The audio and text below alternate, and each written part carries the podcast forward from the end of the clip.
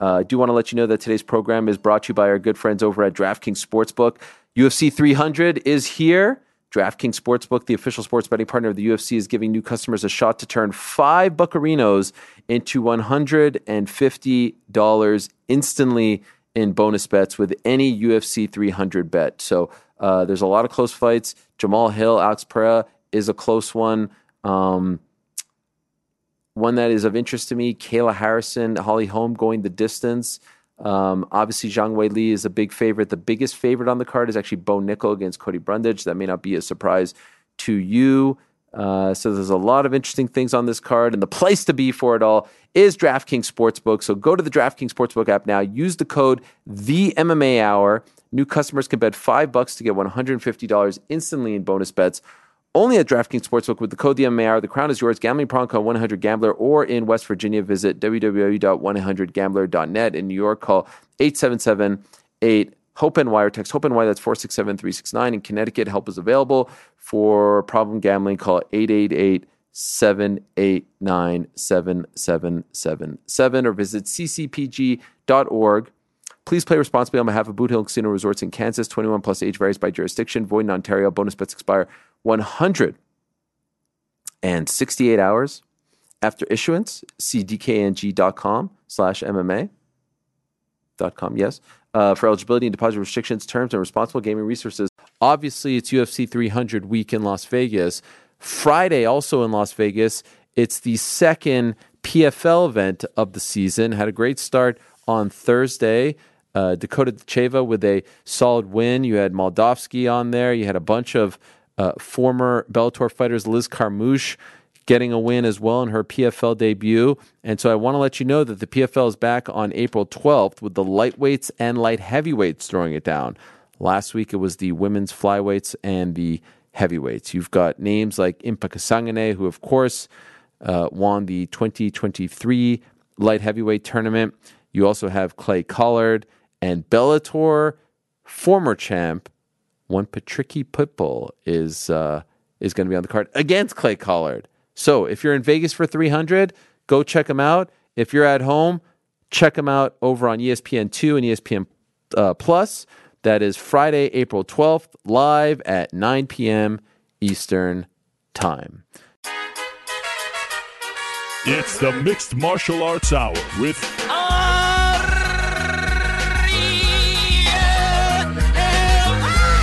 Nah, Mixed Martial Arts Hour is back in your life on this Monday, July 24th, 2023. Hello again, everyone.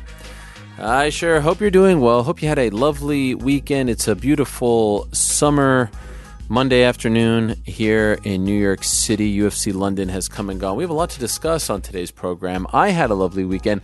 Thanks for asking. I spent my weekend in Boston. What a lovely city. I was just scoping it out prior to the big uh, UFC 292 card on August 19th.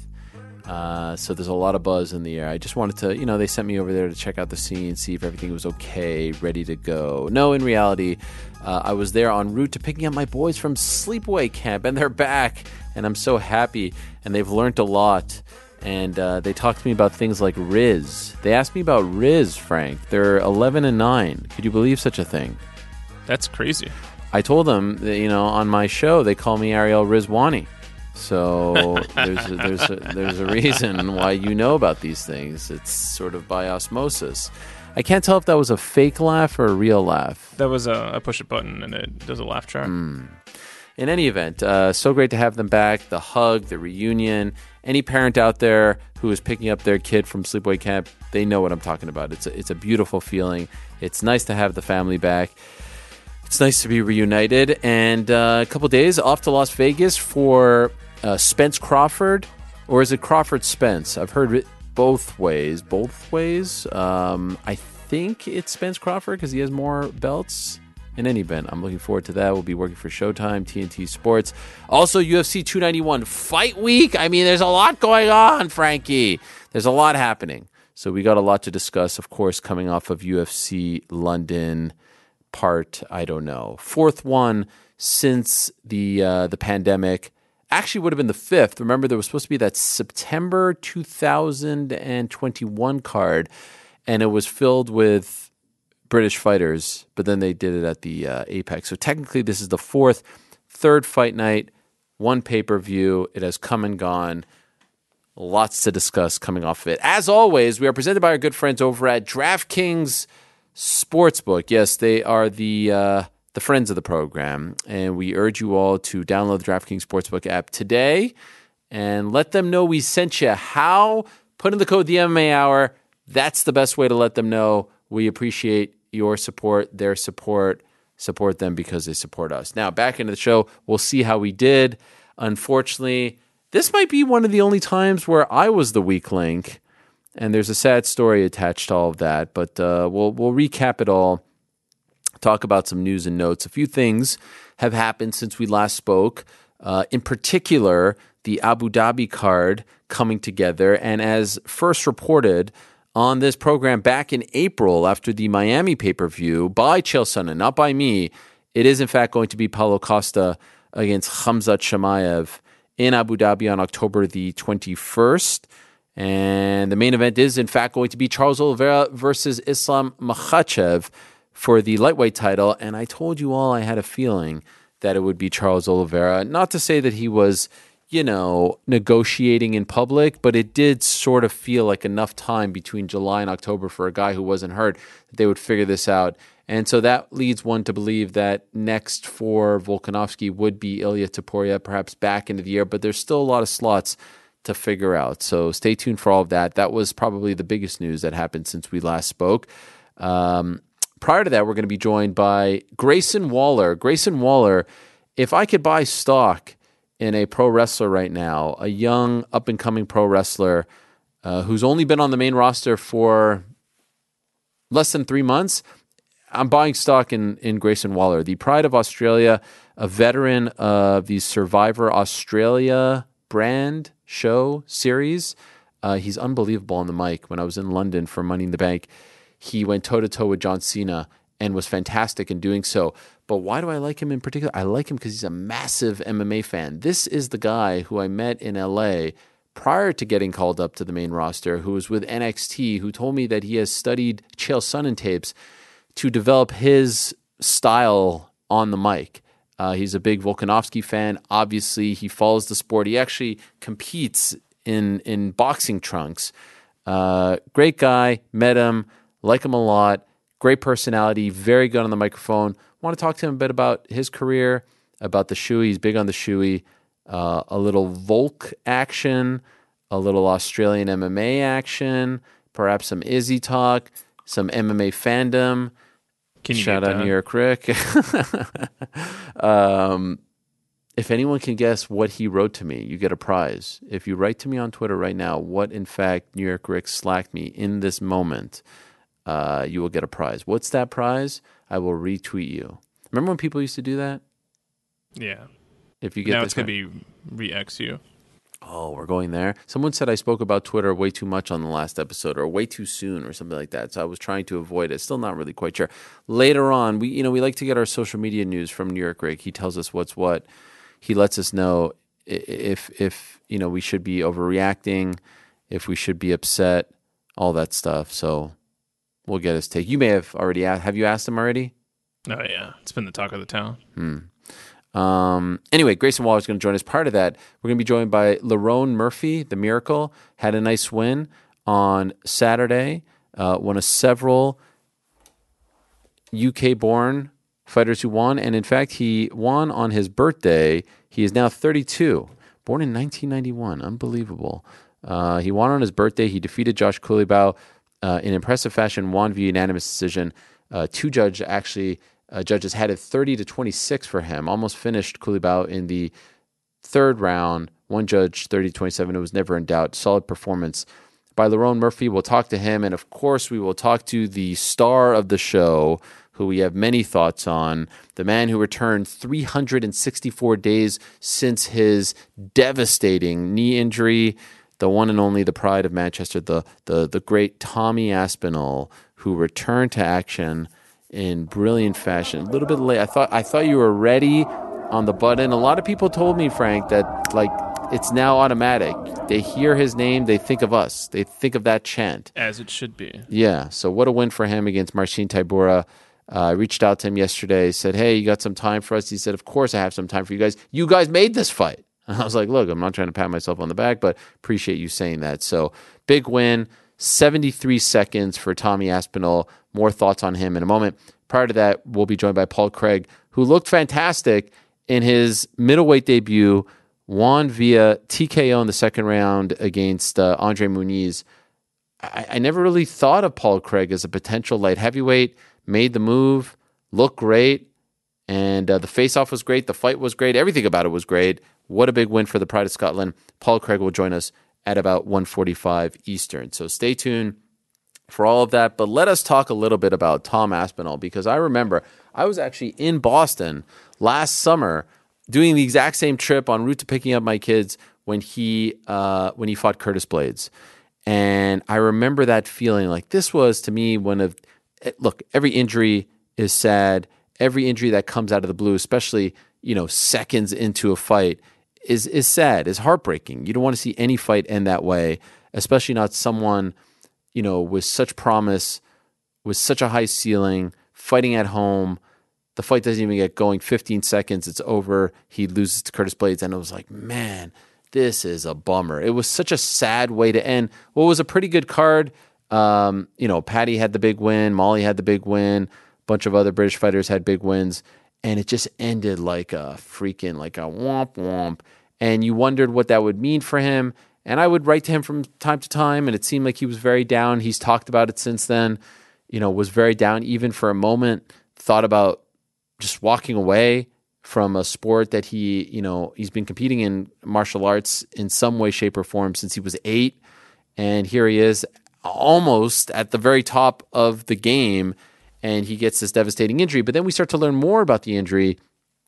And we talked to people like Phil DeFries, who tell us like the knee used to lock up on him and it was giving him problems, and he should have had the surgery you know, well before he had it last year, but he kept getting another fight and another fight, and he thought that he could get by, and he was able to overcome the the pain and discomfort, and he was just on this this treadmill, and it would just keep going and going and going, and you know, this this forced him to get the surgery and take the break, and so you hear that, and you're like, all right, maybe there's a blessing here, and then he talked about.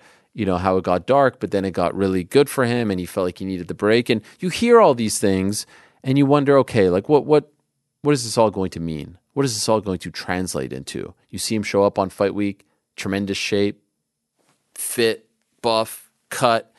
He's going up against Tybura, who also looked, to his credit, fit, maybe the fittest we've ever seen, uh, Marcin Tybura. But, you know, to me, Aspinall was on a different level, and this was the perfect comeback fight. Don't need to jump right into the deep end. Perfect comeback fight. Tybura, very solid, top 10 heavyweight. I think he's top 10. I kind of view him as one. Uh, has had a nice run as of late. Uh, perfect way to come back. Put him back in the same spot, in the same arena, same headlining act, all that and more, almost exactly one year to the day. Like it was like, it was perfect. Everything was perfect. But you do wonder how he's going to respond. How did he respond? He looked unbelievable. He looked just as good, if not better, than the guy that we had been talking about for the past several years leading up to the injury. The mix of Cain Velasquez and Frank Mir, that's what I always think about when I see him fight. Quick, strong, finisher, great on his feet, great on the ground. He's got it all. He absolutely has it all. And he was great on the mic. He owned the moment. It was picture perfect. As depressing and as heartbreaking last summer was, this was as exhilarating and exciting to see delighted for Tom. I think he's one of the true good guys in the game. I really do enjoy him. I like his uh, self deprecating personality. And he seems to be a guy who's happy to surround himself with his family, with his father. Um, it, it's a nice way to end this story, which started last year. But now I feel like he has he has graduated from the London spot. He has graduated from these London shows. And quite frankly, I think the UFC needs to start looking elsewhere. And, and, and Dave Shaw, who's their executive, who's in charge of this region, uh, spoke about that at the post fight press conference. And uh, he's 100% right. They need to start looking at whether it's Scotland or Ireland or other places within England, Manchester, Newcastle. Uh, it'd be great if they could go back to Liverpool. Those places need some love as well. It's hard to keep going back to uh, London, especially with those high prices. But Aspinall, in particular, shouldn't just be a European fighter anymore. He shouldn't just be an English fighter anymore. He needs a big fight on a big stage. And and after the fight, he called out the winner of Sergey Spivak versus Cyril Gane early September in Paris and said he wanted to fight that winner in November at MSG. And so I will say here and I will say this to him when he comes on the show. It was a perfect week for Tom Aspinall. It was an absolute dream of a week. It was a glorious week for Tom Aspinall. It's it's I mean he couldn't have scripted it any better. Beginning, middle, end. The one thing I didn't like about what Tom Aspinall did this past weekend was the call out. I love that he called someone out. I love that he was specific. I love that he said I'm going to go there and I'm going to fight the winner at MSG. All of that was great. But I felt like he got the wrong guys. I feel like the fight is him versus Sergey Pavlovich. That's the fight. And I know they've been booked before and it wasn't able to come to fruition. But that to me is the fight. And I will say this to all of you right now, and I'm not lying about this. I say it from the heart. No hyperbole whatsoever. I am just as interested in Tom Aspinall versus Sergey Pavlovich as I am in Jon Jones versus Stipe Miocic. And dare I say, perhaps I'm, I'm a victim of the moment right now. I fully admit that potential. Dare I say, just a little more interested in Aspinall versus Pavlovich because these are two absolute killers in their prime, ready to go. The evolution, the next chapter, the next era, the next group of heavyweights. That's the fight. We already saw Tom Aspinall fight Sergey Spivak, and it wasn't that close. And Gane, yes, if he comes back and looks good, there's some interest there. But then what? Gane versus Aspinall? And what if Gane wins? Now, now he's fighting Jon Jones again. I refuse to believe that Jon Jones is done after November the, I think it's 11th. I refuse to believe that. I do believe that Stipe Miocic is done. Win or lose, November 12th, I think he's done from the sport. I think he's he's out of here. And I think the only reason he came back is because of the Jon Jones fight. I think if Sergey or Tom Aspinall or Gane or Spivak, if Gane would have won in March, if if if some other guy would have won against Jon Jones, I don't think he's coming back. If Francis was still around, maybe he comes back for that fight. It's Francis and Jon. Francis obviously gone. Jon is the champ. All right, he's going to come back for that. But I don't think he has any interest in fighting anyone else. I think Jon still does, but I think he needs that why. And I like what Tom is saying. I'm going to give him that why. I need to give him that performance to, you know, light a fire to tickle his fancy. He gave him that performance on Saturday. Solid call out. Said he's going to beat the winner of that fight in Paris. I didn't love the, you know, who he was talking about. Of course, totally fine if he fights those guys. It's not my top choice. But what was the end? The end point was I'm going to go after Jon Jones. And I think that if you do Sergey Pavlovich versus again, if if you do if you do Tom versus the winner of Cyril Gane and Sergey Spivak, that's a two month turnaround. And we just found out with you know DDP, that's that's a lot to ask. Oh, that was the other big thing that happened. Um, that was a crazy like Wednesday night when all that stuff was going on at the same time. That it's going to be sh- probably Sean Strickland, not DDP, against Izzy. Two months is a short turnaround. Sergey's ready to go. That's enough time. You put them in the co-main event or in the th- you know third spot. I, I mean, if it was up to me, MSG would have Jon Stipe, Leon Colby, Tom and and freaking Sergey. I mean, who says no? World's most famous arena, the freaking Mecca, all eyes, November. Come on. That's the that's the fight, and you get a big time performance out of either Aspinall or Pavlovich, and then Jones Stipe. And if it's Jon Jones who wins, great. Hopefully that winner has done enough to impress. If it's Stipe who wins, now you've got a, a vacant title, and maybe then the winner of that fight is fighting the winner of Spivak versus Gane for the vacant title because they will have just fought each other. That's what I would like to see. So I, I, was a little bit surprised, especially considering the fact that he has already beaten Sergey Spivak. The Gane fight would be fun. Don't get me wrong; it would be fun. But to me, my choice is uh, is Tom Aspinall versus Sergey Pavlovich in November at Madison Square Garden. Uh, unfortunately for Molly McCann, tough loss for her. I just saw on her social media that uh, she pretty much said she's going to go down to 115.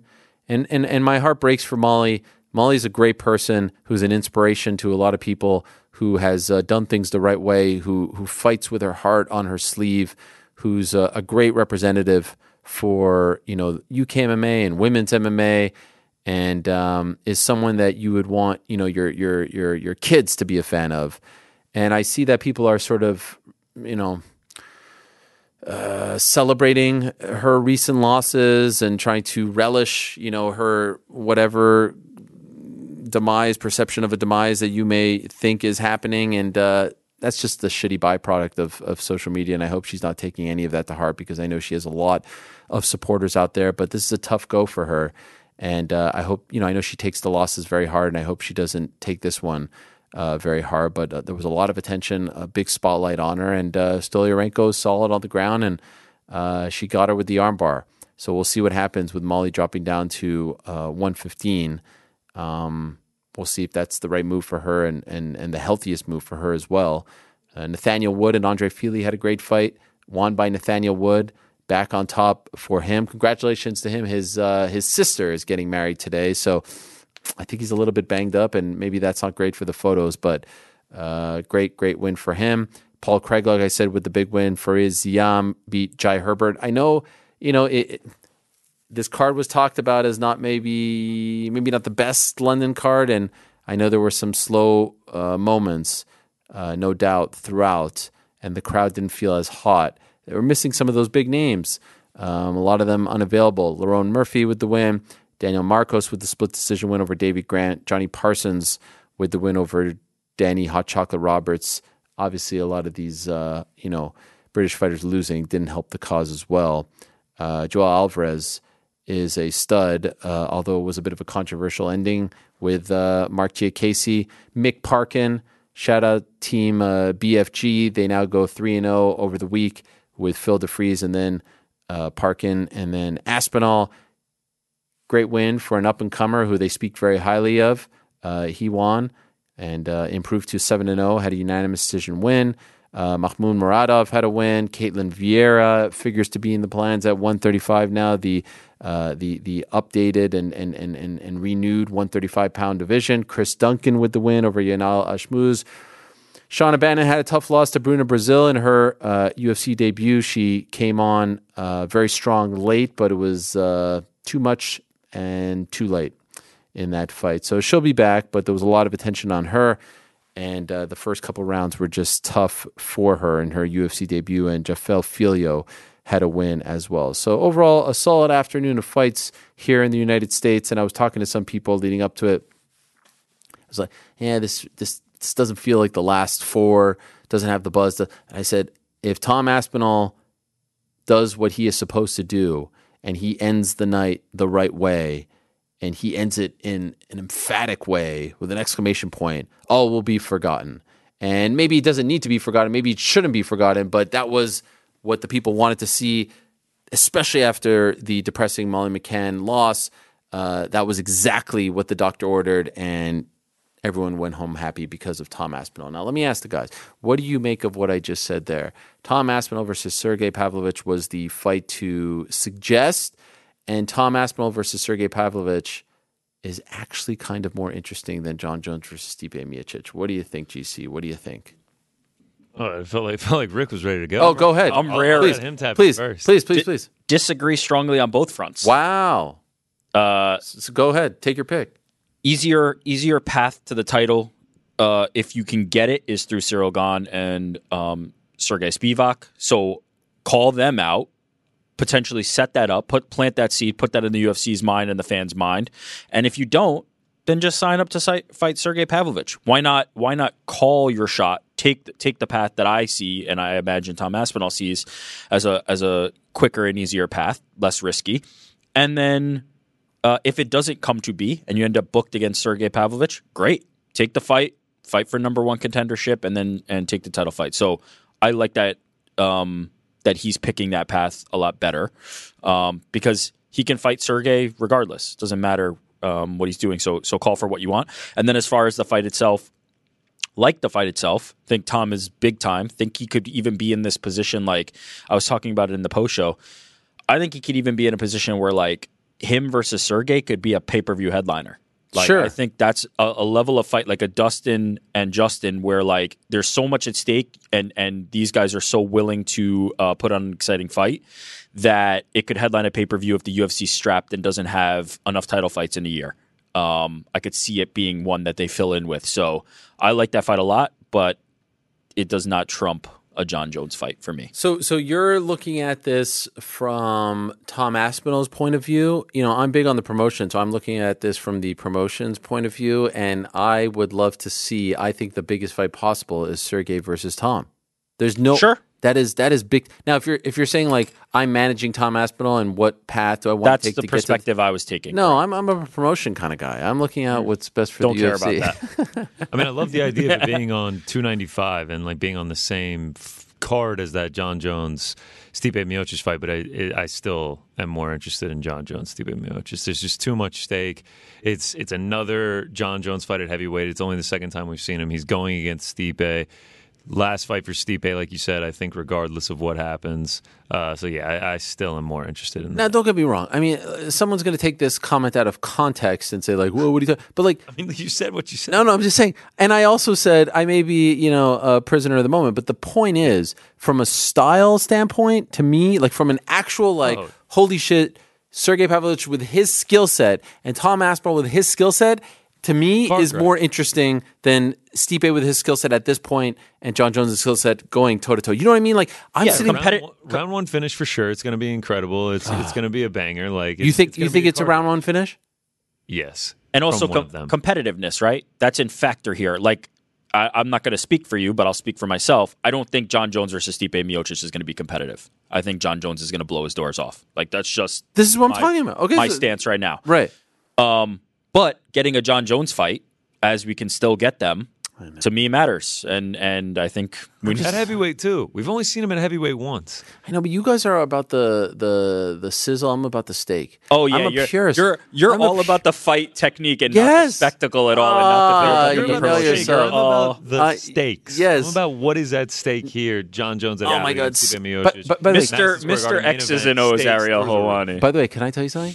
There's Yeah. actually more at stake between Tom and Sergey than Jones and uh, and Stipe. Now this one I'm going to need a justification for. what do Explain, you mean? please. This is this is this is What are the for metrics here? this is for the title of next big. you can thing. stop there. This is for the title. No, this is for the next one in big thing November title. is is for the title. You can stop your sentence right there. By the way- for the title. By the way, the way they're billing Jon Jones versus Stipe at the moment on the DL is like a double retirement fight. I mean, what? Double retirement fight? I mean, is that I mean, not if the, it is, if who it is, wants it to see is. a double retirement fight for the belt? So you're telling me that by the end of the night it's going to be a vacant title? Maybe, maybe not. Maybe Jon Jones sticks around. Tommy Tommy Aspinall's open for it. Listen, make make freaking you know what? Make Sergey versus uh, freaking uh, Tommy for the BMF. You see, we got the BMF right over there. We're all in on the There it is. BMF. You see yes, that? we are all in on the BMF. I, I want that to be known. I got my got my Poirier's Poirier's KO edition right here. I'll be using Mm. Yeah, this yeah, on yeah, all yeah, my food throughout the entire week. Uh, I also like the idea of Aspinall being in Paris and being like, all right, whoever wins, I got next. I, I like that idea. Yeah, no. I I, also, I listen, also feel like there's no Pavlovich is real wrong resigning answer. Himself. What's that? I feel like Pavlovich is resigning himself to wait for the title shot. Well, here's here's the thing, and the reason Tom Aspinall has an advantage in all these kind of conversations about how the heavyweight thing shakes out.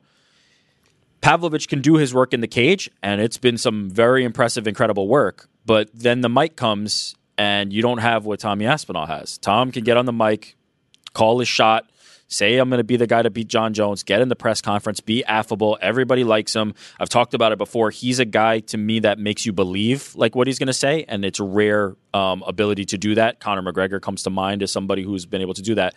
But when he speaks, you believe that he's going to be able to manifest these things for himself. So when he says, "I'm going to be the guy, I'm going to beat Jon Jones," you start to believe it. Even even for a, fan, a Jon Jones fanboy like myself, who doesn't believe that anybody could beat Jon Jones, you you start to believe what what Tom Aspinall says. So that's an advantage that he's always going to have over Sergey Pavlovich. Anytime there's a mic in front of him, he's going to be able to to cut that promo and and start to make the things that Sergey's done in the cage kind of fall to the wayside by the sheer fact that Tom can do those things in the cage, but then also cut the promo and, and sell it to you. Um, so he's Sergey's in a tough spot, quite frankly. Like he really is. Um, there's there's not a there's not a uh, He's got the body of work though, but he doesn't have the yeah, but so does. Tom. Yeah, So I know. Tom. That's why I want to see them fight each other to see who's the man. Yeah, I, I'm. I'm maybe listen, we'll maybe we'll see that fight one day. I love that. Oh, fight. I mean, if by the way, if we don't, I don't think- if we don't see that fight one day, something went terribly wrong for one of them. Yes, I They're the top two guys, in my opinion. I would say it's them plus you throw Jailton Almeida, who's going to Oh, fight yeah, Curtis Blaydes, and if if he can get past Curtis Blaydes, to me, the biggest thing we lost last year was Tom Aspinall versus Curtis Blaydes. I think we were going to find out where Tom Aspinall really is. All all due respect, um, all due respect to Marcin Tybura, that was not the the measuring stick fight for me. I think It was the Curtis perfect Blades- comeback fight, though. it's a great comeback fight, but I didn't learn anything new about Tom Aspinall other than like, yep, the dude overcame all the difficulties that he had and showed out and was able to do what what we hoped he would be able to do. But it wasn't the type of fight where I felt like Tom was going to be pushed and I'm going to learn something new about him. Curtis Blaydes was that opportunity, and I think he probably felt was that opportunity, and uh, we lost on that. Jailton Almeida is now going to be one who fights Curtis Blaydes, and we're going to know exactly where Jailton Almeida is at. Um, Yo, by the way, Jailton Almeida versus Tom Aspinall somewhere down the line is freaky. Man, Another there's guy in the mix. There's fights to be made. there's fights here at At heavyweight. old 265. What it's about- so crazy how what about Jon this Jones new moves a division, and now all of a sudden there's Uh, there's yeah. opportunities for these. Guys. What guys. about this new age heavyweight, right? Like love it. heavyweight that's good on his feet, good on the ground, good all over the place. I mean, I'm hyped on it. the days of you know the heavyweights just being like the sort of I mean, what if- slow, out What of if shape Cyril guy. Can bounce back? Like he he could potentially be a player. I know he got ousted quick by Jon Jones, but that? That grappling's gonna be gonna be hard to overcome. I just want oh like Cyril Gane versus Aspinall is a t- is a tough matchup for him. I'm not saying he can't.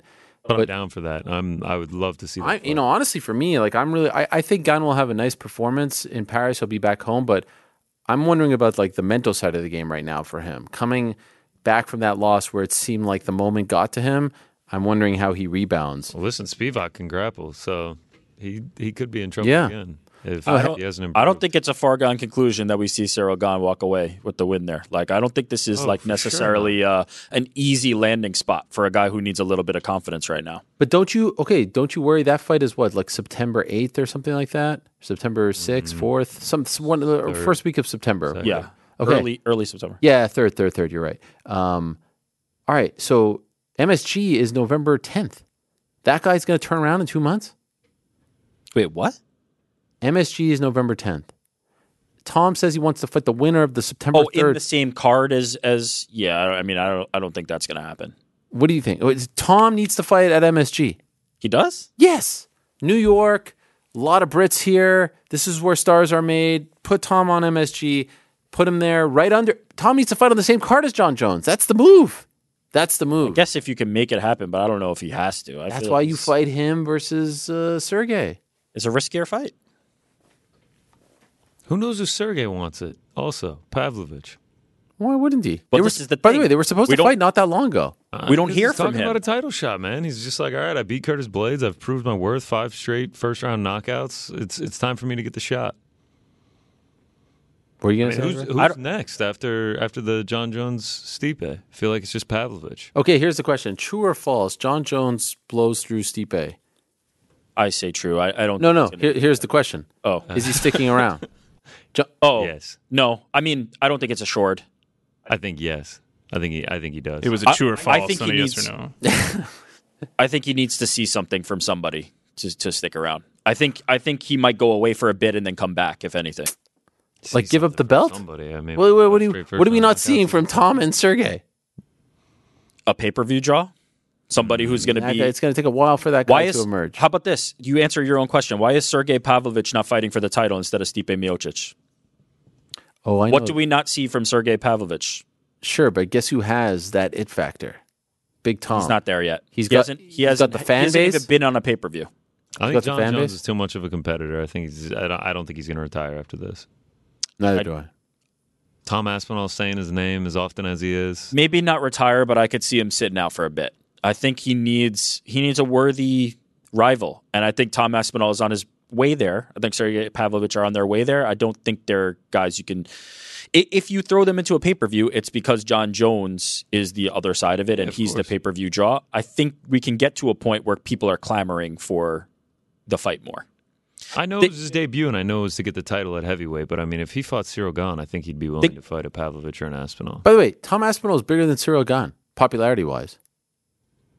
Mm, T- Cyril Gane has headlined two pay per views already. Nah, it was kind of, Two, three. He he, he fought Derek Three, Lewis. yeah. He fought uh, Francis Ngannou. He fought Jon Jones. Three pay per views. Like that's well, a, two that's a going different. into that. A couple more main events as well. That's how, many, a different. how many sold out arenas?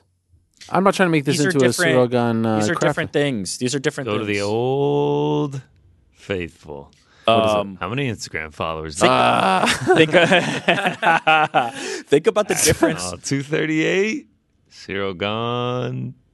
1 million. Wow. Think, about, think about the difference. Yeah, Tom, Tom Aspinall. Think, Tom's think really about the bad. difference between the way people were clamoring for Charles versus Khabib when Khabib left, and think about the way people were clamoring for Charles versus Khabib when Hab- when Charles was on his run. It's there's there's different levels to this, and like I think Jon Jones is is rightfully able to say I can wait for that opportunity to be there. Um, I wouldn't be surprised if he if he takes a hiatus. Maybe not retirement, but I think I think there's still work to be done, in my opinion. So Tom Aspinall's next fight is going to be against who?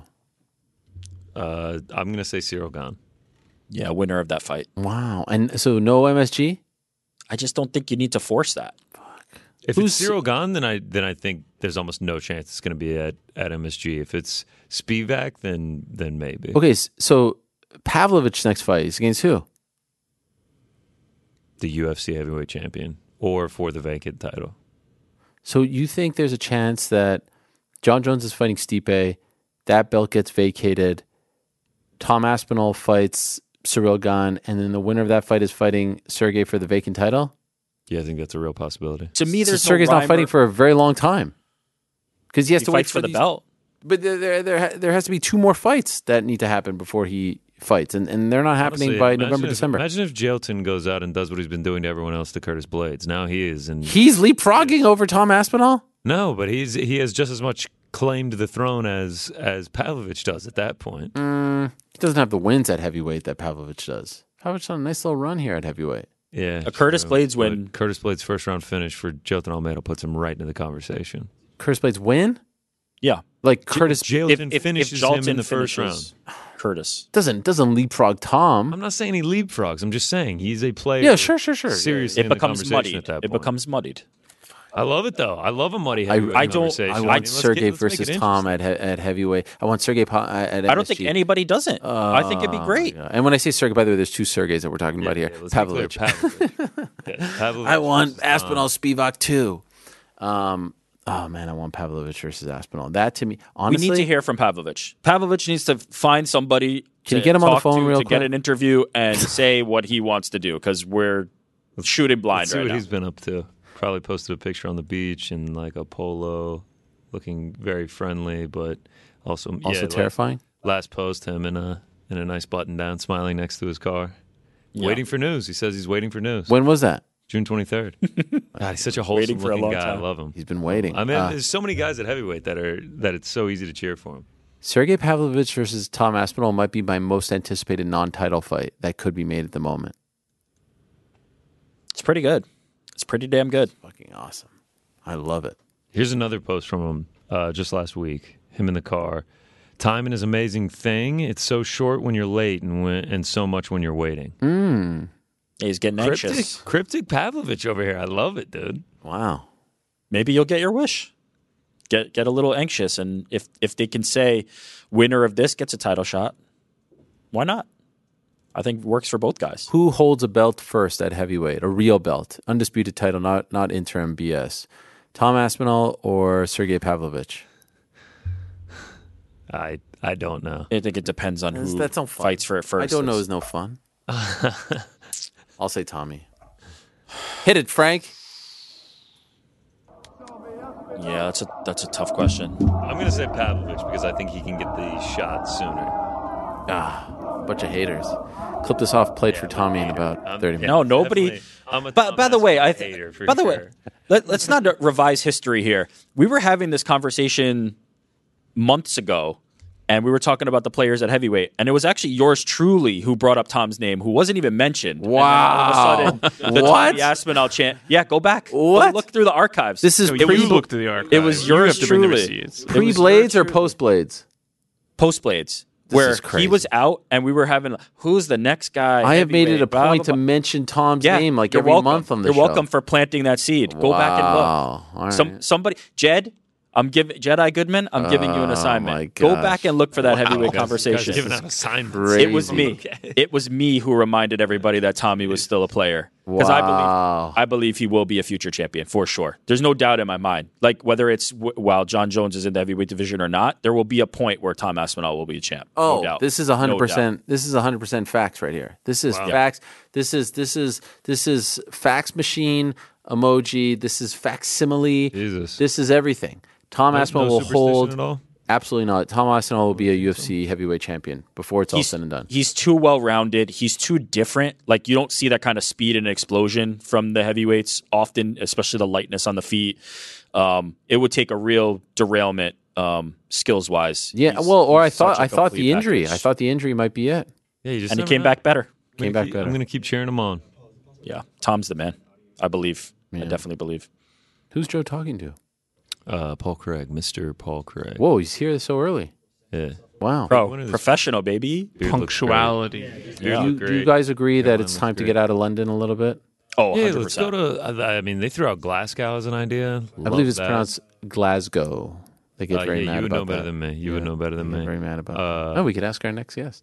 Um, that Ireland, Ireland would be great, right? Oh, Ireland would be fantastic. Even a, a Liverpool or a Manchester would be cool too. But yeah, four straight Londons. Well, let me explain to you about uh, Liverpool. The the arena, which used to be the Echo Arena, um, Hmm. is now sponsored by Marks and Spencer. And uh, Marks and Spencer, we've talked about this, right? They're sort of like a Target E type of place. They have said no MMA in their arena, which is very bizarre. This is the same smart. arena- Just smart business. You know, one of the know. hottest Yeah. sports in the world. We world. don't Just want say, any four million Yeah. dollar gates. No, thank you. no. No, take need. it elsewhere. All good in the hood. Remember when fights were good enough for Detroit? I don't want to start Oh. this again, but that was. Oh that my was god, you great. remember that whole thing? we Um, need Ronda Rousey here. We need, and that was like Charles Oliveira was on there, Max Holloway, Jose Aldo. If we got really that card in this era, I mean, people would be losing their minds. Oh my gosh, you know yourself. Uh, but that's that's an unfortunate stance there. Very stupid, very stupid. Because that arena, I mean, they, they've they've pretty much sold out for Cage Warriors, and uh, when the UFC has gone there, it's been insane. Yeah, But anyway, there's enough. There's Newcastle. There's Manchester. There's It is time. stadiums. Yeah, they is need time. to get out of there. Oh, it's oversaturated. It, it went from one a year to now it's like twice a year. They just back it up a little bit, go somewhere else, do it once a year. The the roof will come off. Well, a lot of people have been saying go to Scotland, go to Glasgow, and headline it with our next guest, with BearJew, who looked fantastic at 185 pounds in his 185 pound debut. Holy smokes, who knew he had it in him? He looked tremendous, svelte as ever. The beard looked great. The cheeks look great. The hair looked great. It all looked great. The finish looked great as well. Here he is, the one and only Paul Craig joining us. Hello, Paul. How are you? Yeah, how you doing, man? It's been a while. It has been a while. Where have you been? You're hard to uh, you're hard to track down. I know I've just been hustling. Uh, I had to take myself away for absolutely everything in the last two fights, coming off back-to-back losses. Um, I had to go away and reassess myself as an MMA fighter and assess myself where I need to go. Sat down with the management team, and one of the options was middleweight. It was something we'd already we'd spoke about in years. It's been about eleven years I have been in this sport. I just got a notification like it was at the weekend there. Eleven years was my first fight. Um, so as a light heavyweight, and we've always been, can we make middleweight? Is it something that's achievable? And what we did was we we did the tests. We made sure it was possible to slim all the way down, and uh, it worked. And it's, it's it's been it's been some adventure the last six months in my career, going from getting knocked out and or technically knocked out in Rio to rebuilding myself back up to now becoming in the the mix again with not only light heavyweights but middleweights now. Yeah. Um, and by the way, I love how we just jumped right into things. You're such a pro. You just gave me like five answers right there in the uh, in the first Sorry. hello. No, no, tremendous. Um, so did you did you do a, a test cut? Like, did you go all the way down to 185? we did. We went to the PI because originally, when after January, when I stepped across, when I was across the octagon for Johnny Walker, and I looked down, I was like, "Whoa, he's a special man, isn't he? He's a he's a, a freak of nature. He's he's like an outlier in the division because he's really really tall, really athletic, and he hits like a train. So we had to reassess where we fitted in the division to light heavyweight. And one of the things we said was like, let's let's see if it's feasible to do middleweight. We go out to the PI. The guys run all the tests. What they found was, yes, we can make middleweight, um, and it's going to be safe at a safe level. You're going to have to slim down a little bit of muscle, and you're going to have to drop a lot of fat. And we had shown that we can do that on like Friday morning. I was really, really skinny, as you said. The cheekbones, you look like you had grated cheese in the things. Uh, but then a few hours later, it's amazing what the body can do. Just after a couple of couple of liters of water, following a scientific basis when we've done that, like through the support of the PI as well as Boxing Sciences Lee Rickards. And then from that, we were a different animal come Saturday night, and we bounced back further than we did as a light heavyweight. So once we made the weight to, I think we were 84.5 kg on the Friday morning, and by the time we went into the fight, we were 97 kg. That's heavier than what I would, was in fighting Johnny Walker in the wow. start of January. I think I was 95 as I bounced back then, and then we're way up at 97. So you can see the you can see the benefits of doing it, right? I know that I'm, it's probably not the best thing to be doing at the age of 35, but you can understand why athletes do it. You can understand why guys make these huge cuts because there's a huge advantage in it that showed on Saturday. Wow! And so for I just did the uh, the math here because I don't know it off the top of my head. So that's around 213 pounds you weighed on Saturday. So you, you gained like 30 pounds in a little over 24 hours. 30 pounds of sex appeal, man. That's, yeah, that's no, no, good I mean, number. Fantastic. I wasn't sure if it was the hair. You know, the hair is looking so luscious these days. So, I mean, at least five pounds know, there, right? I know uh, somebody had just tweeted saying um, Paul's uh, hair transplant looks brilliant, but uh, somebody needs to tell me he needs to get the back finished. Yeah. I'm obviously all balding at the back. It's like a losing battle. It's like trying to, it's like dealing with the surf. You know, when the wave comes in, it constantly comes in and out. Yes, that's what's happening. Can, it's like a wave. Are you going to do the whole thing? Because I know you were you were open about the front. Are you doing the whole thing? What's the plan? Well, I had actually, I've actually had uh, here. I had the whole procedure where the front and the back was yeah. done. Uh, but the back's just one of these places where I'm constantly lining the mat, and so the back's just getting rubbed off on the back of the mat. So that, that is did you do that whole thing like you went to Turkey and all that, like the other athletes? Yeah, what? went to went to Turkey. It was maybe about the whole process was only like a, a day or two, and then it was about three months, and I was back to, to full training. Um, and it, it, it looks relatively good. I didn't realize how bad my hair was until it looks good. Um, whereas before I was just shaving it, I wasn't really paying much attention to it. But now I'm like, whoa, I've got some, I've got some, got some curls, and yeah. as I grow it longer, up with that nice Jufro, which is pretty cool. Uh, so, so why is Turkey, by the way, the uh, the epicenter of this this stuff? I don't know. I think it's the fact that they've got um, they've got some of the best doctors in plastic surgery. So not only for hair transplants, but for everything. That's where quite a lot of people in Europe go. Um, so it's just became this kind of mecca for people to to adapt themselves to look like how they want to. Tremendous. So I'm not a I don't think I'm going to go for anything else. Uh, I, I know some people probably say probably get the teeth, but you know, I kind of like having a bit of character in my teeth. Yeah, yeah. No, you don't need that. Um, all right, we have a bit of a left turn there in the conversation, but uh, going back to the weight cut, uh, like Thursday night, Friday, at any point where you're like, "Fuck me, this is way too tough. Why did I do this?" Did you ever question it? No, I, I definitely didn't because, as I said, when we did the fake weight cut, because I actually come all the way down to the weight. I made sure I can make it before we went to Mick Maynard and said, listen, Mick, we can make this. Because the last thing you want to be doing is basically messing about the UFC. That like, because I'm, I'm, not going to say they would punish you, but the last thing you want to be doing is going back in your word and saying, listen, we can make uh, 185, and then two months later being like, oh, by the way, we can't actually do that. Yeah. It's professional, and it's, it's one of the things I'm it's something I've never ever done. I've never ever missed weight. Um, I've always been as professional as I possibly can. So during the fake cut, I did it as a fake cut gone wrong. So ideally, the weight was slightly heavier going into the weight cut that week. Body fat was slightly higher. Muscle mass was slightly higher. So it wasn't the best cut. It wasn't the, the A or the gold standard cut, where it was probably like a few levels below that, and we made the weight, and then we and then we done the performance. So I know what it's like at the absolute maximum I can go, where muscles are starting to cramp.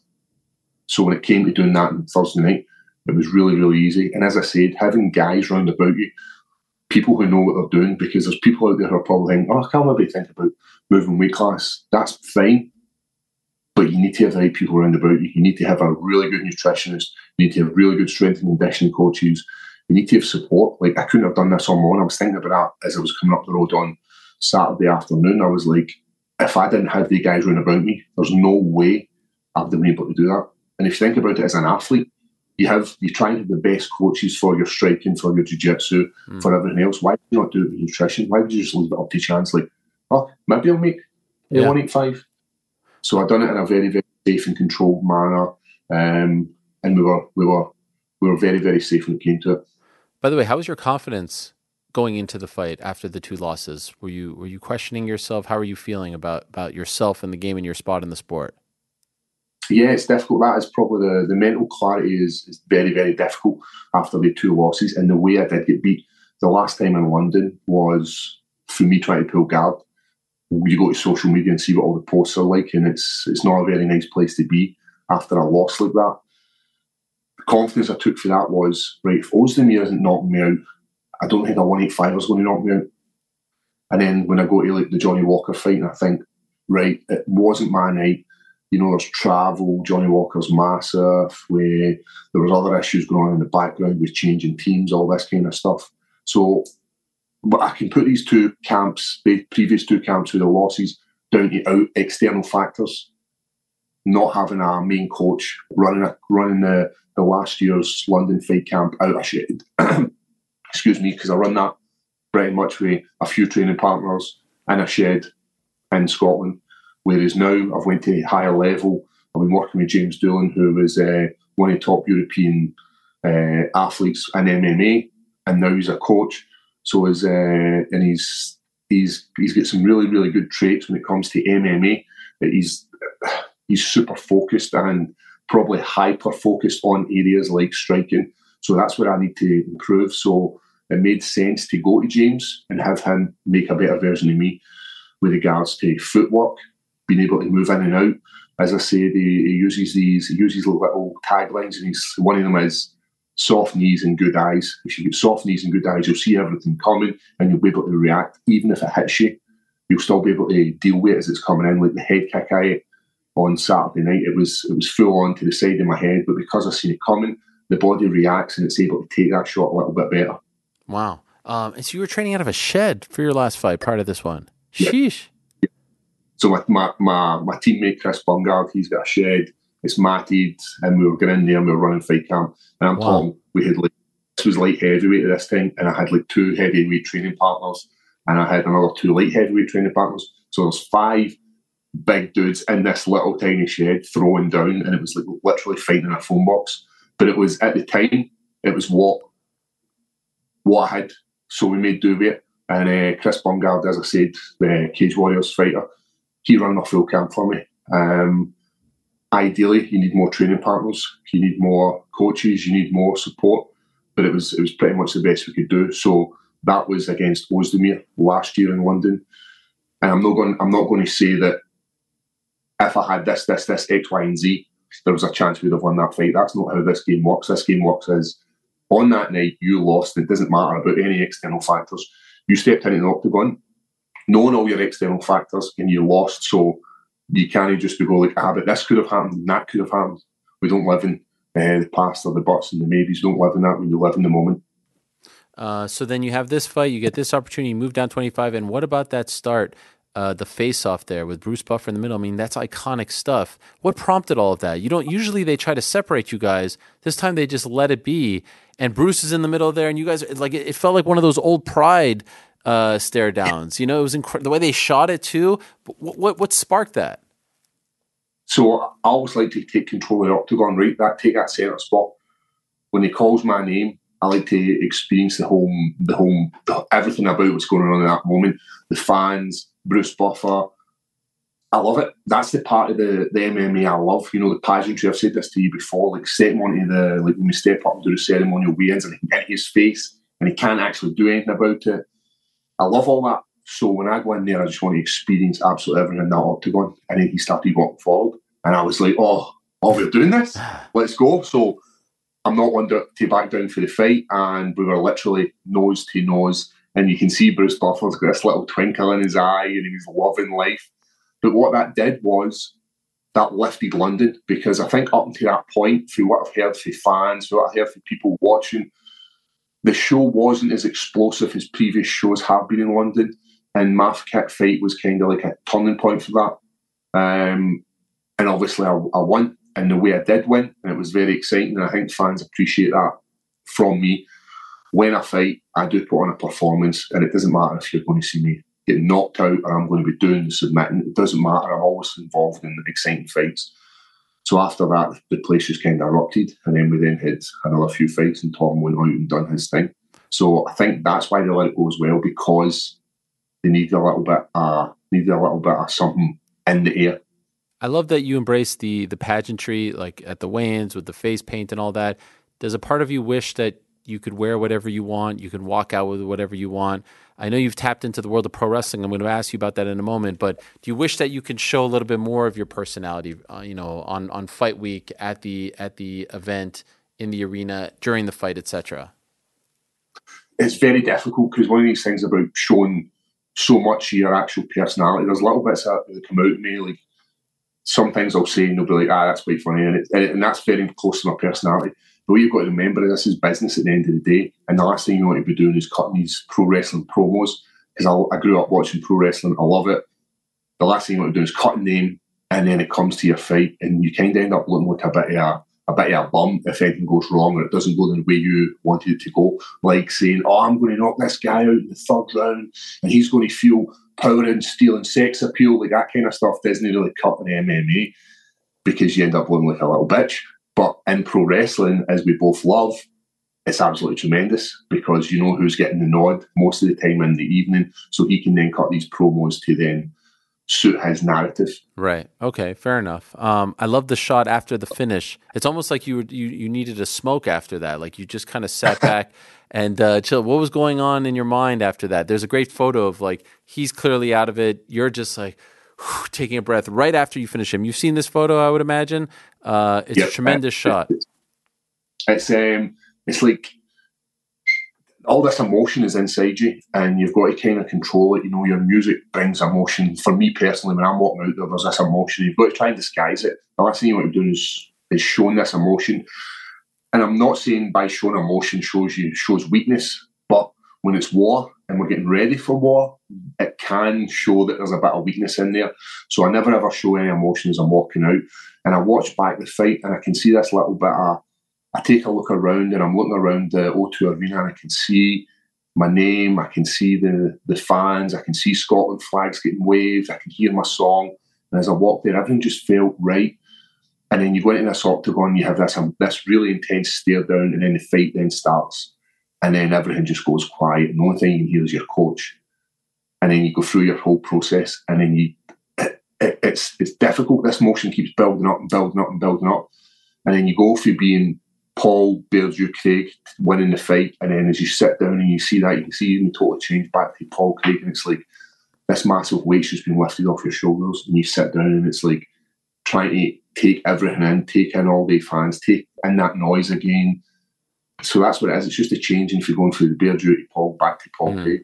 That's and I would imagine a bit of a relief too, right? Considering how the last two fights went. Yep, definitely. Because, like you're always going to doubt your abilities, and especially going up against a high level jiu-jitsu practitioner. As I said, he broke Jacare's arm. He did the same to on uh, is it? He did it to somebody else, uh, Eryk Anders, I'm sure it was. Mm.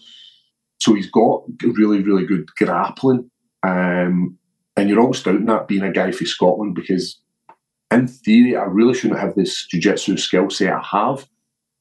Grown up in Scotland and taking up the sport 10 years ago, when you consider people from Brazil are probably doing this for a very, very young age and are, are getting some high level black belts. Like, only in the last five years has Scotland actually been giving out black belts to uh, people in Scotland. So I think there was like two when I first started, two black belts in the whole of Scotland. And then when you think about it now, there's multiple black belts, so the skill set's getting much better. You're getting guys who are putting out lots more on social media, like um, Lachlan Giles, who has his meta. Um, so all this kind of stuff helps me improve as an athlete. And as I said, you're down belly, he's not against some Brazilian Jiu Jitsu. He did have sneaky moves with his feet. He was he was very, very technical. Um, but one of the things my coach said to me was he was like, Don't turn this into a pure jiu jitsu match. Don't have this as a gentleman's agreement where we'll just roll. You know, when we go to the ground, it'll be rolling. He went, Make it ugly, be nasty, be horrible, drop the elbows. If he's holding one wrist, you double up and you blast him with your, with your hand. And it showed that the my style works it's very effective in MMA as opposed to just being a straight jiu-jitsu guy. Uh, I, I heard you reference this um, in the post-fight press conference, and I was wondering, I was like, man, we all, I think, to a degree, deal with the imposter syndrome. Am I good enough? Should I be here? And you were talking about that as far as your jiu-jitsu is concerned. And I was like, man, does Paul Craig doubt his jiu-jitsu? Like, if he's does he feel like he is worthy of the praise that he receives? Because we have often praised your jiu-jitsu, especially how good you are off off your back, and, and and it seemed like you have like people have been saying that that has been your your your your forte, and and you in your mind have said like mm, I don't know if I'm that good. You have dealt with imposter syndrome as far as your jiu-jitsu is concerned. Yep, jiu-jitsu and MMA. As I said, ten years in this sport, it's not a very very long time when you've got guys who are learning this, like when I look at the guys in the gym now and they're like coming to the gym and they're 10 years old and they're learning the sport. So I feel like maybe I'm not good enough. And it's, it's, it's always in there in the, the, back of your mind, you know, and then it's like somebody will be like, Paul Craig's jiu-jitsu is fantastic. And then there's just that little creeping thing in the back of the mind says, aye, but who have you fought who's good at jiu-jitsu? Like Jamal Hill? Like, I'm not saying he's not a great jiu-jitsu practitioner, but at that point, nobody, everybody was writing off Jamal Hill's jiu-jitsu. So although I had this really, really effective jiu-jitsu submission over Jamal Hill, people were doubting it. And then I was doubting it. And then you then go see him put a pace on Glover Teixeira, who's one of the greatest jiu-jitsu practitioners in the light heavyweight division. And then that little bit of doubt in your mind then starts to subside a little bit. And then it's like, who have you beat, Paul? And you're like, well, I beat Jamal Hill. And then that little voice can then say, I but Jamal Hill doesn't have jiu-jitsu. Because then that voice then says, I but he does, because look what he done to mm. Glover a very good jiu-jitsu practitioner. And it's just that kind of stuff where you're having these internal battles with yourself. And it's it's it's part of the sport, and I imagine that everybody does it. And maybe not everybody speaks about it, but you're always going to doubt your abilities. You're always going to doubt have you done enough. And I've found myself in the gym as well as in fights, like recalling moments. Like one of the things that we did at the PI was we did the six seconds alactic threshold test to show how much power you've got. Now I set the record in the PI for that so anytime I'm worried about, oh, I'm going to gas, this is one of the things I bring up. Yeah, but you're the fittest guy in the whole UFC. Doesn't matter. You're the fittest guy. At six seconds, you set the record in the PI. And I've got all these wee kind of things that I say to myself to to to kind of stop these doubts for keeping in massively. You also mentioned after the fight that you're not done at 205. Why would you even consider 205 if you had this great success at 185? I believe, although the great success was 185, like I've still got victories over Jamal Hill, as I said, and Ankalaev, uh, Krylov as well. Like some of the some really really tough names in that division. Like I can still hang with these guys. What was massive in the this fight here was not only was it moving to 185 yet that that played into a positive for me, but there was also the fact that I've now got a, a, a coach who is a phenom at striking. So he's now passing on this knowledge to me. And that was the reason why he's seen Paul a much better version of himself because you're like, right, Paul can actually strike now. He looks a little bit more confident after six months of working with James. So six months later, what's he going to be like? What's his what's his skill set going to be like for striking at takedowns? And the reason that takedown was so effective with the with the double leg against Andre Muniz was because I was able to set up with strikes rather than taking a shot, a blind shot, and not putting anything in front of it. That's why I think 205 is still not done. Because if I can do that till 185 um, with six months of coaching by, with James Doolan, now what can we do with a year coaching with James Doolan or two years coaching with James Doolan? as I've said previously, like my number was 35. That number's totally blown out the window now. I'm, I believe I'm going to be like closer to 45 by the time I finish. I love this sport, and as long as I keep getting better, I'm going to keep fighting. As long as I'm not losing my mind with regards to slowing down physically and slowing down mentally, I will keep doing this sport. So your next fight, 185 or 205? It's depending with the UFC. If the UFC come and say, listen, Paul, we've got a really nice fight for you at 205, and when I say a really nice fight, I don't care about, we've got an easy fight for you, Paul. That's not what I'm in. I'm not interested in having easy fights. What I'm interested in is having fearful fights, fights that, that keep you, like, make you wake up at night and question if you've done enough. They're the fights I want. So, like a fight against one of the top fives, like, listen, Paul, you're fighting against Prochazka you need to be switched on when you're fighting him. They're the kind of fights I want. Like even if you think, right, Paul, you don't deserve a fight with Prochazka or whatever you, whatever you think I fit in that division. What I want is the kind of fights will take me closer to the the the belt, be it as a one eight fiver er or a two eight fiver, er, and that's the same for one eight five. I'm only going to take fights that are going to progress me in my career. I still believe, and I know there's people out there probably thinking that, well, you're not a title contender, you're a, you're a journeyman or you're a gatekeeper, whatever it is you want to call me. I believe I've still got it in me. And the minute I stop believing that I'm going to be anywhere near that belt, it's the minute I'm going to step away from the sport. So as long as I keep believing in myself and believing that I'm going to have gold one day, and I'll keep doing it. What if they ask you what you want to do? What would be your answer? Um, that's difficult because you know there's really really favourable fights for me in light heavyweight, and there's favourable fights for me in one eight five. Um, I know I had obviously mentioned that Bo Nickal was an interesting fight because I don't think a lot of people want to fight him. He's getting a bit of a name about him, right? He's not a ranked opponent, but it still sort of gives me a, an edge with regards to his wrestling ability and my jiu-jitsu ability. That kind of fight excites me. There's like I, love the Sean Strickland idea. Like I know he's fighting for the title, um, but I just love the way he fights. Like I'm a fan of how he fights. I might not be a fan of him as a person or his personality, what he's trying to sell as a UFC athlete, but I'm a fan of how he fights. Like he's he's a wild man. He's ready to bang. Um, that's kind of fights I want to be involved in. I want to be involved in exciting fights as a pro. I want to have like some sort of legacy. You know, like Michael Bisping gets inducted to the Hall of Fame, and everybody stands up and you hear his music. And that's what I want. I want that kind of legacy. I want to be like a champ. I want to be in the Hall of Fame. I want to walk up these stairs at the UFC PI and see a picture of myself and have like my record and all that kind of stuff. That's what I do this sport for. I don't do this sport for financial gain. Like it's nothing. That's that thing's never ever focused me to be an MMA fighter. The reason I want to be an MMA fighter is because I was a loser as a kid. I was a loser as a teenager. I was a loser as an adult. I found something there where I could be a winner. And as long as I keep pushing them, I'm going to be a winner as a as an MMA. What do you mean by loser? Like how how big of a loser were you? Like when you say loser, do you uh, mean like just someone with no friends, or do you mean like a, a troublemaker, like someone who would you know just do stupid things? Not a troublemaker, in like I wasn't like trying to shoot up or I wasn't trying to like start facing street.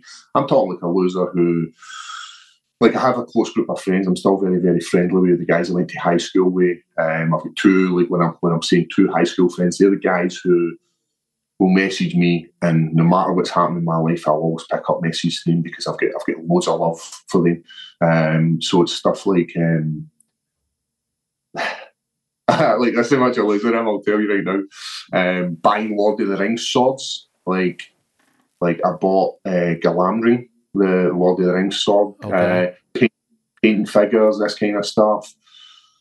When I say a loser, I know people are going to be like, "Well, does that make me a loser?" Because I'm doing that. What I'm meaning is I was never ever going to amount to nothing as a kid.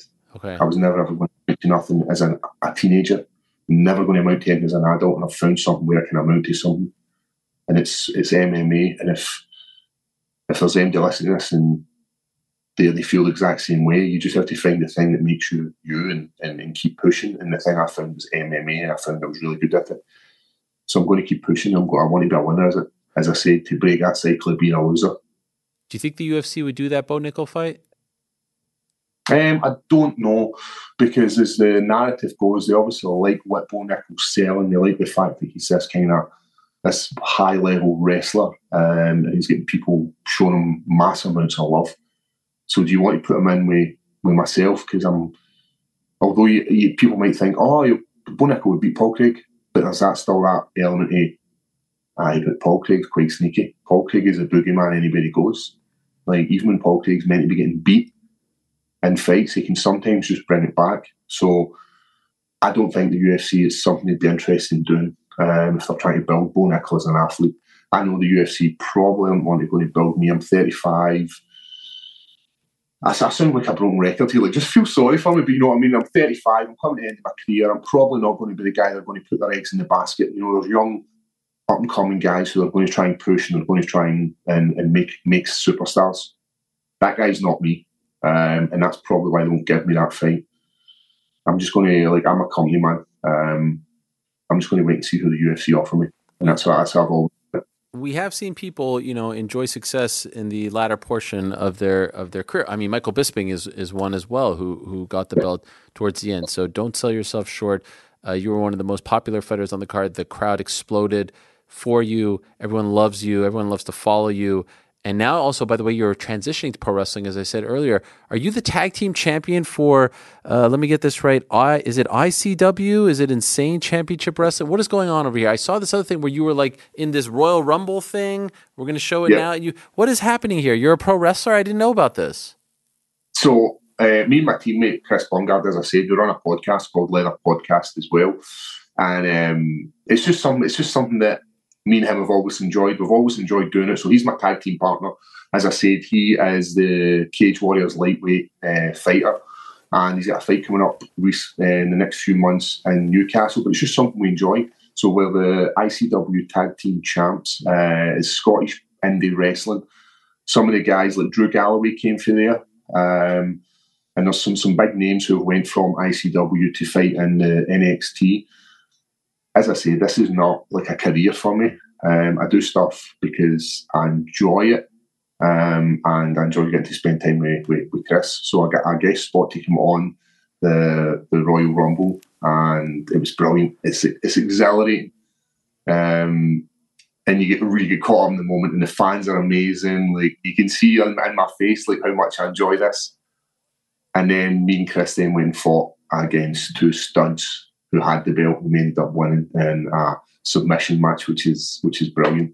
So I'm going to keep doing that because now the this fight's done with now, and then we're, I think the next event's going to be I think it's called Shug's House Party because remember it's a Scottish wrestling um, organisation, and who knows are we we're going to defend our, our, tag team titles. Who knows if we win, lose or draw? They're going to, it's going to have to be somebody who's deadly to take the belts off us you, you look like a natural out there. I saw you're you're you're doing like all the mannerisms, the moves. You're wearing the gloves. Did you take any classes, or was that all off the cuff? It's it's kind of all off the cuff. It's just um, it's because I've, I've watched it for so many years as a kid. What I did, they invited me. This was years ago. I'd not long been a UFC fighter, and uh, I accidentally broke somebody's jaw. not my finest moment. I was to punch him in the side of the neck, and as I hit him, it caught him right in the side of the jaw, and I snapped his jaw. Oh my gosh! I know it's, but that's that's that's wrestling. Um, sometimes bad stuff can happen in wrestling, um, and that's why I've got to be very very careful leading into a fight because something can happen. Maybe somebody slips a move goes wrong or maybe hurt the back of my neck, it might be like a cut, it might be something like that. So you've got to be very, very careful uh, with regards to pro wrestling. But yeah, that was my first experience at pro wrestling. I had then ended up accidentally breaking guy's jaw. Um, but this time now, as with my with my tag team partner, we're, we're going to be a phenom in in the wrestling world. It's tremendous. We need to have, a, need to have like a like a, a, a, faction name. We need like a tag team yeah. name. I've got one. Have you ever met Drew McIntyre? Um, no, I have not. I've not met him, um, but he's, he's maybe a lovely guy, and obviously he's Scottish, so we get behind our own. I'd love to meet him. Yeah, he's tremendous as well. Um, he enjoys MMA too, so that would be cool if uh, you're able to meet him. By the way, I was going to ask you about uh, Chris Duncan painting his face. Annoy you a little bit? Um, no, not really. I think it's like Obviously I've mentioned I've mentioned it before. The only thing I didn't want to do was the two years walking out with face paint because I just think it looks a bit silly. Like the two is doing it. Like one of you should really do it if we're on the same card, mate. But it, it's it's it's not one of these things. It's not like I'm waking up and thinking, "Fuck Chris Duncan, man, wearing face paint." Like it's I don't own the rights to face paint. Like Kuti, La- Kuti Blaba's done it, uh, uh, Kamaru Usman's done it, so it's not as if I own it. But um, I guess he's Scottish. He's proud of being Scottish, and um, everybody's a Mike Perry fan, and that's where it obviously comes from, Mike Perry. So I, that's That's incredible. PT Carroll told me that story last week. I had no idea that it came from Mike Perry. Mike Perry was the one who told you that you should paint your face, and that's why you do it. he's absolutely wild, Mike Perry. Like the, the full story, like he was uh, like because he's super intense, Mike. Um, but the fact is, I'm walking down the street after I've had my face painted. Uh, this was in Sacramento. I'm walking down the street, and he's in like the the hotel uh, bar area, and there's a fire exit, and he kicks the door open. Like as I'm walking down the street, he kicks this door open and he shouts, "Let can go, Scotland!" at the top of his lungs, right? But the fire alarms activated because he's booted the door open, and the, like behind him, he's standing in this doorway like this. The fire alarm's going off, making all this noise, and I'm like, "Oh my god, man, what's going on here?" Because this is my first experience in the UFC. That was my very first, and if it wasn't for Mike Perry, we wouldn't have any uh, crazy Paul Craig wins. That is amazing. Uh, Scotland next year. What are you hearing? What are they telling you? See, I would love Scotland now that we're starting to build a bit of a name for ourselves, as you were talking about just before I came on. That I think they're maybe oversaturating the market in London. Um, twice a year is too much in there, and there, there is a there isn't much better venues in and- than London. I understand why they do London because it's an easier hub to get to, but it's easy enough to fly up to Glasgow. As you said, Newcastle's an option. There's uh, Ireland as well. But I think Bellator have got like a non-compete clause in Ireland, so they can't actually use the three arena. Ah, Uh, I heard about Liverpool as well. One of the reasons that Marks and Spencers don't want to have MMA in there is because if you let the UFC in, then you have to let every other promotion in. And there may be, obviously, Liverpool, there may be some dodgy MMA mm. round about the Liverpool area because of where it's situated. Um, and that's why Marks and Spencers don't want MMA being allowed in there. It's not UFC, it's all MMA. And that's why they stopped them out. The Glasgow, the last time they were there, they they blew the roof off the place. You uh, you remember them being like some of the, the greatest crowds that uh, the UK have got.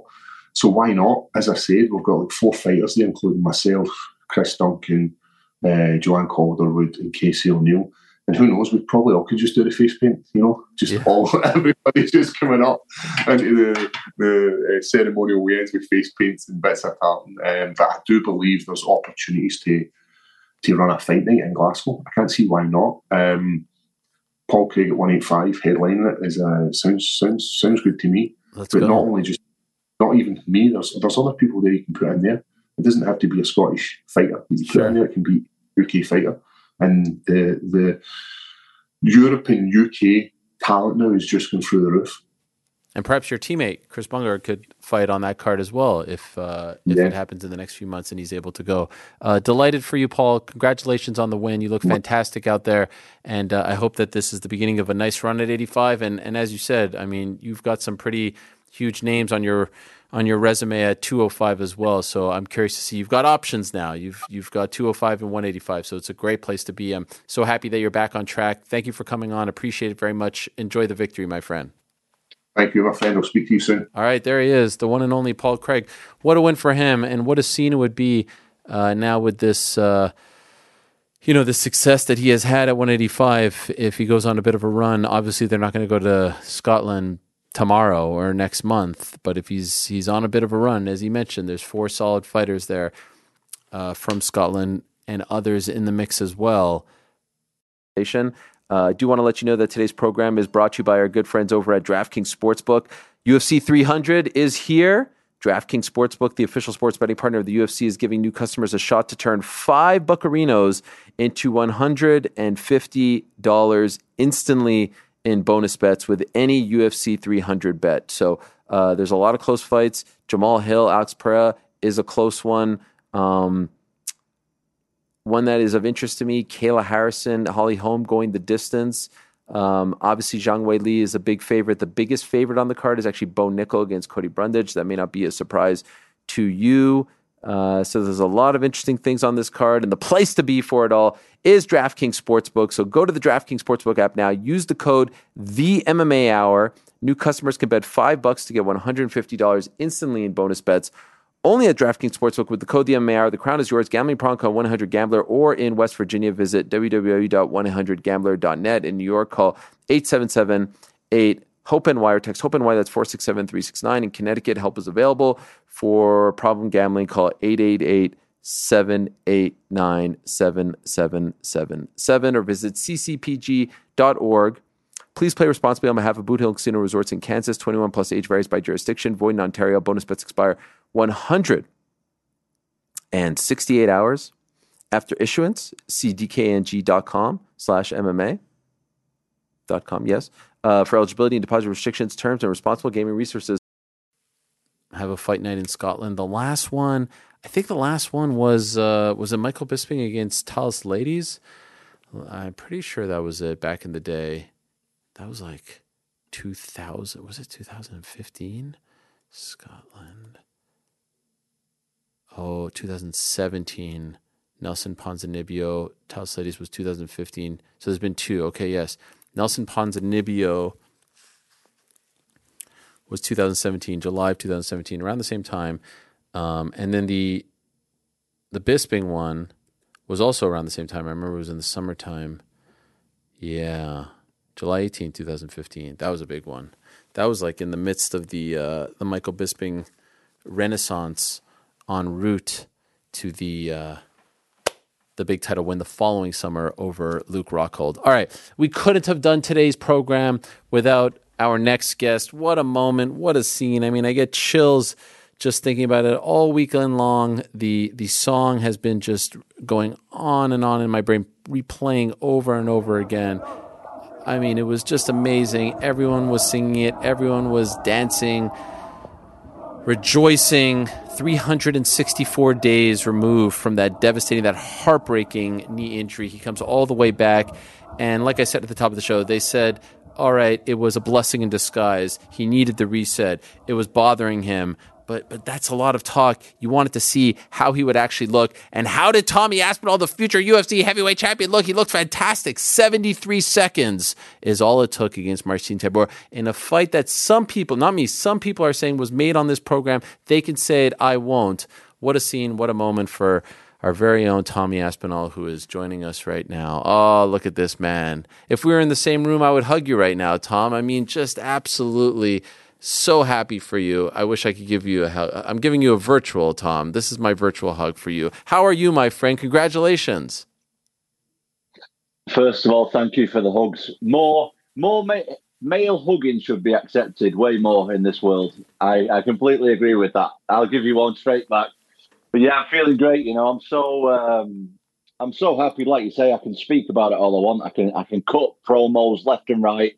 I can speak to all these high media people and all the rest of it. But ultimately, I need to show everybody, and I, I feel like I showed people pretty good. Oh my gosh, so many questions, Paul. Uh, July twenty fourth, two thousand and twenty two was the Sunday after the Blaydes fight. What were you doing? last Sunday, like a, a year ago, 366 days ago. What was that Sunday morning like for you? It was one of the lowest days of my life, to be honest with you. It was, uh, I was thinking about that today, actually. I was thinking about it earlier. And just the relief, I just feel I think that's the ultimate thing that I feel right now is I'm just so relieved, you know, that everything went well. I knew, to be honest, that my body was in great shape. I knew that I had a great training camp. I knew that my mind was great and everything. But just with heavyweight MMA, you just never know. It's just so wild, this sport sometimes. Sometimes just one punch can just change everything. So I'm just so glad that everything went went well and I really, really believed in myself. And ask anybody that's had any kind of ligament surgery to do that one year after they've had surgery. Ask anybody. That is a really, really tough thing to do, especially with all the pressure that I had on me. Like I had so much pressure on me, so many people doubting me and I knew I could do it, man. I knew I could do it, and the people around me knew that I could do it. And just thanks to every single person that's helped me along the way, I really, really appreciate it. I'm sure there were some people who were like, "Chin up, Tom. It'll be okay. You'll be back. You'll be better than ever." would you have believed them if they said like in a year from now you'll be on the London show in July at the O2 and you're going to do something like that? It's going to be it's going to be better than ever. Don't worry. Like, could you have even wrapped your head around that a year ago today?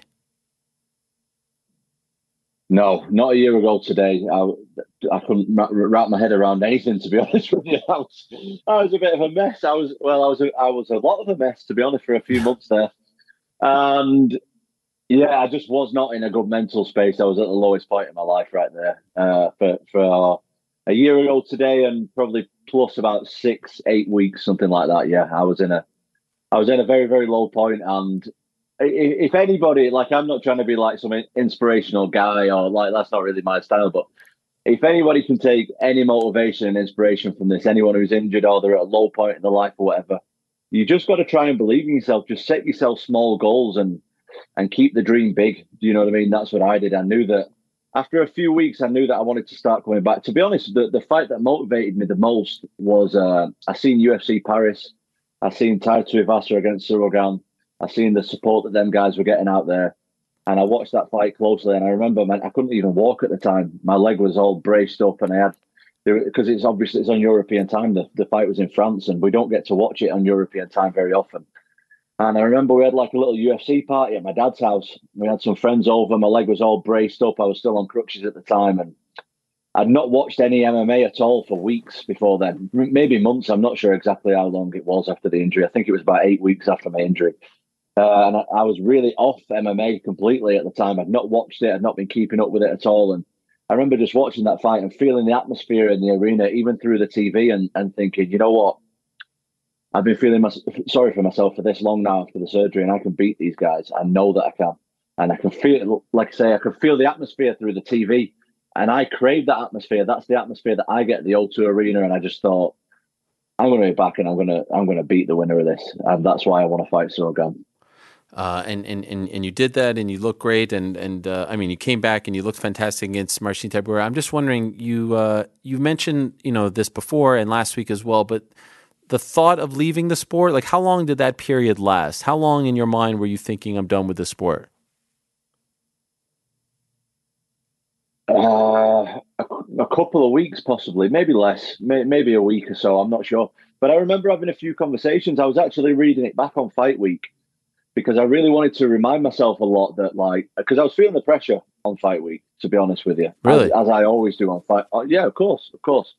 But even more so this time, I think, even more so. I felt a lot of pressure.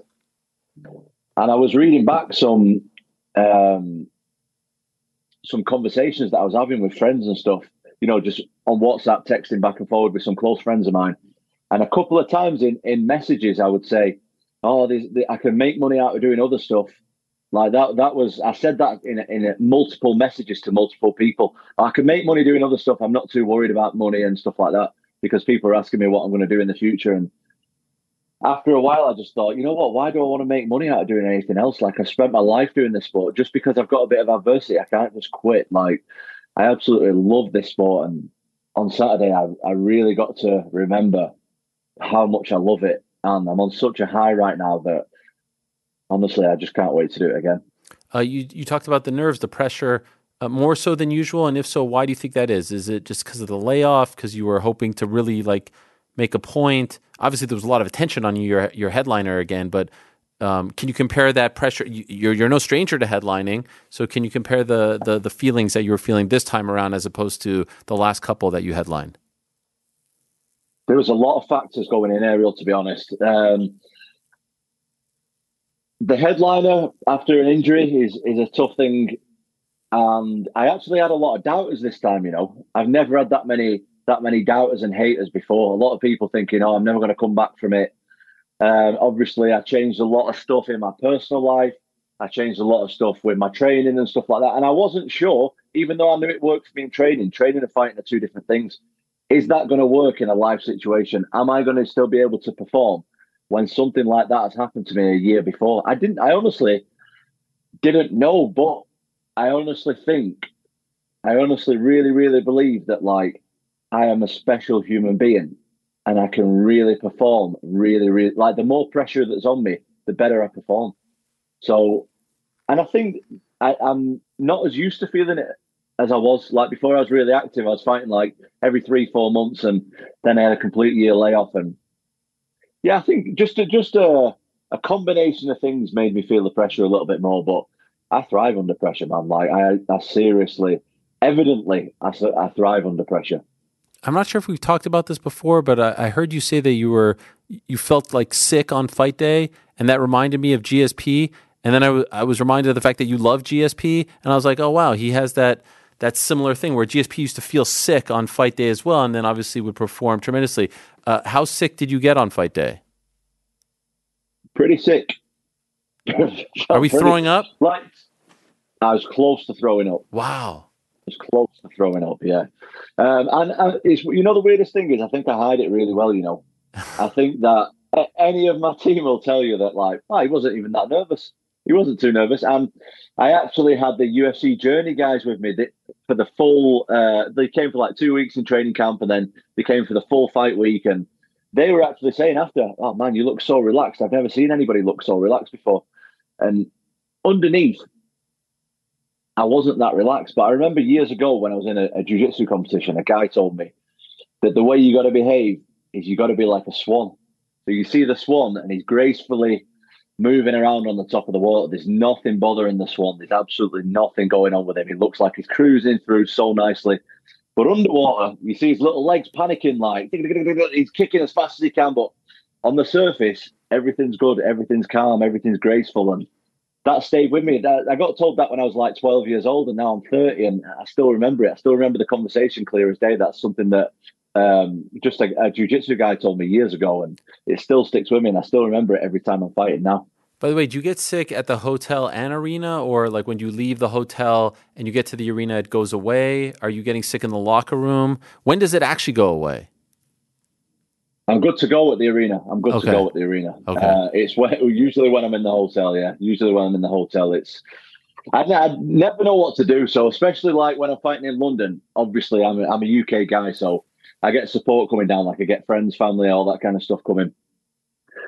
And they're, they're obviously there on the fight day, and then I want to spend time with them, but then I don't want to spend time with them, and then I want to spend time on my own, and then I don't want to spend time on my own. But again, referring back to GSP, GSP actually told me something when when we spoke, and he told me a little technique that he did, and I think I watched it in a documentary of his years ago, anyway, or something like that. But he he, re- he reminded me of it when when we spoke, and he said that he has a way of like tricking his mind into being confident by the way his body is, if that makes sense. Like on fight day, he'll make sure that he smiles a lot. He'll make sure that he walks around with his head high and his shoulders back and acts confidently. And before he knows it, that kind of switches his mindset into tricking his mind to think he's confident and he's cool and he's calm and he's graceful and doing all this stuff. So I do the same. I, I'm I, anything I can do to mimic GSP in any way, the greatest fighter of all time, I will do that. Well, you did it on uh, Saturday, and I heard you say that you th- you really thought it was going to be 25 minutes, Tom. Come on, you didn't really think that. Yes. What what made you think it was going to be 25 minutes? You at your best against him at his best. With all due respect, it's just different levels. Well, I've been following Tybura's career for quite a while now. I've obviously watched all of his fights because I'm fighting him. Um, most of his wins come by him getting punched in the face and the other guy getting exhausted. And he's took some massive shots off some massive punches, you know, Mhm. and he doesn't go down a lot of the time. Like the guy is tough, he doesn't quit. And yeah, I, I was mentally preparing myself for five. But you know, when I'm mentally preparing myself for five, that's when I'm at my most dangerous because I'm just like people were saying how fast I looked and how, how powerful I looked. Mate, honestly, I was in first gear. I promise you. Like I was in first gear. I wasn't I wasn't trying to be fast. I wasn't trying to knock anybody out or anything like that. I was thinking it was going to be a five round fight, so I was taking my time. Any any part of you because it's been such a long road back, and you were in first gear, and you were perhaps relishing to show off the new physique and, and the strength and the speed that you wanted a little bit of more time out there. Yeah, I did. I, I wasn't trying to knock him out. I wasn't trying to. I, honestly, I wasn't. Like uh, the shots just came, you know. And as I said in my book, like I'm so well trained. I've trained with so many good people over the years. I've been I've been involved in martial arts since I was eight years old. I'm 30 now, and uh, just massive shout out to everybody and and anybody who's helped me over the years. Like I, I've got really, really good fundamentals and everything, and I see everything really well. And I think uh, I think now I'm really I'm really maturing as a person and as an adult and as a, as a fighter, and I can really see things now. Uh, I see things really well, and I'm really happy with the way everything's going. That that was the best moment of your career, right? Like there's there's no chance anything can come close to that, right? Mate, by far, by far, that was that was a must-win fight for me. That was a must-win, and I won it really, really impressively. And I met Louis Theroux. That that was a big moment for me. I met Louis Theroux after that fight. I couldn't believe it. That was amazing. Tom, you know, like he's like my inspiration, right? Like he he's one of my. Anytime someone asks me who my inspirations are in terms of interviewing, I say Howard Stern, who's a big deal in America, and Louis Theroux. I've watched everything. I listened to his podcast. I don't know if you've heard his podcast. And then I see you fanboying out to Louis Theroux out there. I was like, man, Tom and I, we have a lot more in common than I. I didn't know you were a big Louis Theroux guy. I thought you just Oh, liked mate, his song, his TikTok song. That's all I thought. I, I did like. Well, everyone's getting onto his TikTok now, but I've been a Louis Theroux, Theroux fan for ages. Like, I used to watch them uh, weird weekends in America and Yes. everything that, like, oh, whatever, whatever. It was. Uh, like, I even watched a Rita Ora documentary on him. I don't even like Rita Ora. I just like Louis. Like, He's the Louis is the man. And you know what I love most about him is he's super good listener. He's super intelligent, and he's so intelligent that he can make a normal conversation awkward for the viewer's entertainment in a way that is fantastic for the viewer. Like the way he goes about asking questions It's is the best. is is honestly greatness. I absolutely, I, honestly, I've watched. I said this to him when I met as well. I've, I've honestly think I've watched every bit of content that he's ever put out, barring his podcast. I've not watched all of his podcasts, but every kind of documentary that he's been involved in, honestly, hand on heart, I think I've watched them all. Wow. I, did you know he was going to be there? No, I didn't. I didn't know. I had no idea, and I didn't even know. Actually, he was stood. He, was sat, sorry, right behind like my corner. And when, because I do the crouch like the beginning of the fight, like I start in a crouch position, he was literally like over my shoulder. I only noticed after, like when I watched it back.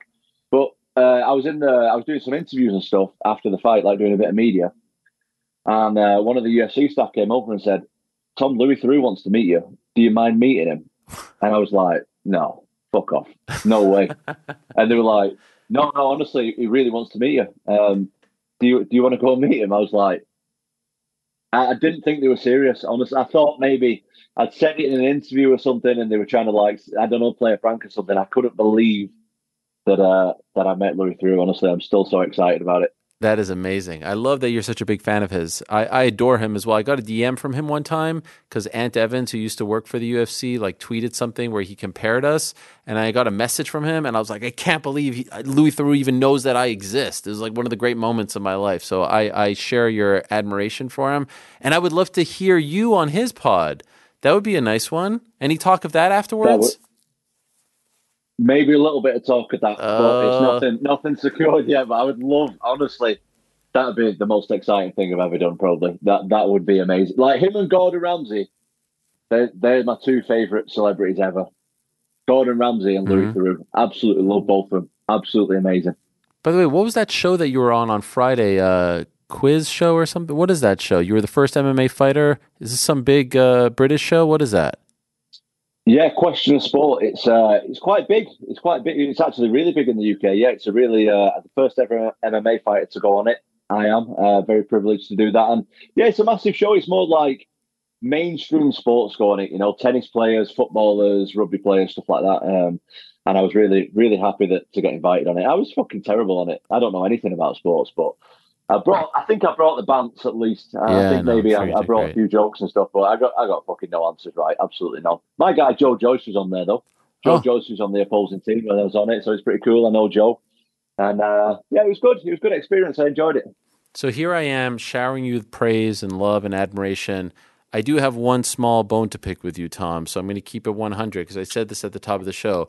But I do have, you know, it can't all be just positive because then people are going to say I'm a Tom Aspinall shill. I loved everything about it the performance, the fight week, the way you looked, the way you acted, everything, the win. And then, and then you get on the microphone and you're killing it on the microphone. I mean, you're cutting promos left and right. But if if I were to write the script, and this is what I want to ask you about, this is the one. It would have been you versus Sergey Pavlovich at MSG, and you're right under Jon Jones, and you do what you're going to do to him, and then he wins, and then it's like, all right, I'm fighting that guy. Like you're in the same orbit, you're in the same building. Why did you go Gane Spivak, who you, you have beaten Spivak in relative, you know, dominant fashion? Gane, I know you have, you know, love for him and you'd like to fight him. It'll be a great fight.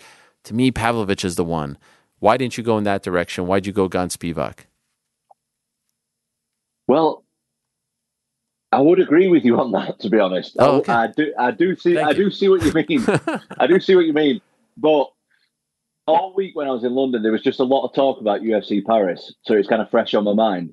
Also, you know, I'm doing my thing for BT Sport. Hmm. TNT Sports, by the I'm- way. I'm TNT. yeah, yeah, but I was yeah TNT Sports now. But yeah, I'm doing. I was doing my thing for BT Sport. Right. Now I'm hoping to do more things for Ah. TNT Sport. Okay. Okay. So I was thinking, Paris's European show, Hmm. TNT Sport are going to be there. I want to do. I want to do the pundit stuff again. I'm going to be there. Hmm. Why not make? Why not make a bit of a scene and throw me in the cage after? And we'll have a li- little bit of a little bit of a standoff for the crowd. I thought that'd be a lot of fun.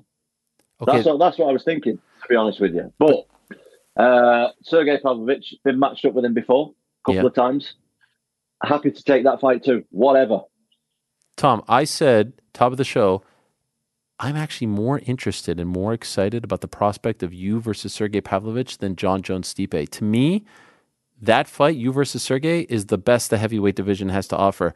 Dare I say, I don't know if there's a non-title fight at the moment that excites me more than you versus Sergey Pavlovich. So I heard you say Sergey, and then you went left turn on me and you said Sergey Spivak, Cyril Gane. I was like, wow, we were so close. This is it. This is the fight. This is the one. And then maybe I thought, and I was going to ask you about it, maybe you want to save that for the title fight because eventually you guys are going to be in that. T- I mean, you're there already. So then I was like, okay, maybe he's saving it. But I just want the record to show you versus Sergey Pavlovich is the is the for me personally. That's the one. That's the one. I mean, it would it would be good to save it for a title as well because Mm. I'm pretty sure that we're going to fight. We're going to fight each other a couple of times. I think it's not going to be a one and done. Also, I'm going to partially put the blame on blame on uh, Michael Bisping for this one Oh, okay. because Michael Bisping told me that you should always try and fight the guy who's just fought for a title and lost it. That's what the people want to see because he's like the next best in line. So I thought Cyril Gane's just just fought for a title, lost it. If he wins, that'll be perfect. But I This can is see the horrible look in his face advice. right now. Tom, this is Well, horrible I- advice. What are you talking about? Why would they want to put the guy who I'm just not- fought for the belt? What if something bad, God God forbid, slip on a banana peel, he Yeah, wins? see- they don't want to give him another title shot. That's Michael Bisping told you that. That's horrendous advice. Ariel, I'm new to this calling out people stuff. It's not usually my style. I'm just I'm just trying to get myself a fight. I'm trying to secure the next move, and people wanted to hear it. People went wild when I started doing that. People were loving it. No, I know. Well, they would have went wild for anything you would have said. Honestly, if you would have said, you know, whatever, I want, you know, uh, sausage for breakfast, they would have went wild for that too because they were loving everything you were doing. I, but MSG to me, you got to be on MSG. Do you do you agree with? It? I want you on the same card as those guys. You need to be right there, not as a backup fighter. You need to have the big time performance, and then you need to be top of mind when you know the the the, the winner is crowned, so that they don't walk away. That's the problem. I don't want the, the winner to walk away. I, I want you to fight the winner of that fight, not for the vacant title. You know what I'm saying? I would definitely agree with that.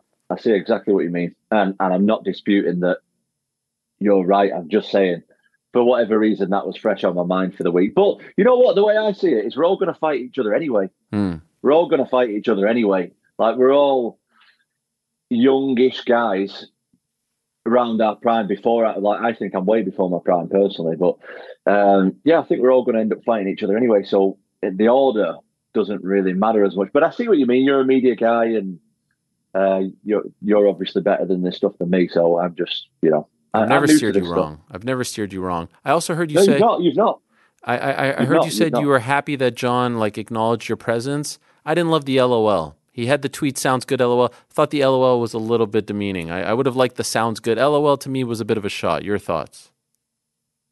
I, I'm just putting out there Jon Jones a patronizing guy I think he's trying to patronize me yes. How dare he patronize me? How dare he? Uh, yeah, no, I don't know. Whatever, whatever. But that's the fight that I would. That's my dream fight. So I'll do whatever I can to get that. That's the dream fight. Number one, top of the list, you versus Jon Jones. Of course, of course. How, how in your mind, what's the prediction? What with him and Stipe? No, you and you and Jon. Well, he's fought a lot of quicker guys before. I don't mean quicker than me. I mean quicker than most heavyweights. Mm-hmm. Uh, being a light heavyweight, obviously. Um, but he's never fought someone quicker than a light heavyweight who's bigger than him Hmm. before, who is super confident with big fight IQ, who's not intimidated, who's young and fresh, not loads of miles on the clock, and brings something different. And that's what I think I bring to the table against Jon. So the official prediction is Oh, sorry. Yeah, the prediction. Um, I, I think I, I think I'm dangerous from everywhere, to be honest. And I think I have to touch you once. I have to touch. Like you can see, like look, look what just happened. And I know Tybura and Jon Jones are two different people. I'm completely aware of that. But if he's a human being, I have to hit him one time at speed that he doesn't see, and I'm really capable of doing that. So, uh, to answer your question, I think I can knock him out. wow. Would you be disappointed if he walks away before fighting you or Sergey? I mean, I'd be disappointed, but it wouldn't it wouldn't ruin my life. I'm, I'm trying to get the belt. Like ultimately, I'm trying to get the belt, and, and it doesn't really matter who's. That would just be a nice little cherry on top if I was to get to to beat Jon Jones as well. hmm And uh, fighting at MSG is something. I mean, maybe not a dream, but that's got to be up there, right? I mean, that's pretty damn cool to get out of Europe and fight in one of the iconic venues in the world. It's definitely up there. I mean, you you're a New York guy. I know you're not from New York, but you live there, don't you? So what what does it mean? What does it mean to New York? It's pretty big over there, isn't it? It's it? huge. It's huge. Yeah, iconic. World's most famous arena, the Mecca. And then you could come in studio that week. It would be fantastic. So you're spinning this on the selfish note now. No, Really? You, you basically just want me in studio. Is that what you're saying? would it be Because, nice? Yeah, I know. There- There's, there's there's definitely been talk about you not paying up in the past. And I I'm not saying that. I'm not saying that you're that guy. I'm just saying there's been talk of it in the past. What you're you're gonna you're so big now that you're gonna start charging for interviews. This Absolutely not. This doesn't go Absolutely well. I just want to let you know. Spoiler: It doesn't go well when you start I, doing I, that. I do not want to get 10-7. I don't want to get 10-7 by anybody. Uh, no, I let you know. You you you responded right away. I was like, oh, here we go. He's back. He's probably going to tell me he wants a week off. He needs some time. He's not going to do media. This and that. I know you don't love the media stuff. You've come a long way, but uh, you responded right away. In fact, you said it yourself that the fight was made on this show, which I you know I don't want to take that credit, but you gave me that credit, so I want to thank you for that. You'll take credit anywhere, I think. But to be honest, credit is due this time, and it was definitely made on this show. And uh, we made it pretty smoothly. And Tybura's a good guy. He's got a great team around him, great, great group of people. To be honest, I never fought somebody that I really liked before.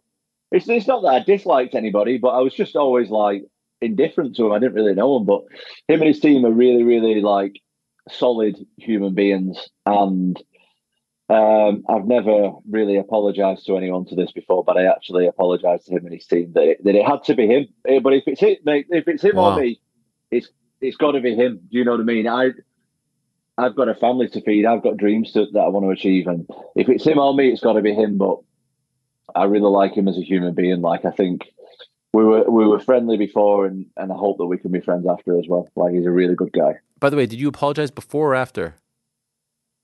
After. After, where did you see him? Well, I seen him in the obviously I seen him in the octagon. hmm Um, and then I wanted to chat to him afterwards a little bit.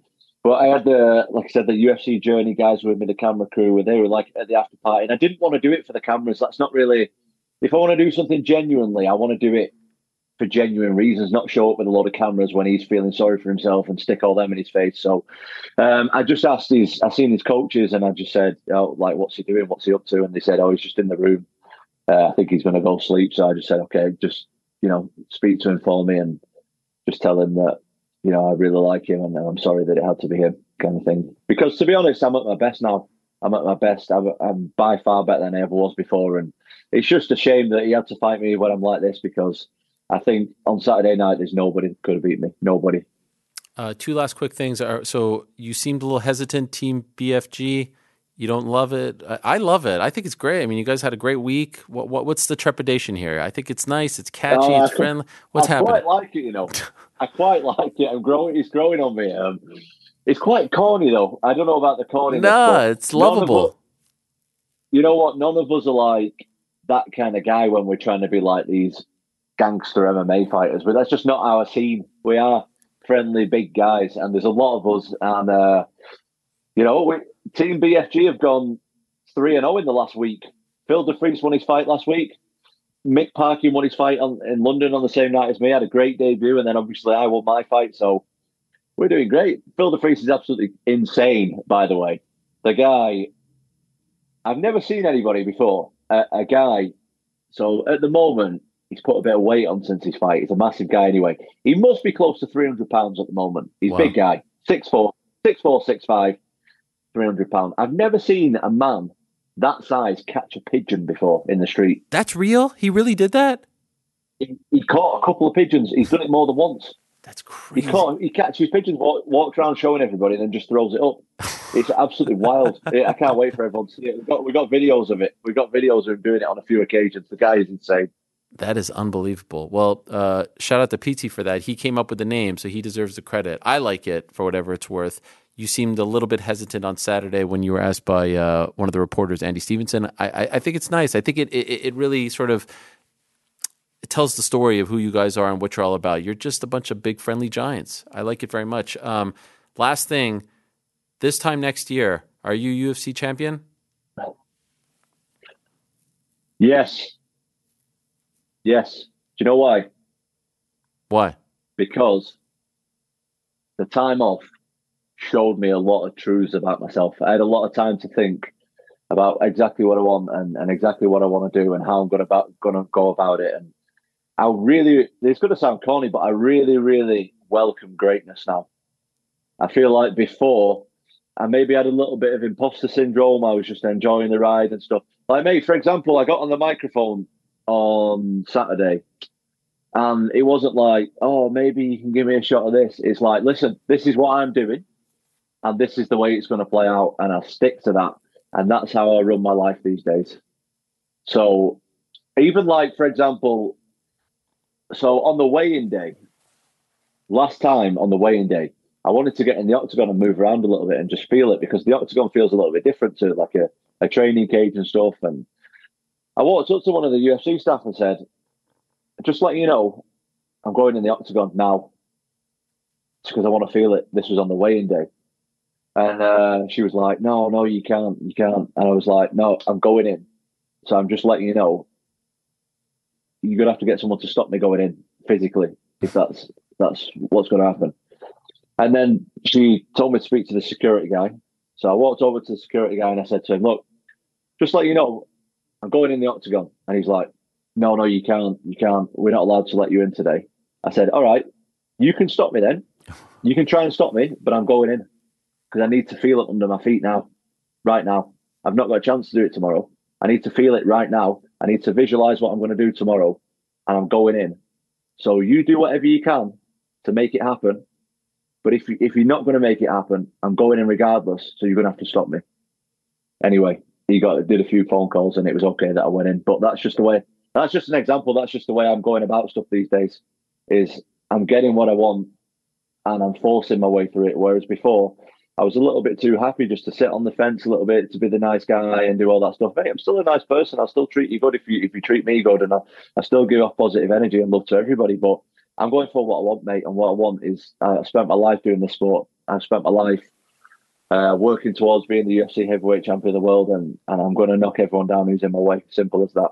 I love that. And by the way, I said that was the last, but just I just have to ask the follow up. Did someone lead you to start thinking that way? Like, did you talk to someone that, or is that something you figured out on your own? No, this is all from my dad. This is my my father's thoughts because I was, you know, I was. A, I like to think, you know, I'm a nice person. I, I really like to think that, and I like to think that I, I show everybody love and I treat everybody nice, and I have got good karma and stuff like that. But there becomes a point, mate, where you can be too nice that it's taking away some of your own, eat like your own. Um, I don't know what like your own respect for yourself. Like I felt like I was giving, I was compromising constantly on what other people want, and I think that this time off really showed me that I can't compromise on stuff anymore. Like if I want something truly, it doesn't really matter what anyone else thinks or what anyone else is doing. Or like I've got to say, fuck everybody else. I'm going for what I want. And if you're with me, you're with me, and if you're not, you're not. And you know, me and my dad, we had a lot of chats over it, and um, he told me that I should have been like this a long time ago. But obviously, it takes something bad to happen to really start to make some changes. So I'm really like that. That injury. I was saying this all week, like pre-fight, and I, I could see a lot of funny looks coming my way, thinking, "What is he talking about?" But that injury was by far the best thing to ever happen to me in my life. Hmm. And uh, obviously, I'm talking about career wise. I've got children and everything, Yeah, so yeah. obviously they're the best thing. But uh, career wise, that was the best thing that's that's ever happened to me because uh, I just put my career first now in everything that I do, and it's paying off. I didn't mention this, but another thing that I loved, you said, don't say welcome back because that would imply that it's the same guy coming back. This is a new version. So, hello to you, the new Tom Aspinall 2.0, if you will, perhaps even 3.0. Well done. Really, really so happy for you. Great performance. And uh, I'll see you in a few months here in New York City when you're fighting Sergey Pavlovich at Madison Square Garden. You're the man, Tom. Love you. Thank you. Appreciate Thank it. you.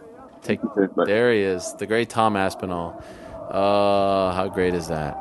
I mean, what's better than that? Tremendous stuff. Um, do we have? Um, would uh, I heard like a doorbell ringing over there? Yeah, we have uh, a guest who was a little extra um, early. Okay, we're good though. Yeah, we're great. Hmm. How's the uh, beverage? Oh, it's very hot in here. Hmm. I'm sweating. Is everything okay over there? Everything's great. By the way, can I get uh, some sort of credit recognition for the fact that I think I just convinced him to change his call out? Anyone? Yeah, is that, when you called him Paul at the beginning of the interview? I called Tom Paul. Yeah, any any credit you got got taken away. Yeah, when we, I, Paul. I kept thinking at any moment you're gonna ask him a question. He's like, you know what? You don't even know who I am. And then Wait, I up. called him Paul Craig at the beginning Yeah. of the interview. And no, you didn't call him Paul Craig. You said, uh, "Let's get into it, Paul." What? Yeah, I did not say that. yeah, yeah. Okay, whole- just two of us are big, wrong. Big pop back here in the control room when it happened. By the way, you know, We had Well- to lose the bug. stop it. Uh, lots going on. You know, you guys could tell me when I make a mistake. We're gonna interrupt We the interview. happens, yeah. like, um, this is actually Tommy Ariel. I actually don't think that happened. Okay, so And I and and why I, would we make this up? and I don't love that it's coming out in this way. Like I feel very embarrassed right now. I feel Well, you can save yourself with uh, Lerone Murphy calling him by the proper name. You know? do you, do you think he noticed that? Oh yeah, he's definitely aware. He is aware. No, stop it. Why would you not tell me this? I am telling you. I'm this. s- I'm actually sweating right now. By the way, for the record, uh, like it's like pouring out of me. Why is it so hot in here? You're wearing a long sleeve shirt. Okay, is our next guest here? Yes. yes, Okay. yeah, he's been here. He just, he just heard all this. Oh God, uh, Lerone Murphy, the miracle, big win for him. Birthday. Birthday boy, Yeah, oh yeah. 1991 baby, tremendous. Had a big win on Saturday against uh, Josh Culibao. I actually wanted to look at the uh, the the the order of things. Yeah, I mean it was coming after three straight losses, and then he comes in by by someone from the UK, uh, and then he comes in and has the dominant, emphatic win over Josh Culibao. Let's not make him wait any longer. Here he is, Lerone Murphy. Hello, Lerone. How are you, my friend? What's happening, Ariel? I'm all good, man. How are you? I'm doing great. Congratulations on the win. Uh, great performance, dominant performance out of you. By the way, where are you right now? Are you on the side of a highway? That makes me very nervous. I'm just parked up. Uh, this is the only place to get some peace, so I'm just parked up. Okay, all good. That reminds me of that song. I keep listening to it, Sprinter. You know Sprinter? You're in your own version of Sprinter. You know that song? Nah, I don't know it. Who by? Come on, you don't know that's like the song of the summer in the UK. The UK uh, by CD and Dave something Sprinter. I got, Probably know the song. I don't know the name. Come on, wow! I thought you were done. You you don't like UK rap? I listen to old school like Tupac kind of. That's that's my That's vibe. cooler. That's cooler. That's cooler. That's cooler. Respect. Respect. All right. Fine. Fair. Fair enough. Um, by the way, did you notice that? Like it was like uh, three straight losses, and it felt like the crowd was kind of like you know they were sort of losing a bit of their edge, and then you came in and you're like, no, no, no, no, no, we're back on track. Did you pay attention to that sort of thing? Like, I need to get us back on track. Are you obviously you were thinking about winning your fight, but it was interesting that it came after three straight losses by UK fighters. Yeah, seen that a lot of a lot of our guys lost, but I wasn't thinking about that. I was just thinking about my job really and truly. So it's good that I, I come out and uh, got us back on track. But yeah, man, it was it was sad seeing the boys lose at home. Yeah. What did you make of the crowd this time around? Did you feel like they were a little more subdued as opposed to some of the other ones? Yeah, it wasn't the same as the last the pay per view card. It wasn't nowhere near the same vibe as that. Um, even though I thought higher up the car- card, it wasn't as loud as as before. Why do you think that is? I just don't. I don't know. You know, obviously there's a obviously when when when you have got title fights on the card and a big card like the last one, um, the crowd are more up for it. And obviously, like you said, we're coming off three three losses. There's a lot of losses. Um, it's just a different type of vibe, man. I don't know. It's still good. I still enjoyed it, but it's a different vibe. Do you think that uh, it's time that they venture out of London, maybe go to some other cities? Yeah, for sure, man. They need to come to Manchester. Um, they could even go to Liverpool, Birmingham. I feel, I feel like London's a bit. They've been there three, four times in a row now, so it's like they need to go over places. It's expensive as well for people to to Right. travel and stuff like. that. So I feel like that's playing a part. Um, the last three times people would have forked out four hundred and odd pound for a ticket and whatnot. So it's like they're not going to go to. No one can afford that every like two, three times a year. Do you get what I'm saying? So it'd be good to get to Manchester. What about for you? It's been a lot of Abu Dhabi and then a lot of London. Are you are you ready to branch out? Yeah, I was, I that in my post-fight interview. I was, I want to travel the world as well. Um, obviously, I want a home fight. That's my dream to fight in Manchester. But I want to travel the world. I'd love to go to Brazil, the States. I've not done the States yet. Places like Singapore, all, all over that type of side of the world. I love to. I want to start traveling now. Manchester has had some great crowds in the past, and now with you know yourself and Tom Aspinall and a bunch of others, uh, have you heard anything about their plans or their desire to go to Manchester next year?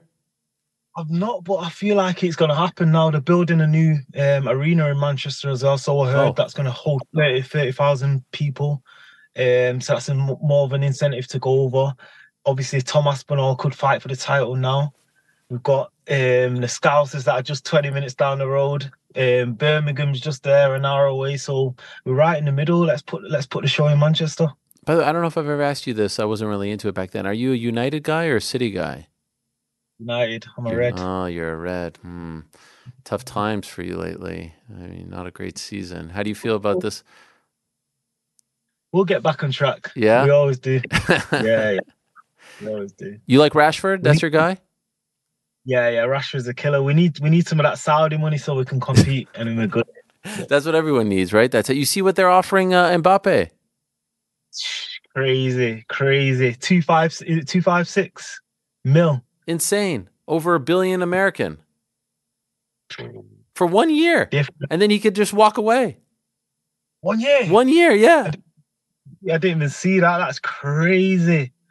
I should have been a footballer. Yeah. Did you ever play as a kid?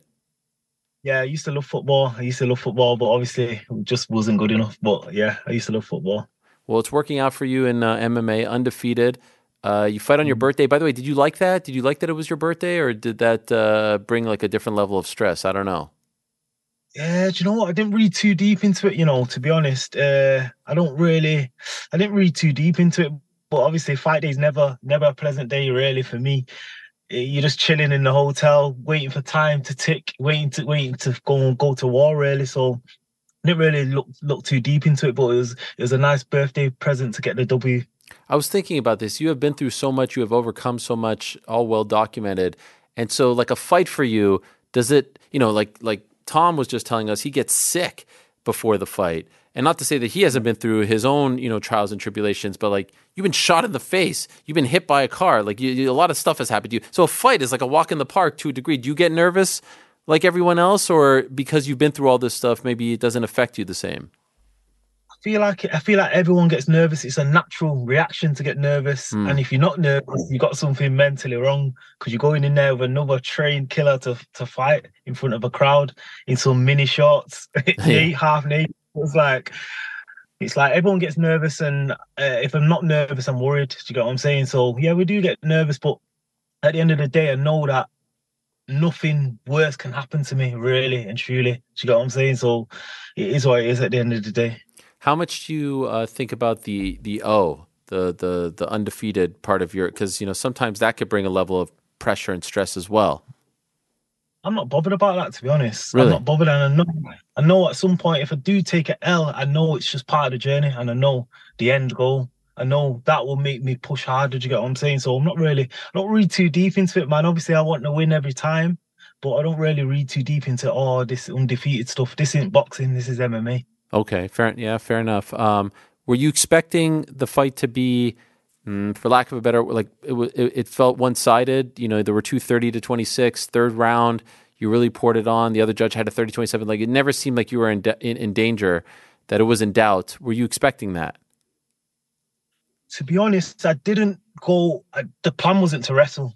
Uh, but I felt, I felt there there was there's a there's a point in the fight where I felt I'm a lot stronger than this guy. This is this is my route to victory. I, I- there's a transition on the ground, and I thought I took his back, and I was like, this is this is easy, easier than I thought on the ground. So I thought that's my route to victory. So I thought it would have been a back and forth striking battle more so.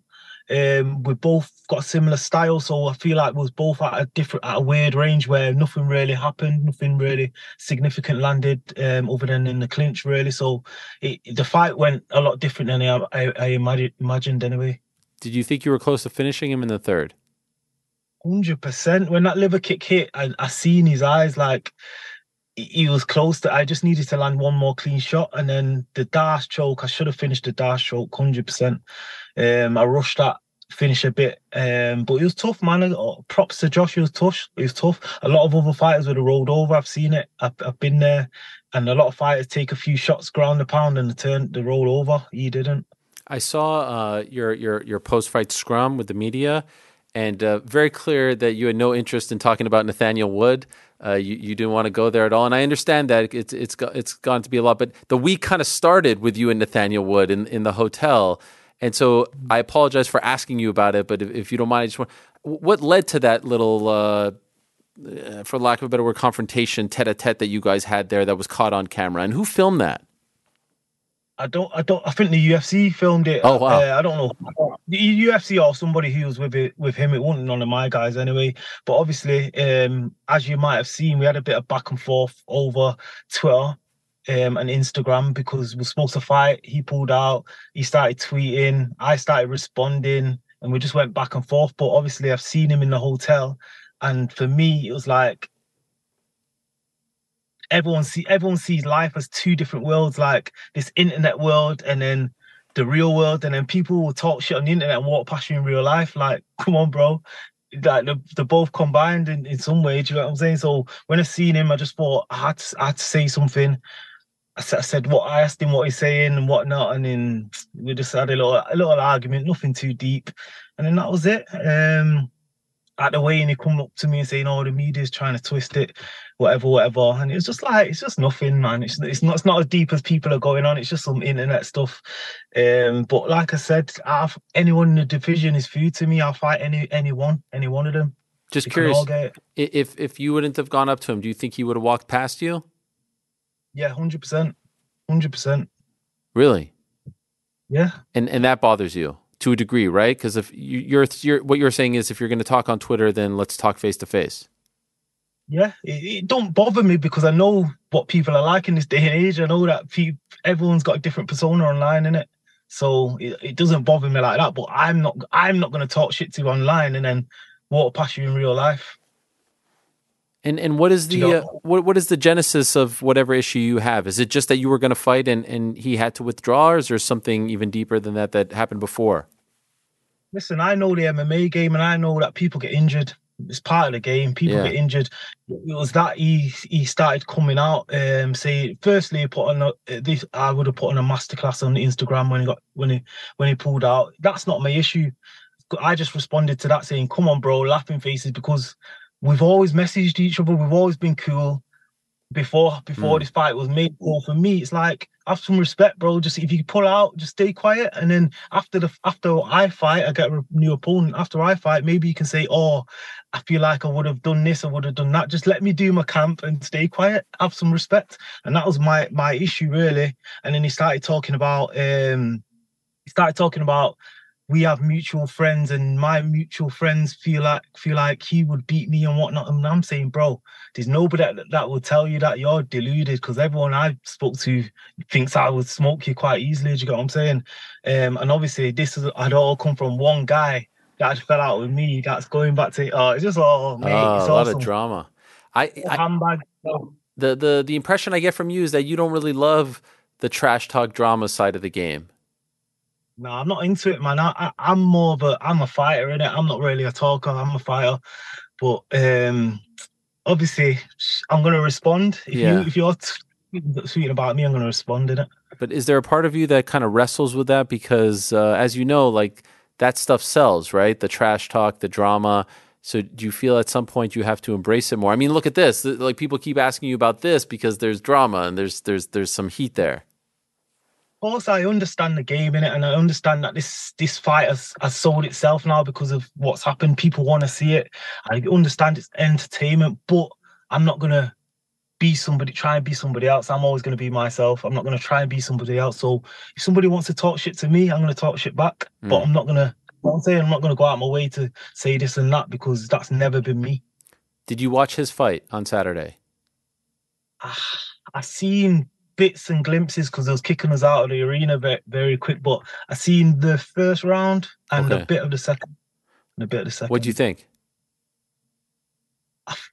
It went exactly how I thought it would, it would go.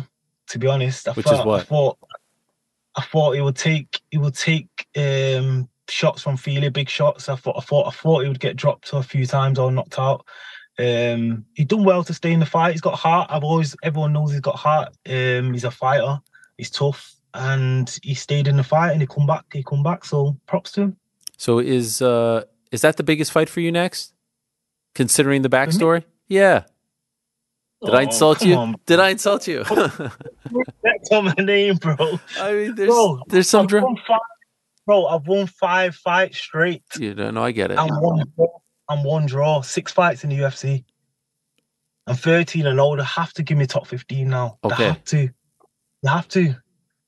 So you want I'm some- not taking. I'm not taking anybody else over them top 15. Check Okay. that one out. So if they offer you him now and he's not ranked, you're not interested. Uh, I'm not interested. Okay. Is there someone that you're interested in? Do you know what? I probably would. I'm lying. I probably would. Only him. Only him. Only him. To settle Only it? him. Yeah, because I feel like as a fighter, we've we've we've, we've talked shit. I've got no problem with him. Mm. I've got no beef with him like that. But because we've as a competitor, we've we've we've gone back and forth. He still thinks he's better than me. I believe I'm better than him, but we can settle it. What we can settle it one day. We will settle it one day. I Okay. think. Uh, top Yeah. 15. Anyone come to mind? Well, I wanted to. I feel like I wanted to fight Caceres. He's a good fight. He, he he looked good in his last fight. Um, he's number fifteen. I thought I'd start there, but I, I heard that he's booked, so I don't know. Hmm. But you want one of those names. You feel like it's time to, to get, like, let's, let's get rolling now, right? Bro, I've like I said, I'm 13 and 0. I've, I've had six fights in the UFC. I want to take some big risks. I want to. I want. I want to be the underdog. I want to go into a fight and just just take the risk. I don't. I don't care. I don't care about the result like that. I want to go and take the, ris- the risk and see how see how good I, I really am. Mm, And also uh, a, a little consistency, right? Like now I feel like you're you're fighting. Like when's the last time you had two fights in a year? Maybe could we get even three this year? Is that even possible? That's what I'm aiming for. Three fights. That's what I said at the start of the year. I'd love to have three fights this year. Um, I stay in the gym all year round, but it's like before this accident, before this car accident, it's like I was just, I was training every day and training hard, but I wasn't in the mindset of let let me take a fight here, let me take a fight here, let me let me always be ready for a fight. Um, which now I understand that this thing can end at any moment, every any given moment. So have to I have to be um get busy and and the time's now. Right. you know what I'm saying? So that, that's how I'm thinking now. Um, we're not going to show it because I pulled the guys in the back and they were like, "Oh, it's a little too gruesome." But your manager, Danny Rubenstein, sent me the video of you after you got hit. Man, it looked like your head was. It looked like your brain was leaking out of your head. I, this is like, this is insane that you survived this. And I know you. I mean, you survived. That is crazy. The, the gash. What? How many stitches did, did it take to close that up? That was. It, it actually looked like someone oh. cut your head open and, and, and everything was just pouring out. That's that's how gruesome it looked. I'm not. I'm telling you, you survived it. You've probably seen that clip before. This is insanity. What you've been through. No, it was crazy. It was crazy. Like I was, I'm lucky it happened where it happened because if it would have happened on like a little dark street, the guy for one, the guy would have got off. He would have drove off, and two, nobody would have been there to help me. And some luckily, um, somebody come out of the house with a towel and like stop the bleeding. Oh, Like, do you know what I mean? And that's what saved me. Um, and yeah, so yeah, it was bad. And the- obviously, the ambulance took 45 minutes to come. Fuck. And I was just, mate, I was just there, sat on the floor, thinking, I'm done, I'm gone. And luckily, luckily, I'm still here. Wow. And whatever happened to that guy who hit you? I don't know. I don't know what happened to him, but Wow. it's one of the things in it. It's, it's classed as a road accident. Like it's Yeah. not a criminal. It's, it's not. You know what I'm saying? It happens, and it probably just didn't see me. Oh, I don't know. How fast was he going? I can't even judge the speed because he was coming towards me, but he, he, he was turning right, so he was going fast, but not crazy fast. Okay. Were you wearing a helmet? I wasn't. Now you do? Do you ride a bike now? I ride no bikes. I ain't riding no. You're bikes. done. It- yeah, I'm done. I'm done. I'm done. It's too. It's too easy. It's too easy. Like you're not even. You're not in control of traffic. So Yeah. and you bike, you got no protection. Like even if you're wearing a helmet, it doesn't it doesn't matter. So since then you've never car- you never been on a bike since then? Indoor, what bike? That's yeah. it. Yeah, yeah, yeah. Damn. Even when you go on that, does that bring back bad memories? Nah, not on not on the what bike, but uh outdoors. Yeah, I'll be. If I won't go on the bike outdoors. Okay. Uh, and any ill effects from that at all? Like, do you feel like there's any bumps and bruises, or you're all good? Not now. I'm I'm back to I'm back to normal now. But I did have like uh, post concussion syndrome for a long time. Yeah. that lasted a while and like I was depressed. I was depressed for a good maybe six weeks. I was indoors and luckily I had good friends that come come pick me up and took me out to go for walks and whatnot and whatnot because it was a dark time. Wow. I was just having a conversation then before my mum, like I was just saying, like this time last year, I was in these night and day to not like now. Yeah, yeah, yeah. And last year I was like down and do you know what I'm saying? Down and out almost and I'm like I, I brought myself back out. I've had two fights. I'm back on top. I feel like feel like I'm on top of the world now. Did Did you even watch UFC London last summer? This time last year, could you even watch it? I did, and that's what hurt me even more because Right. I'm watching everyone have success. I feel I feel like they, I think they give everyone a bonus that night as well. That was a crazy night. Um, good on all the guys. I was happy for everyone, but I was just sat there thinking, nah, this should be me. Yeah. This should be me. I'm here because some guy wants to um, knock me off my bike. And and what did you do to pass the time? Like when you were in your house? Uh, well, I I the uh, concussion syndrome, so I couldn't even play my computer. I used to, I usually play PlayStation console, Wow. but you can't say you can't, you shouldn't play games and stuff like that. So it's just like pretty much just watching TV, being a bum, just sat sat there eating food, getting fat. Damn. Uh, by the way, your manager Dan Rubenstein said he whooped your ass in uh, FIFA on PS uh, something. Oh. Was this guy Oh. talking shit? What's happening? He said, "Make sure you mention that I Oh. whooped his ass." And listen, do you know what? Do you know what? You know what do you call you guys call the goals where where you you run and you pass the pass the ball across the net and knock it in? Mm, I don't know. Is, is there a re- is there a term for that? What do you call it? the, the term, but we we just we just call them them kind of people low. They're they're the low. They're the people. Oh, he's like cheap. for. He's doing like cheap goals. bro. That's all he scores. That's all he scores. Knocks him across the goal. No talent.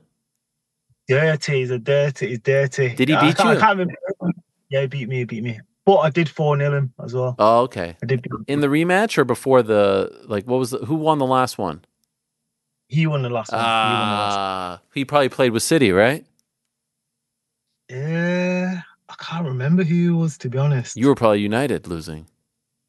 I wasn't. I wasn't. I Oh, was okay, like damn it. like a random team. I can't remember. Bayern Munich or something. But the- yeah, no, he was Bayern Munich. By the way, uh, was this during fight week?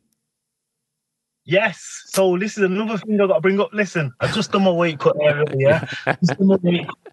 I've gone upstairs. I'm, I'm drinking my drink. I'm trying to get my salts in my body. My hands are cramping to death like this, and he's he's calling me out to play. I can't even speak. I'm like this on the bed, and he's calling me out to Ah, that's whack. First of all, the manager should be trying to build you up, your confidence. He's trying to beat you at your lowest when you're like you're dehydrated and stuff. That's not cool. This is what I'm saying. This is what I'm saying. Full strength. It's not gonna work. You do it this week. You whoop his ass. Six 0 Hundred 100%. He knows that. He knows that. uh, By the way, who's on your T-shirt there? Is that Marlon Brando? This is the God. This is the Godfather Yeah. T-shirt. Yeah. Yeah. Why? Just I don't know because that's Marlon Brando, legend. Yeah, I like the film. And what are you wearing around your neck? This is an energy stone. It's um, black kyanite. Okay. Wear this every day. What what is it supposed to do? It's supposed, to be like an energy protection uh, kind of thing. Okay. Like the good good energy, good vibes, positive. Right, good vibes. Yeah, positive. Okay. Well, I saw, I saw you tweet. Uh, we haven't seen your uh, your your your super saiyan ability just yet. And uh, Yeah. would you have we seen it after Saturday or not just yet?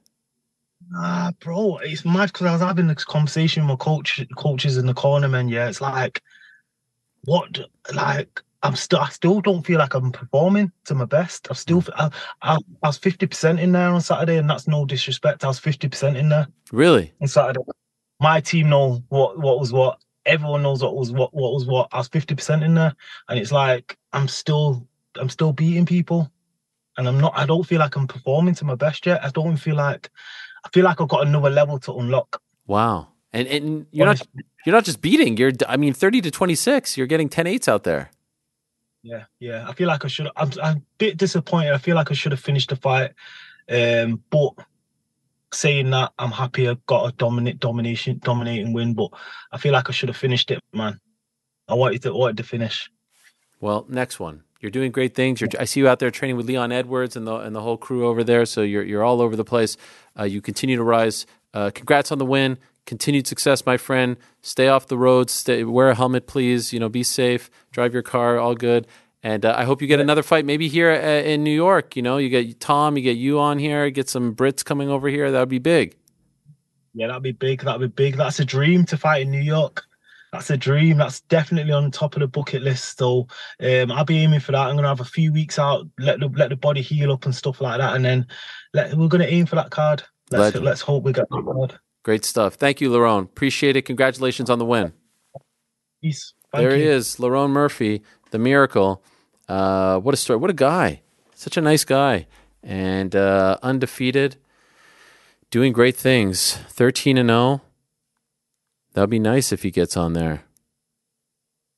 Although I must say, uh, 13 0 and 1, of course, there is the draw there, uh, but undefeated and uh, on a roll here. The last time he fought three times in a year, Support for this show comes from Sylvan Learning.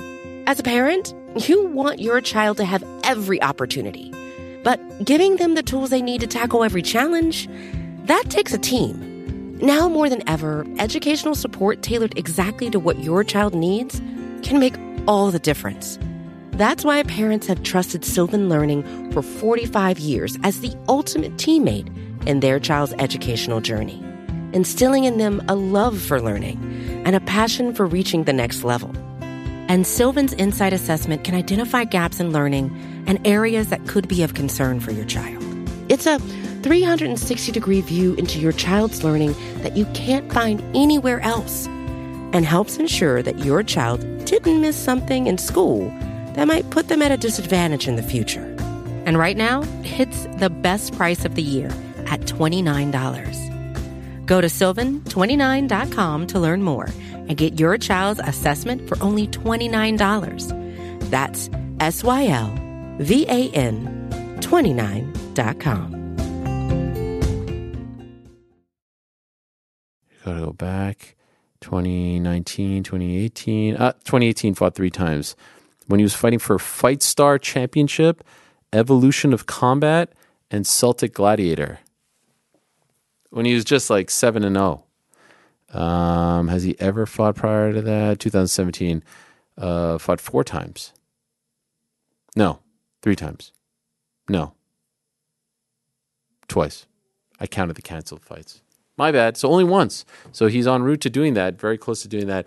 Uh, looking forward to seeing if he gets that fight. And I would love to see the Nathaniel Wood fight, uh, who had a great one against Andre Fili on Saturday. All right, one more guest to go, and I'm very excited about this guest. As I said at the top of the show, if I could buy stock in one up and coming pro wrestler at the moment, I think it would be our next guest. He is unbelievable on the mic. He's been, I mean, he's been on the main roster for less than three months and he's in there with the likes of John Cena. Went toe to toe. I was there at Money in the Bank in uh, London on the microphone. Just, I mean, they, they both look like 20 year vets out there. One is, the other isn't, but he, I mean, you couldn't tell if you didn't know any better. Toe to toe with the likes of, of Edge and so many others has really made a great impact. The effect, pardon the pun, that he has had since coming up to the main roster has been tremendous. And I learned when I met him in Los Angeles prior to WrestleMania in uh, in late March, early April. Big MMA fan, huge MMA fan, and I love this. I love this. We love talking to the uh, pro wrestlers who appreciate MMA, and vice versa as well. And so, without further ado, let us say hello to the pride of Australia, the host of the Grayson Waller Effect, the one and only Grayson Waller. How are you, my friend? You forgot to mention Madison Square Garden main eventer. You That's- didn't put that in there, but that's put that in there. debut, if you can just say debut at. MSG, main event in Madison Square Garden, and debuted. How many people debut at MSG at the Mecca? There he is, Grayson Waller. My my apologies. That's okay. That's always. I, was it Lerone who was just in there then? Man, those English guys are boring, aren't they? I nearly fell asleep waiting to come in for this interview. I was so excited. These British boys, man. They say they have banter. I don't know about that. I was having a little snooze on the couch. So hopefully, I, I- I'll wake up enough for you now, mate. I appreciate it. Uh, by the way, did you guys win the Ashes? It's very confusing. Like this thing goes on for like eight weeks. I'm very confused. What's going on? We, we did. There was a there was a big game this week, and uh, it rained out. It got rained out, so they couldn't finish the game. So on a technicality, Australia retained the Ashes, and we're we're taking that. I, I couldn't be happier. Piers, Piers Morgan's complaining online that flop. I, I couldn't be happier. If you if you're gonna win, any means necessary. I'm good with it. Amen. All right. Well, congratulations. And congratulations on all that you have done over the past few months, my friend. Wow. How how do you even could you even describe this? Like coming up, the the effect that you've had, the impact that you've had, MSG debut, in ring debut, the show being brought over from NXT, your talk show, Grayson Waller Effect, in there with John Cena at a pay per view. Come on, you you have exceeded your expectations, right? When you thought about how you're going to come in there, main roster, you didn't expect all of this, right? Yes and no. Obviously, it's been bigger than what I kind of expected it to be, but I always expected to come in on the same level as these guys. I didn't want to be that NXT guy who comes up and works his way up the ladder and is respectful and all those type of things because I just I just don't think that works anymore. And for me personally, like I was coming off a broken leg. I broke my leg, you know, two weeks before the WWE draft. So to have all this happening where the first six weeks on the main roster, like I wasn't cleared. I couldn't wrestle. I couldn't actually do anything. So lucky for me, I'm super charismatic. I'm super talented. I brought over the talk show. We had Charlotte Flair. We had Asuka. We had AJ Styles. Like from the beginning, I'm in there with with the biggest names in the company, uh, and that's where I anticipated to be. I don't know if I anticipated to be so quickly, but you know, I, as Edge said, I swam. I don't think at any stage during any of that did I look like I didn't belong in there with these people. Uh, when you broke your leg before coming up, did you think, "Ah, man, I'm so close. This is all going to be delayed." It all worked out perfectly because it kind of, I think it, it, it made us anticipate the debut even more because you were you were there but not active. Were you worried initially though that this would delay everything or ruin everything? Very, very much so. I, I don't know if you know this, but the WWE draft is is real. The NXT talent who get called up to Raw and SmackDown do not know. So Wow. we go to the draft nights and we have no knowledge of what's going to happen. No, there's like two or three people there that kind of know. So we have no knowledge. So I had that match with Carmelo Hayes, who's the NXT champion now, and I broke my leg doing the Shane O'Mac through the announce table. And when I came backstage, like I knew it was bad, and it was kind of very emotional because not only did I did I lose the title match, but now I can see the draft disappearing. I can see because I, I thought this is this is my time. I'm definitely getting drafted. But then you get the injury, and then I was second guessing myself. And then I don't know if you saw the draft, but I was there both nights. Both nights are about you know two three hours. I wasn't drafted on either of those shows. I wasn't drafted on Raw. I wasn't drafted on SmackDown. So I had to sit there in the room, people getting picked all around me, people who aren't on my level, people who you know are talented, but they're not Grayson Waller talented. So I was I was annoyed. I was hot. I was not happy with the whole situation. And then I ended up getting picking the last pick, Mr. Irrelevant, if you want to, you know, use NFL terms. I was Mr. Irrelevant, which is ironic because there's nothing irrelevant about Grayson Waller. But that kind of put a chip on my shoulder in a lot of ways because I, I said, okay, you think I'm the last pick? Watch what happens. And I think I've exceeded any expectation that people had for me. When when you came over, did you think that they would bring over your show as well? I was hoping so because I think, you know, especially on the main roster, it's wrestling, but it's entertainment. It's not just what's happening in the ring match wise. Like there's the entertainment portion. And I think what I showed with the Grayson Waller effect on NXT is that I'm a great middleman for that. If you have two people that don't like each other, put me in the middle. I'm happy to instigate as much as I can. If you want to bring a legend out, you know, Shawn Michaels was on my show before. If you want to bring in a legend and reintroduce them to the audience and have have someone start some trouble, I'm I'm going to do that. So I hope they would. I thought they would, but I didn't know that it was going to be basically the same show. The sets the same. We still have the comments down the bottom. People say so many nice things about me during the show, so you got to make sure people can see that. Um, but I think it's the, the same vibe that it was in NXT, which in the past hasn't happened with the transition to the main roster. Right. A lot of times things gets changed up, and the NXT fans are upset because they're like, "Oh, this is what we liked." But I think this time there is no difference. Yes, nothing pisses me off more than we we we get emotionally invested in someone in NXT, and not only do they come up and they're different, they have a different name. It's like none of this happened. That I feel like that's insulting the audience. It's like if someone comes up uh, to use another analogy, like from AAA to the major leagues in baseball. You can't just repackage the guy. That's the guy we fell in love with in the minors. Not to say that NXT is minor, but you get what I'm saying, right? You get called up. We want to we want to follow that guy, you know, to the top, to, to the top, not not change him. No, I couldn't agree more. And that's something when I was a fan, I noticed the same thing. But the great thing about NXT now, and it's going gangbusters, the, the ratings are through the roof for that show, is there's more connection between NXT and the main roster. And you can even see it on Friday on SmackDown. Melo and, and Trick Williams were there. You know, Stacks and Tony D were there. They're, they're implementing onto the show. The main roster's coming down to NXT. And the product that they're building in NXT is what they want to then use in the main roster. So those people who have complained in the past that, oh, I like this, but then they brought me this. Now it's going to be a much smoother transition. And I think I'm a great example of that. I think Pretty Deadly are a great example of that. Zoe Stark is what you saw in NXT. It worked, and now it's going to work on the main roster. Who's done the talk show better than anyone in the history of WWE, in the history of the business? There's been a few over the years, right? There's Of one that comes to mind, in, in my opinion, but I want to hear your answer. Who's been the best in this role? I don't think there's any question that it's Roddy Piper. All right, that was and I know Yeah, he's, yeah. he's kind of the, the first one. So sometimes it's a cop out to say that. But when I initially got the talk show, I watched a bunch of Piper's pits and like his ability to instigate and just his energy and vibe during them, I, I think it's untouched. Miz, you have to talk about too because he's done it for such a prolonged period and it doesn't matter who he's in there with. Miz is always super entertaining, but I just don't think you can go past Roddy Piper. That's the one. Yeah, Piper's Pit, iconic. Um, speaking of the Miz, uh, so L.A. Knight gets gets a little bit of heat because people say he's ripping off Austin and, and The Rock. Yeah. You get a bit of heat because people say you're you're ripping off the Miz. Now, dare I say, it's one thing to be compared to do, those two legends. Liz, a, re- a, you know, he's a legend in his own right, but he's not quite the Austin. Do you get annoyed when people say you're ripping off the Miz? I would get annoyed if the Miz sucked. Okay. If they're comparing me to someone that sucked, fair enough. But the Miz is the multiple time world champion. He's a WrestleMania main eventer. He's at a talk show. He's literally done it all. Why would I complain about people comparing me to him? And I can see the comparisons. Like we both did reality TV. You know, we're both very confident in ourselves. We both say how we feel, and we have no no qualms about telling people that. So I can understand the comparisons, but I just think, especially people on Twitter, they just have no intelligence. So the easiest thing to do is, oh, this person's this person. Like they just don't have the intelligence to see the difference between Right. people. I don't see it. I really don't at all. Other than the oh, the reality show thing, and you know, you have like similar color hair. Like I, I really don't see a lot of similarities between the two of you. I, I actually think you're way better on the microphone than he was when he came in, like this this early in your in your run in the main roster. I think even microphone wise, I think we're different. Like I, I say wa- way wilder things than the Miz does. Mm-hmm. You know, especially online too. I have no shame going out there and instigating and saying the things that I shouldn't be saying. Like I think I play with that line way more than the Miz. I think the Miz is fantastic at what he does, but I do something completely different. Have you But received? who knows? Maybe I'm here now. Maybe maybe me and him. You know, one day you never know what's going to happen. that would now. be fun. Uh, young guy coming up, saying the things that you're saying, especially about some of the older guys, the the legends, if you will.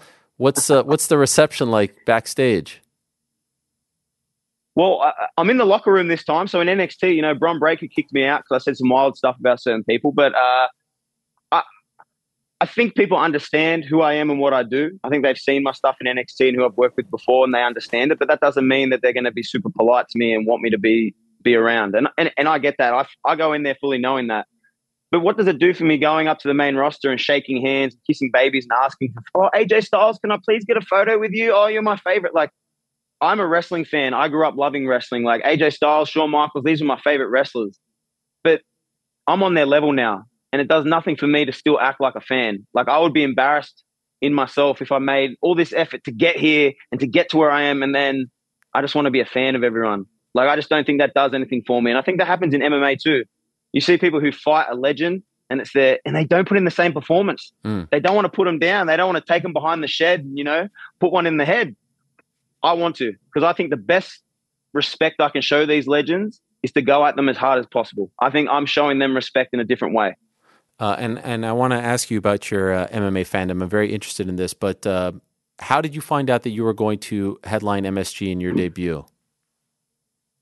Uh, so I, I knew that Edge was going to be on the show. That kind of got announced the week before in Money in the Bank. So that that was already cool in itself. MSG to me, like I'm from Australia, but I understand the the venue in itself. And you know, the night before, I, I think I found out maybe the day before that this was a match that could be happening and it could be the main event. And this is my first back from my injury, so I'm already stressing. So I sat in my hotel room and I watched I watched Reggie Miller uh, in MSG highlights. Come that started to fire me up. Really? Yeah, no, he, you know that was it eight points in nine seconds, nine and Yeah, eight, whatever it was. yeah, like yeah. I, I was watching that, and then uh, watching Conor and Eddie Alvarez and all the background of that in that venue, like, and it just fired me up and it completely got me ready. So I had 24 hours and I was super nervous, but then once I started watching these people who have performed in that venue and lived up to expectations, like I felt 100% ready to go.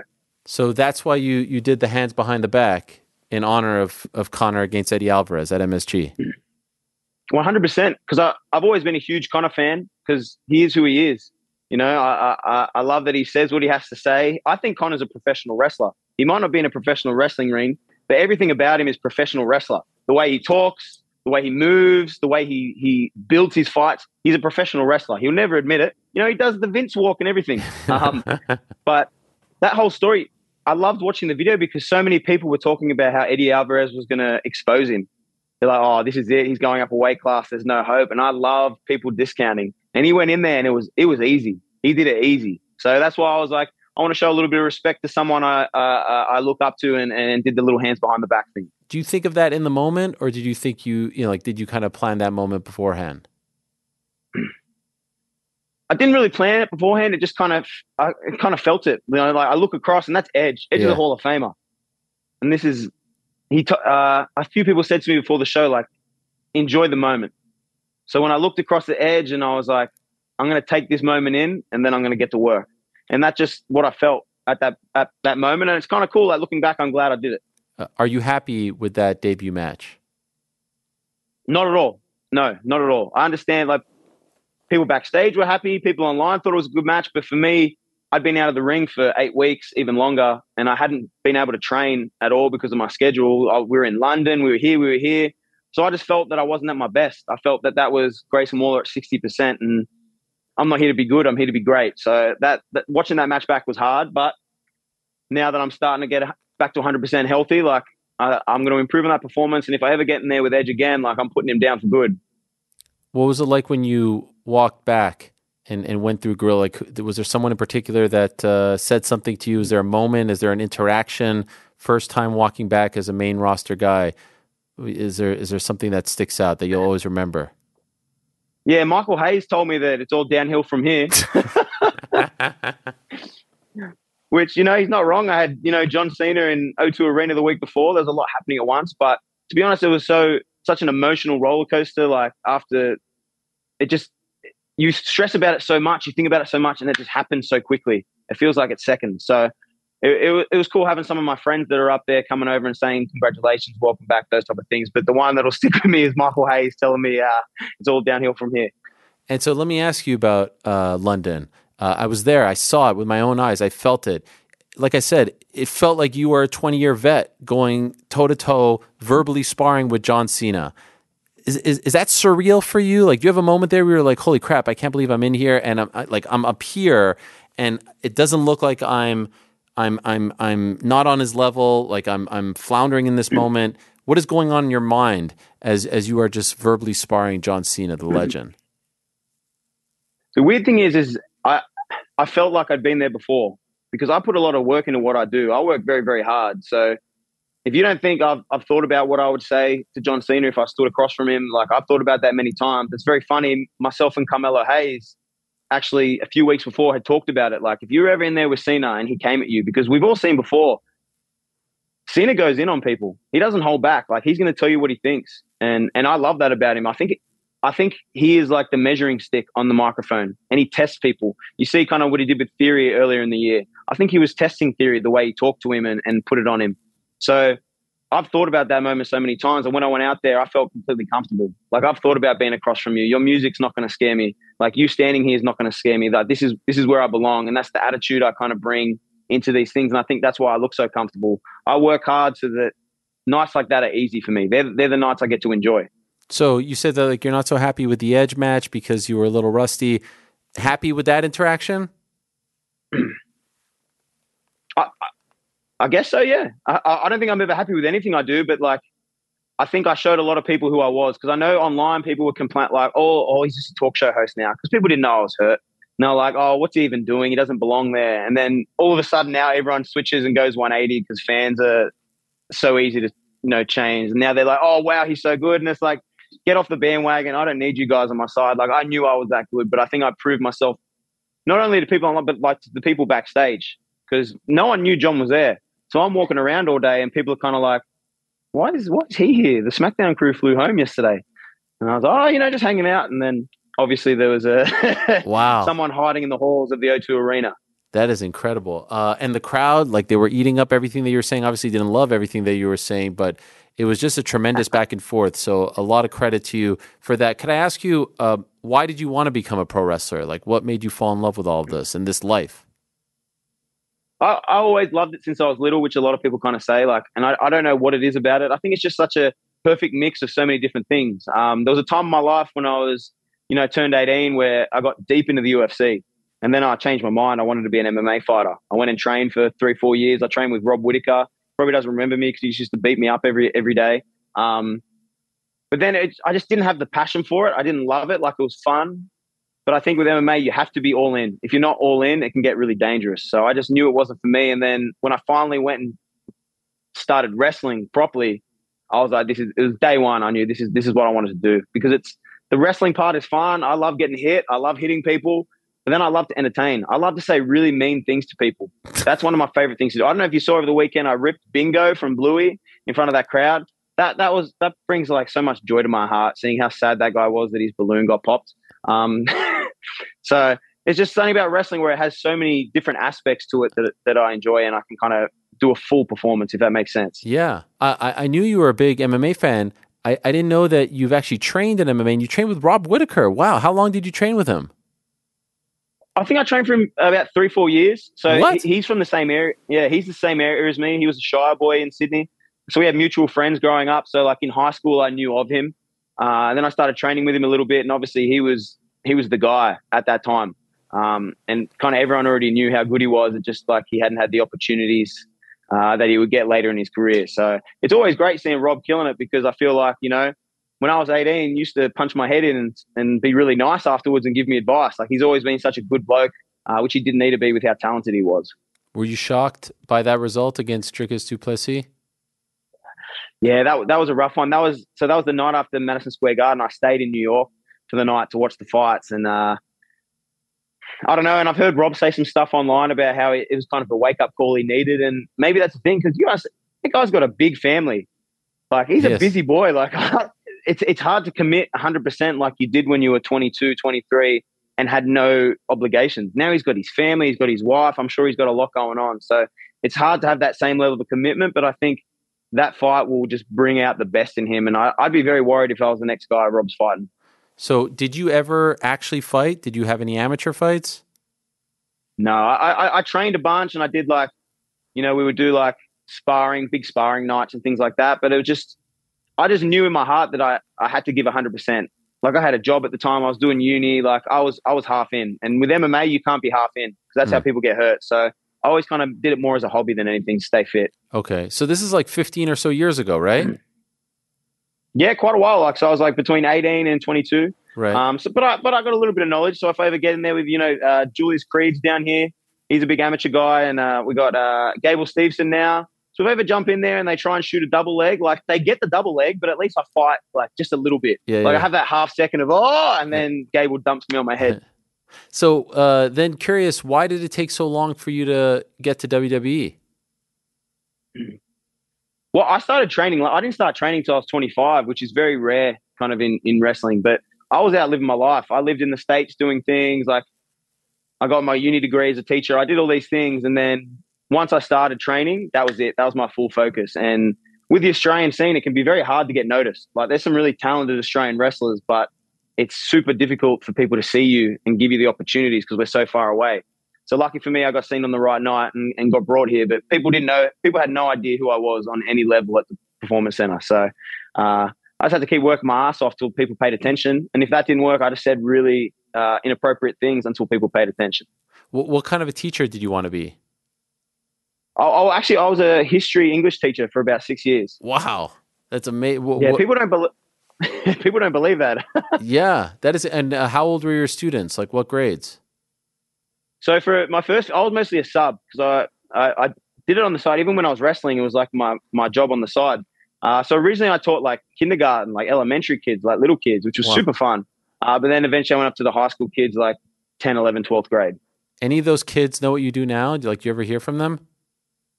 Yeah, every like on Instagram all the time. I'll have some of my old students reaching out, that type of thing, which is I think it's cool for them to see because they I hid that I was a wrestler for so long, but then I would always be coming into work like I'm a high school teacher. I'm coming with a black eye, or I've got a sling on one week, and I've, there's only so many times you can say oh, I was playing basketball with the boys on the weekend Right. before they, you know, kids are kids are smart. They worked it out, and uh, but then they were they all loved it. You know, some of them thought it was silly, but a lot of them thought it was cool that their teacher was a wrestler. I'm sure if I was in high school, my teacher was a wrestler, like that would have been the best day of my life. Yeah, tremendous. And then you were on Survivor Australia, which to me sounds like like hell. I like there's there's no there's nothing I would rather do less than go on Survivor. How was it for you? it I always told people it sucked. It was it was horrible. It was the best like life experience I've ever had, but it was a terrible experience at the time because I was trying to work out how do I get people in wrestling to know who I am? Because mm. no one knows Australian wrestlers. So I was like, I'm gonna go on reality TV. So I ended up going on Survivor and it was fun. I loved the challenges. The challenges were fun. I got to talk a bunch of trash, like do all that thing. But then there's there's no food. It's cold. Like everything you see is real. People think that like survivors kind of, oh, you go stay in a hotel. No, we were just left on the beach all night, like freezing cold with no food. So it wasn't the most fun experience, but it was a great life experience. So I'm glad I did it. Um, but I don't know if I'd ever do it again. Do you think that if you don't do that, you don't get to? WWE? I don't know if, know if that necessarily, but I think it gave me a lot of confidence coming out of it because people started to know who I was. And I got very lucky. The night I got signed, we had a tournament called the Coliseum Tournament. There's a company in Australia called PWA. It's the biggest company in Australia. That's where I trained. And I ended up winning the tournament over two nights. And Canyon Ceman at the time was the uh, uh, was the recruit from WWE, and he got to see me. So I don't think if I did Survivor, I might not have been, you know, the winner of the tournament with all that hype behind me. Maybe he doesn't see me the same way, and then maybe I'm not here. So I think a lot of things kind of fit into place um, for me at that time. Okay. Um, I hope you don't mind me mentioning this, uh, but when we first met in Los Angeles, uh, you, you When I met- beat you in darts, right? Well, when I beat you in darts, I sort of threw it. I was doing a gimmick where I suck at darts. I'm actually really good at it, but I wanted the wrestlers to beat me for the video, so I was sort of I was working. I didn't see the video. Okay. Yeah, I was working. Um, anyway, you mentioned you mentioned Chael P. Sonnen being uh, someone that you've really enjoyed. C- could I ask about your uh, admiration of Chael, especially on the microphone? You know, I'm, I've always been someone who, who who likes the bad guys. I don't see any value in good guys. They bore me. And you know, ever since he, you know, he he beat Anderson Silva in that fight. You know, four one, four rounds to one. That was such an incredible performance. Um, but I think Chael's another one who is he's a pro wrestler. Yes, he was a MMA fighter, an amateur wrestler, all these things, but he was a professional wrestler. He went out there and he said whatever he had to say to get people in, invested. You would know, like his early flight, fights, no one was paying attention because he would just take people down and, and, and hold them there and they'd have not be able to get up. So people weren't really excited. Then all of a sudden he starts saying things about Brazil. He starts going off at Anderson. He starts saying all these things and I loved it. Charles Chael Sonnen is my kind of MMA fighter. My first favorite MMA fighter was Josh Koscheck for the Wow. exact same reason. Like he just was who he was and he wasn't apologetic, but he also knew what he was doing. He was drawing people in, and and and, and I love that type of vibe. So Chow, Chow, Chow's a hero of mine. Like when I you had him on recently, and he you mentioned um, me to him, that was like the coolest thing ever. I got all the respect in the world for Chow. That is awesome. Yeah, he told me he's going to be a fan of yours, as uh, did Conor after I uh, posted the thing, and he was like, "Tell me about this Grayson Waller. He seems like a good guy, all that." So now you got two pretty big legends following you. No problem, by Yeah, the way. You're the thing, welcome like- for that. No, don't mention it, okay? No, no, I, I got the Ariel Helwani rub. Yeah. Um, but that like, I envision like I don't know. I'm I don't think I'm that far off getting world title matches. And and when I do that, like I've always enjoyed like the MMA vibe of having people walk you out. Oh, Chow's ever available, I'd love to have Chow walk me out. And Conor, like, he could walk me out, but I, I, I genuinely think Grayson Waller and Conor McGregor as a tag team at a WrestleMania is something that, that could happen. I think Conor is going to find his way to WWE in some way. And I think I'm the perfect person to help him with that. Like, wow. put me in with you, bro. I got no problem doing that. And I think, I think that's something that's going to happen. you know, I, th- my next question was just going to be if you think that Conor will end up in WWE. You, you've everyone seems to have an opinion on this. You, you, you think he does? I think 100%. I know, I know online he says never and he, he doesn't like wrestling and he, and he says those things, but he, there's too much money to be made. And you know, you can only fight for so long. And, and he's another guy who has so much happening in his life. It's hard to commit 100% to, to the fight game. But for wrestling, there's, there's people who do it part time. Look at Logan Paul. Logan Paul is a part time guy, but he's really, really good at what he does. And he's great to watch. He, he's making waves. He's wrestling at WrestleManias, and I think Conor could do the exact same. And especially now that you're going to be under the same umbrella, feels like it's easier than ever to make it happen. Very much so. And I think all he would need is that one night, and I think you get the bug. And I think Logan got the bug. Like I think at first he was just doing that as a bit of fun on the side, and then he was like, "This is really, really fun. Like I love doing this." So may- maybe not as much at Money in the Bank when he was going through ladders, but I think the other matches, uh, Logan's loving it, and I think Conor just needs to, to jump in, and I'm more than happy to be the guy that brings him in. Uh, who? Okay, so you said that you would love for one of those guys to walk you out. If you could walk out one MMA fighter, who would it be? I think right now it's it's got to be one of the Aussies. It's got to be Volk. I'm a huge Volkanovski fan. Um, what he's doing right now for Australian MMA is like another level. Like he's he's the p- best pound for pound fighter in the entire world, and he's from Australia, and he's doing it easy. So I love watching what he's doing. I would love to come out with him. He, he's from a similar area to me as well. Um, I know a few years ago uh, he was. I think him and Cejudo were supposed to have a fight. Okay, yeah. And Cejudo was doing stuff with AEW. So Volkanovski actually talked to the school PWA that I was from about maybe coming in for a show, doing some stuff, so he could kind of build Oh wow. to the Cejudo fight. Uh, but it never came through. So I was really jealous because I was supposed to actually do some work with him. Um, but now let's we can just do that on a bigger stage now. Uh, so I saw I, it was the day of that fight, July eighth. You went to Yankee Stadium. You were rocking the Volk T-shirt, right? So that's your guy. Yeah, Number one. yeah. Is he your favorite right now? Right now, he, he's my favorite just because uh, I, I love representing my country. You know, every time I go out and wrestle, I have the Australian flag all over me, and I think Volk's doing the same right now for this Australian MMA scene. So uh, any any Australian like that, I'm fully supportive of. And like Tai Tuivasa, I'm a big fan of too. He's from my area. I guess it's all the Sydney boys, you know, Western Sydney boys taking over. Um, but I'm doing the shoey too. And that's something that, like, you know, I saw him doing and I was like, I love doing that. I think that's Australian culture, how ridiculous the shoey is. So now I just need to bring it to WWE. And so I haven't got a main roster shoey in yet, but it's coming. Wait, so the your shoey came from seeing Ty do it? 100%. There was Ty and like uh, Daniel Ricciardo. Yeah. Like, I think that is Australian culture. And I was like, I remember I said to Shawn Michaels, I was like, hey, Shawn, um, I'm thinking of doing a, a shoey. And he just blankly looked at me, obviously. And I was like, oh, it's like, it's an Australian cultural thing where you put like beer in your shoe and you drink it. And I think because I said cultural, he didn't want to offend me. So Ah. he just said, yeah, you can do whatever you want. Uh, so that's my new plan now. So if uh, anyone ever asks, I'm like, oh, it's, it's, my culture. It's yeah, my yeah, culture. yeah. But by the way, like you do it with new shoes, like some like what Ty does is disgusting. He has people spit in it and all this crap. You don't do that, right? Like you seem like Yeah, no. no. I, it's my shoe. I do do it from my shoe, and sometimes I have to put it back on. Um, but the whole spitting in it thing that that was never something that me and me and my mates done. I think that's just Ty trying to take it to another level, and he he can have that. That can be his lane. He can go do do the spit in the shoe. So you used to do this legit as a kid? Not as a kid, but I think when Ty started doing it, it started becoming a thing. Okay. So when I was actually wrestling independently in like 2017, I started doing the shoey on the indies. Oh, so there's photos of me like six years ago doing it, and uh, still doing it now. But now we're, we're making it a thing. We're making sure because the Americans are very confused. They Yes. really don't understand what's going on. They just kind of let us let us go because we're stupid Australians. Uh, have you been to a UFC event or any MMA event? I have. I- So I went to the original one in Sydney. I think it was UFC 110, which was Velasquez and the Nogueira. Yeah, you were at that which one. was yeah, I was at that one. That was big, and I remember because at the time George Soteropoulos was like he was our Aussie guy. Yeah. I remember the whole crowd chanting for him, that type of thing, and they were fun because they were at, they were like on Sunday morning at like 10 a.m. So we would go out at like 8 a.m. and start drinking beers to go and watch the fights at like in the morning. Uh, and then rec- most recently, I went to the UFC down in Miami. I live in Orlando, so I drove down to go watch Izzy fight. Uh, I've always wanted to see Izzy fight live, and that fight against Pereira that was a that was a banger to go and watch. That was a lot of fun. Who are you rooting for in that one?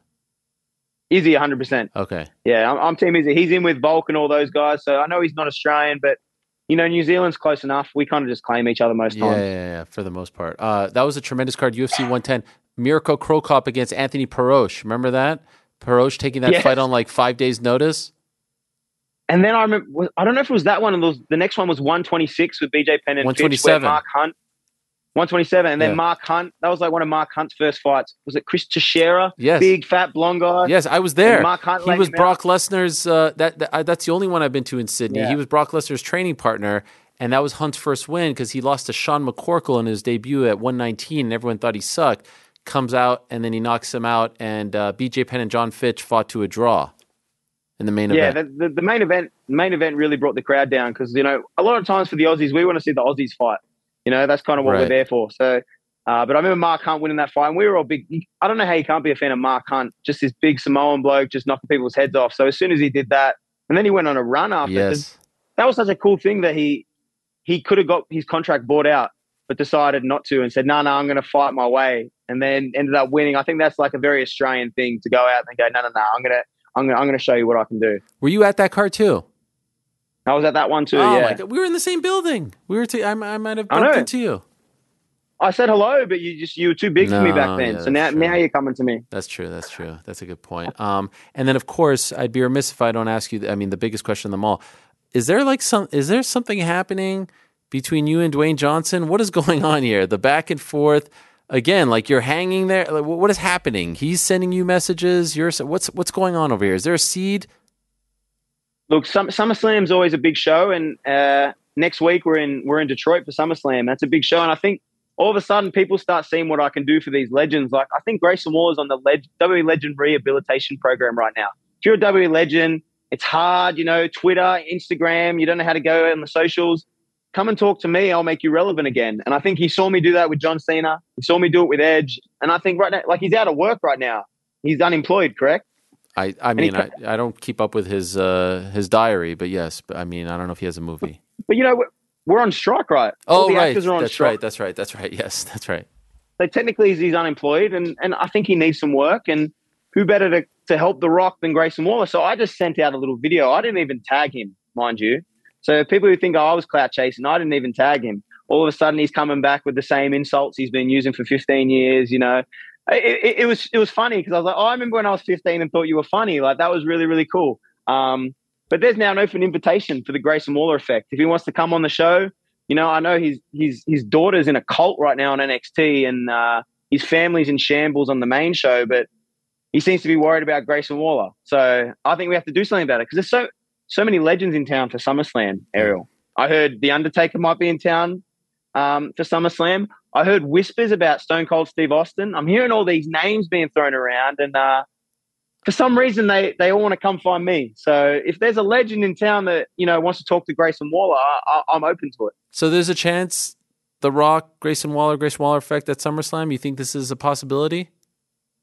It's not up to me. I think that's up to The Rock. Mm. Like, and, and he can make any claims about a busy schedule, but I know you don't have a busy schedule now, lad. Like, you wake up at 4 a.m. to work out, you're done by about 6 a.m.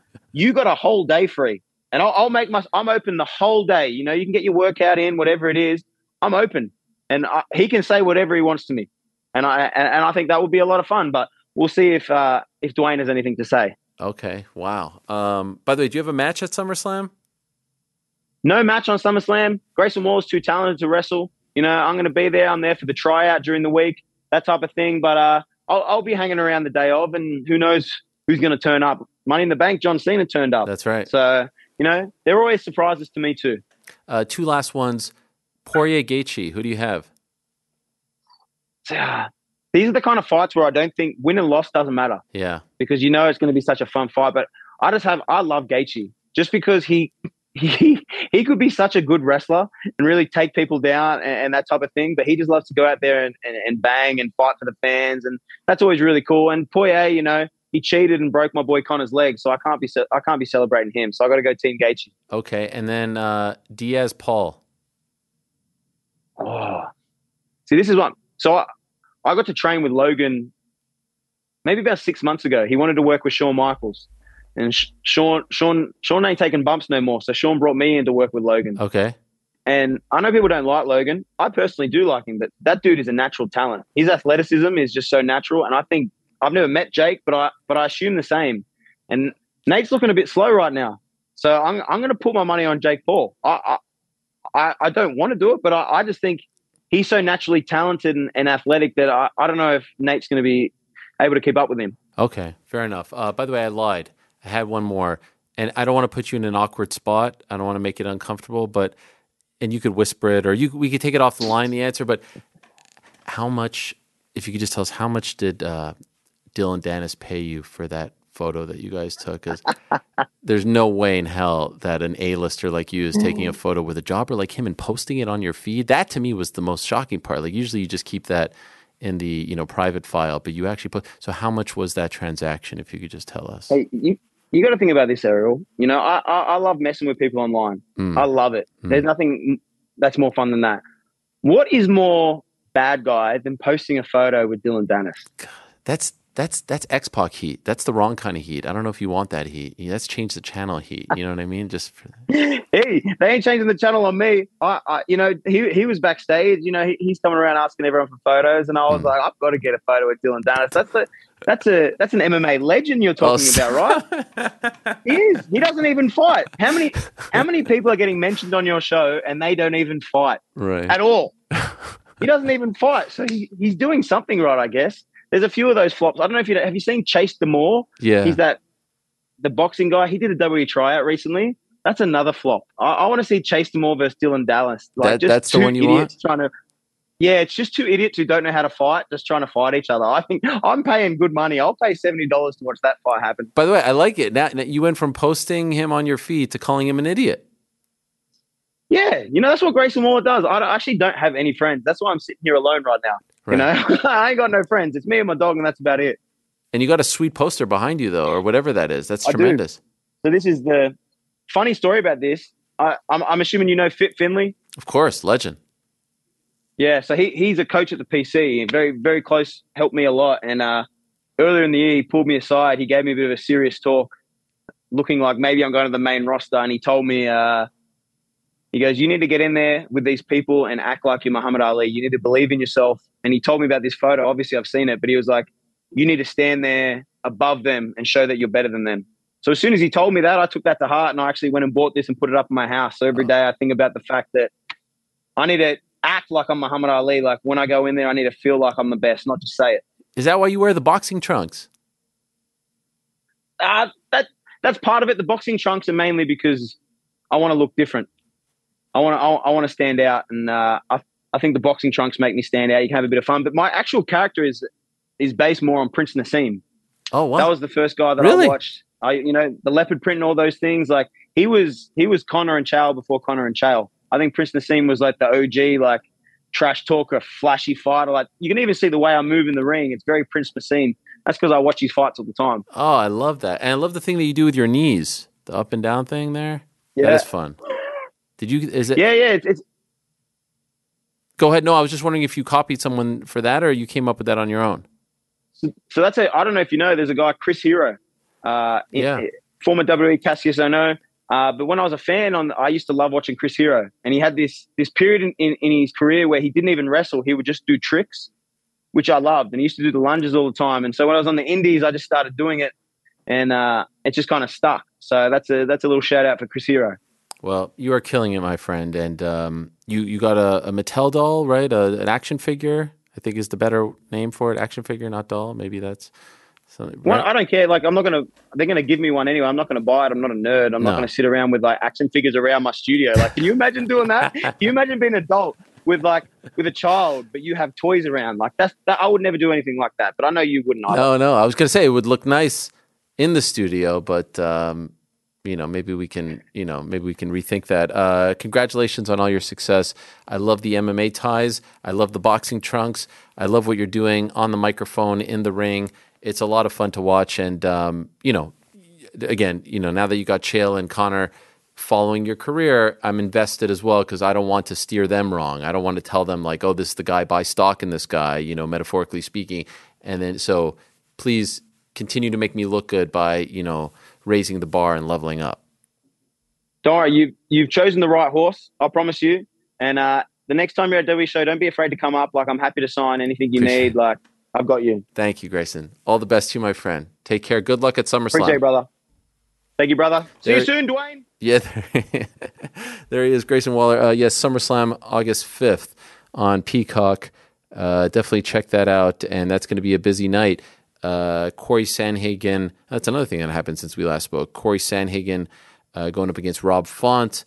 Uh, that was supposed to be Umar Nurmagomedov, Jake Paul, and Nathan Diaz, and SummerSlam. Unfortunately, I won't be at SummerSlam. People are asking me if I'll be at SummerSlam. I won't be at SummerSlam.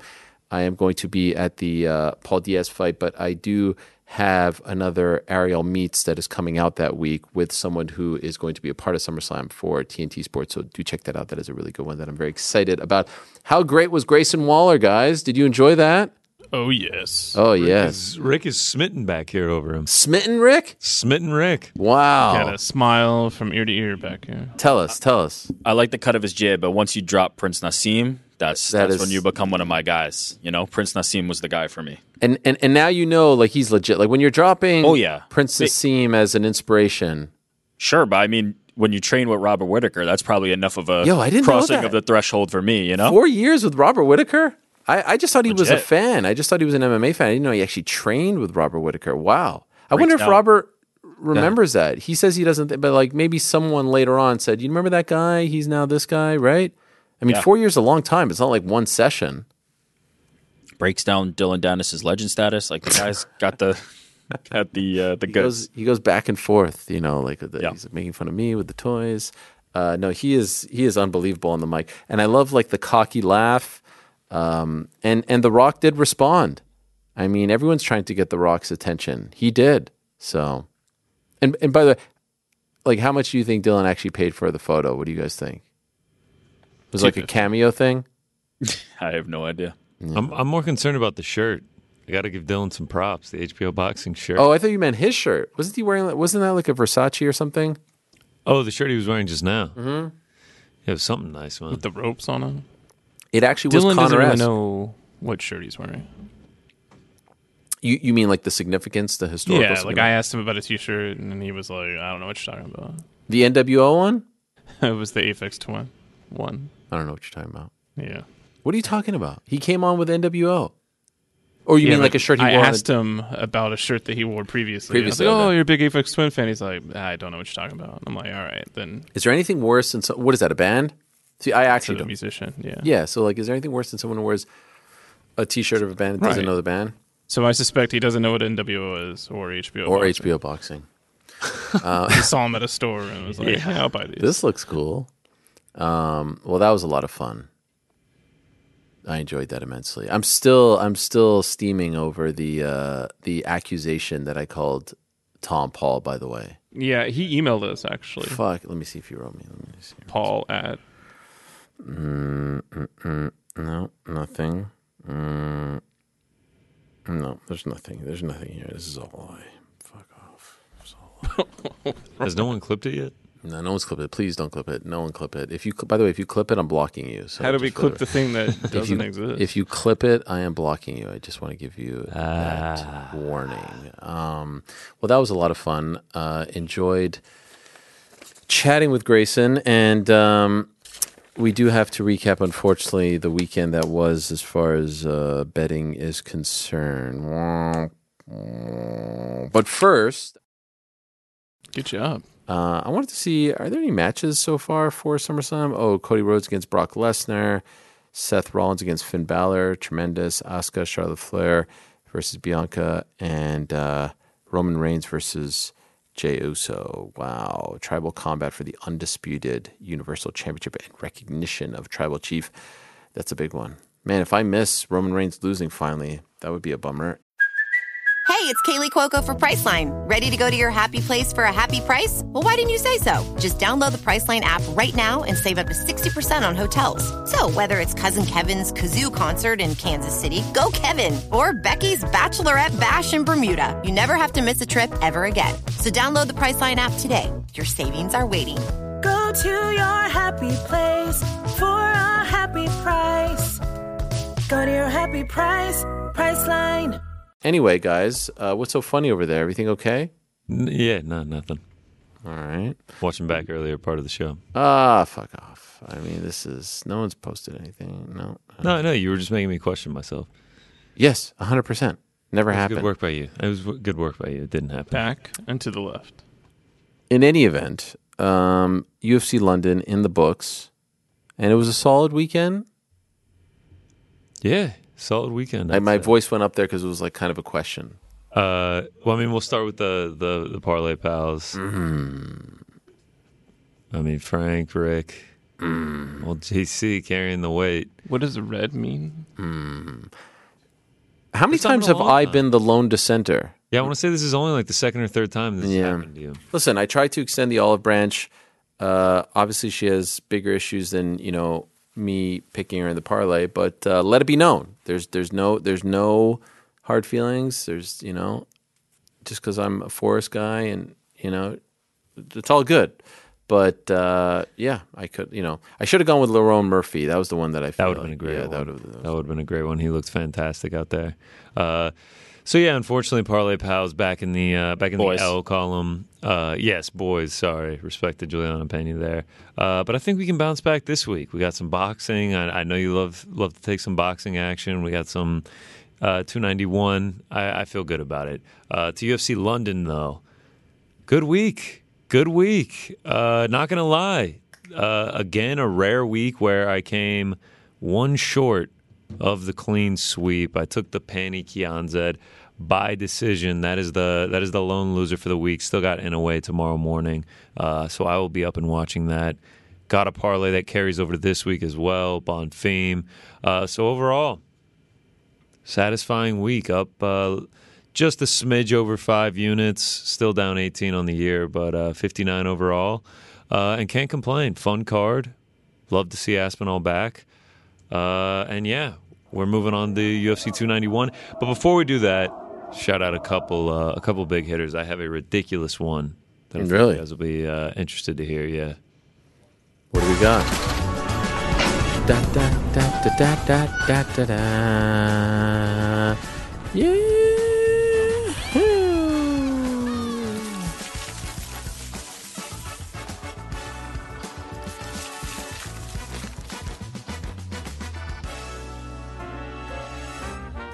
All right, we start.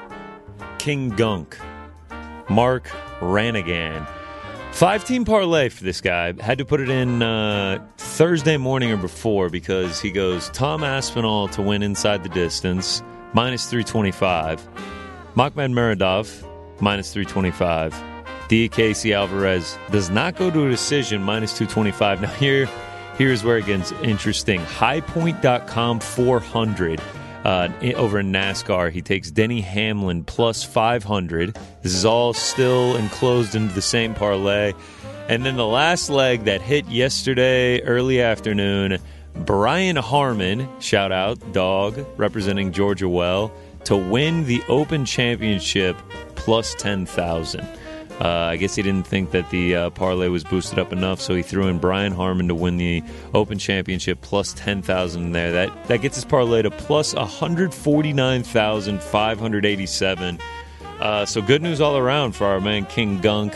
The only bad news, he only put fifty cents on it. Still, fifty cents into seven hundred and forty eight dollars is uh, is not a bad deal. Sheesh. Wow. I mean, the the parlaying up a minus three twenty five with a plus ten thousand is just like the craziest thing I've ever seen. Uh, but alas, it worked out for him. Uh, another one, our man Paul Craig had him on the show earlier. Paul Craig to win by knockout in round two plus twenty five hundred. and Paul Craig to win by knockout. Period. Plus a thousand. That is Pete. I don't know if this is PTO Skak or Pato Skak. Either way, Pete cashed out, wins over a thousand dollars on that one. Uh, a couple more good ones. Plus twenty eight hundred.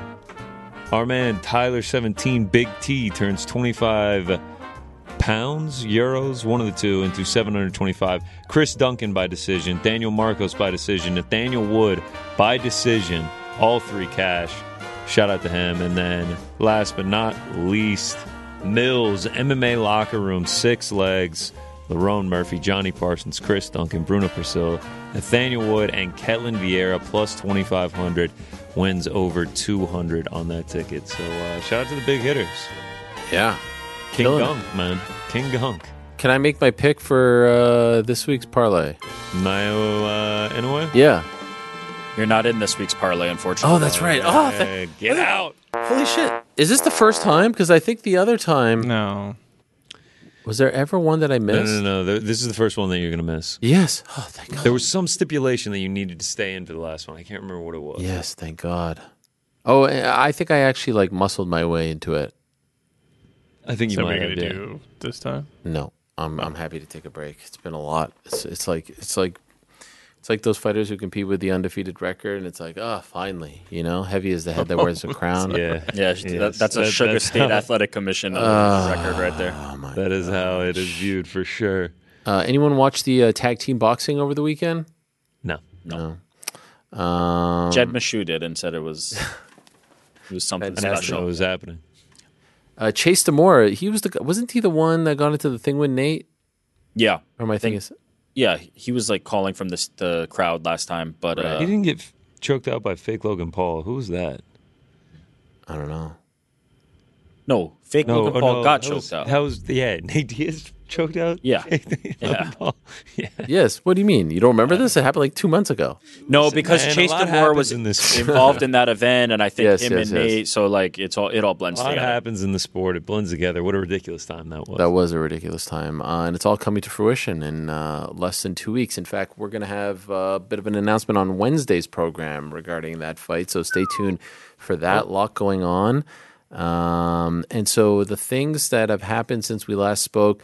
Uh, remember, I mentioned Rob Font, and then I was like, "Oh wait, he has a fight." You remember that whole exchange on Wednesday? I do. I do. You do remember? yeah, I, I remember this because you said Rob Font. I said he's fighting Song Yeah, Yadong. yeah. Sure Fair enough. No, is it because I knew? Oh, you knew Yes. already. You said- Time out, time out. But then I said, why don't they pull somebody from a fight? And you were you were like, because in the midst of that, I was like, but don't, I got the but don't say anything. So I was like, ah, yeah, Hmm. but I, got it. song was already out. Sick. Oh, sick. Yeah, Sick, yeah, sick, yeah. sick. It was all happening in real time. But it, like, did you find a way that I was just circling Rob who had a fight? I mean, Didn't feel like that. okay, wow. He sold it well. You want me to show you the we got- text? No, I Yeah, believe no, no, you, but, believe but you, it yeah. didn't feel like that. I was got off the picking up what was laying down. We got off the show and you, you didn't say anything about it. Yeah, I don't need to tell you guys everything. Cool, all right, man. I feel Oh, like I cool. tell you Yeah. a lot as is. Uh, just for the record, bit of a bummer, right? I mean, No, what do you mean? I, I really wanted to see the I Umar say fight. bummer. At this point, I was like I emotionally wanted invested. to in see the Rob Font Song Yadong fight. Rob That Font too. fighting in Boston also. By the way, don't get me don't get me wrong. Like This is the best. Rob this is versus the be- Corey is a great fight, Yeah. but Of course. For, by the way, who was the favorite going into the Umar fight? Was it Umar? Umar. And now is it Corey? Uh, let's see if we got odds on that bad boy. for a replacement, though, this is pretty. Yeah, damn it's fine. good, no, no, it's, it's good. It's good. Um, I mean, honestly, Rob Yeah, is Sandhagen a sizable favorite, minus Oh, really? 265. isn't that crazy going from like the fight where everyone's like, "Oh man, this guy." It's and to a higher ranked guy, Yes, and now right. it flip flops. It's not the same. Please don't get me wrong, but it is a little like Diaz Hamza, Diaz Ferguson. You know what I mean? Like you go from the fight there, everyone thinks you're going to lose, to now the fight that you're the favorite. It's a weird one like that. Yeah, Esque. you're right. Esque. esque, Yeah. esque. Yeah. Um, so we got that. That was a crazy Wednesday night. We got that. yeah. We got Paulo Costa Hamza, yeah. Yeah. and we got uh, Charles and Islam. Charles and Islam. None of those were super surprising. I guess Charles, and Islam, yeah, kind of put that. And just to get them confirmed was was pretty big news. Yo, Paulo. Paulo Costa against uh, Khamzat Chimaev, like that. I feel like build and fight week is going to be It's, insane. um, yeah, it's going to be unbelievable. I can't wait for it. And then the fight itself. Yes. I can't. I can't wait to see what happens. It's going to be awesome. I'm admittedly a little trepidatious. you think it's um, one of those that's not going to happen? I'm I'm not saying it's not going to happen because I really hope it happens. But I really am not going to think about it or talk about it until it happens. Wow. Those like I don't want to put any bad juju out there. You know what I mean? Like I'm, I hope it happens. I, I'm uh, your optimism can carry us, but these two. I just want to see it happen. Like that is. Me too, man. Me, I, can I just see Khamzat Chimaev fight, please? It is crazy. Like that that's it- what by I'm the way, begging for. it- It's going to be it's going to be 13 and a half months Yeah. between Yeah. fights for him, and he wasn't Well, I mean, injured. For Costa too. We haven't seen Costa since last Costa August. since Rockhold. August since Rockhold. Fuck. I mean, both guys do a good job of just kind of being around. Um, what was up with uh, Hamza taking the route of he's not a real Brazilian over the weekend? I mean, are we? Go- is this the new thing now? Is everyone not real? I'm not gonna lie, I, di- I didn't even see that. Yeah, he said is, that he's uh, not a real Brazilian. Like, what? What's going on here? Can we stop with this? Uh, he's not real. I think that's his for birth certificate. I think his thing was a little bit more like they're supporting me more than sur- they're supporting him. Got it. I think that's what the angle he's taking on it. Uh, but yes, I mean it is you know a storyline that seems to be common these days about It's a thing. yeah. But I think that was his angle was like they they love me more than they love him. Is you know he, what I mean? Is he? Uh, is he a big favorite going into that one? He's gonna be. He's gonna For be. Sure. I have a strong feeling. Uh, minus three fifteen right now For a guy who's never fought minus- minus three sixty on DraftKings Sportsbook. a contender in that division. It's interesting. What about Islam? Minus three hundred five. What's uh? What's Charles? Plus two forty. Who's the uh? Who's the better play, Costa or Charles? As far as underdog, I don't know, man. I mean, we saw Oliveira in the same fight last year, and it, it didn't work out I think well. Oliveira will do better this time. I hope Does he so. ultimately win? I don't know, but I think he does better. No. I'll tell you who I'd be hesitant to play. A guy who a few weeks ago said, I'm not healthy enough to fight Islam Makhachev and then gets into a fight with Islam Makhachev. I'll tell you who I'm not going to put But my then, money on. but then the felt same like there was guy something is else. also Charles Oliveira, who wins as a dog. Hey, all the time. if you're out there and, and you're into that, via con Dios. I don't know, But for maybe- me, I felt like Uh, something else was going on there. It felt like some negotiation. Sure. Co- Costa at plus two eighty. Like, I, I don't know if he's gonna win, but I mean, we've seen we we saw Hamza out in a dogfight with Gilbert Burns. Like, it, it could Right. turn into something like that. And this is 185. Yeah, we haven't seen He's a Hamza big at boy. 185 at the in the or no, we have. We did, but not against Acosta. Yeah, not against Costa. He's a big boy. What was it? Uh, Gerald Meerschaert, right? Yeah, yeah. It's a different. contender, a true like middleweight Yes. contender is like that's a step. That's a step up. can't wait. Oh my gosh. Two eighty five or two ninety five. Leon Colby. Any truth? Is two ni- what is 295? MSG? MSG. Yeah. How the fuck do you know 295 is MSG? Um, I have to keep reminding myself that 291 is this weekend. Um, like just like the number, I don't. I associate Yeah. it more with Yeah, the, November, the November, location. sorry. Um, November MSG. Uh, I mean, look, it uh, it makes all the sense in the world. Colby fighting in New York makes sense. Leon fighting in New York. I, I, I, I think they should put some of these British guys in New York. You know, historically in boxing, the Brits have done well here. Uh, anyone's going to do well in New York, to be honest. But Also, it's not bad to draft on that Jon Jones yeah, uh, pay per view. That's, that's Oh my gosh! If that's the pay per view, you add Leon and, and Colby. They just Yeah. announced Brunson Delice. Like they're really. by they're the way, to build that uh, and, up. and Colby and Jon have a history as well. Yeah, the press conference would be pretty Yes. interesting. Oh, Honestly, I, I wouldn't be surprised, you know, if Jon says I don't want to be on the card with him, and Jon has that kind of pull. oh yeah. Colby has said some pretty not so nice things about Jon. Do we have a December Yeah. event yet? Well, no, but it, there is going to be a pay per view. No, I mean like you know, Yeah, that would- that could be a headliner. Oh, a thousand percent. Yeah, they have to figure out these. Um, there's that one, and then there's the Prochazka fight. That's right. So, I mean, at this point, it's Monday. 291 is on Saturday. It's very clear that Alex Pereira and uh, Jan Blachowicz is not for the belt. Yeah, no So shit. it's just It going to be. announced. I mean, it'd be weird if they waited any No. longer than this. It would be nice though if they say, "All right, this is the one. Winner of this fight is is fighting Yuri in, I don't know, would Abu Dhabi be okay? Yeah, that would be three months from now. I feel like that's a good Abu Dhabi co-main, Sure.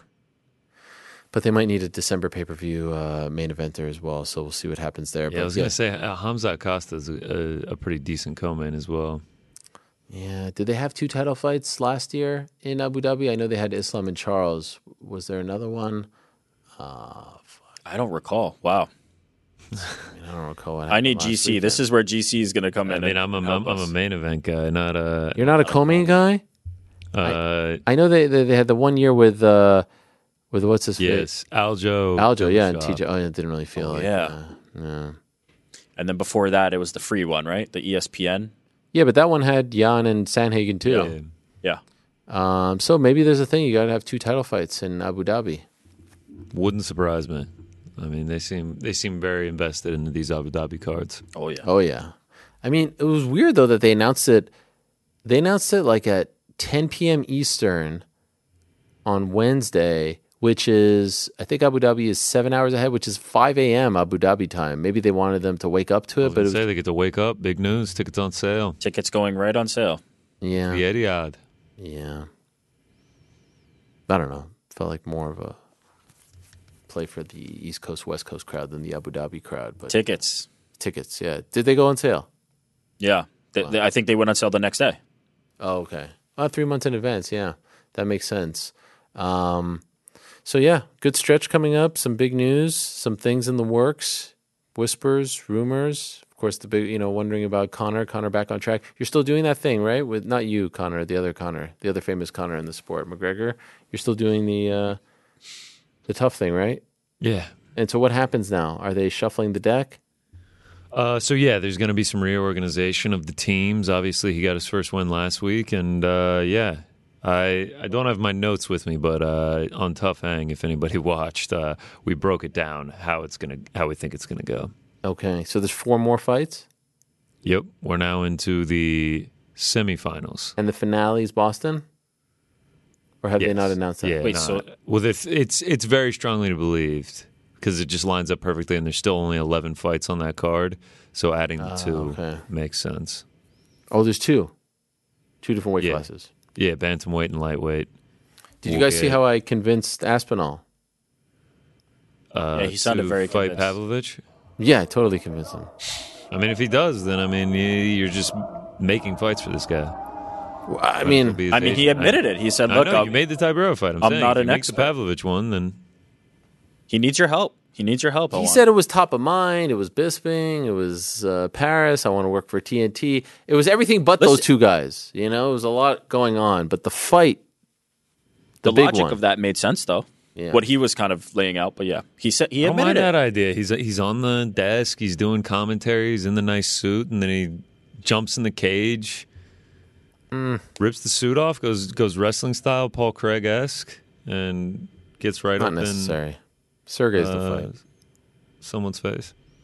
And Sergei please, I, I, Spivac I, re- I wins at UFC no, Paris. not that one. Uh, we saw that fight two years ago, and I know we, we just saw Islam and, and Charles a year ago, but this is different. Not Um, exactly the same demand yes. for that one. No, no, no, no, no. Uh, but I, you know, I would, uh, I, w- I would love to see him fight again this year, and I don't want him to be just like a backup fighter situation for New York. Because remember, Sergei has already been the backup fighter and didn't really amount to much. Oh, maybe it will But- amount to something, but I yeah, want to see him fight. I mean, look, there's worse there's worse scenarios than being a backup fighter for a guy in Jon Jones who has fallen off of fights before. Why not? There's no what's the loss to Tom? He doesn't have to cut weight. I, I just want to see him fight again. no, oh that I get. Oh, you're saying like don't put your eggs in that basket Yeah. to a, to And forego and, a fight. and if we're gonna do the thing where That's the fair. backup fighter gets the title shot, then Sergei should get it first because he's already. yeah, I mean he's already done it. Imagine Yeah. he does it twice. It twice. now he gets two title shots. If he loses one, he Yes. gets a mulligan and he gets to fight Two again. paydays. And how much do you think he's? How much weight do you think he's cutting? Sergei, Yeah, for the for the backup spot. What does he usually weigh in at? I actually don't know that. We can see right now. What was that? he weighs in at like two eighty six, UFC two eighty six, right? Weigh-ins. Let's see what he weighed. Was it the last time he fought? Wasn't him and Blaydes just on a on a straight up card Oh, was together? two eighty five.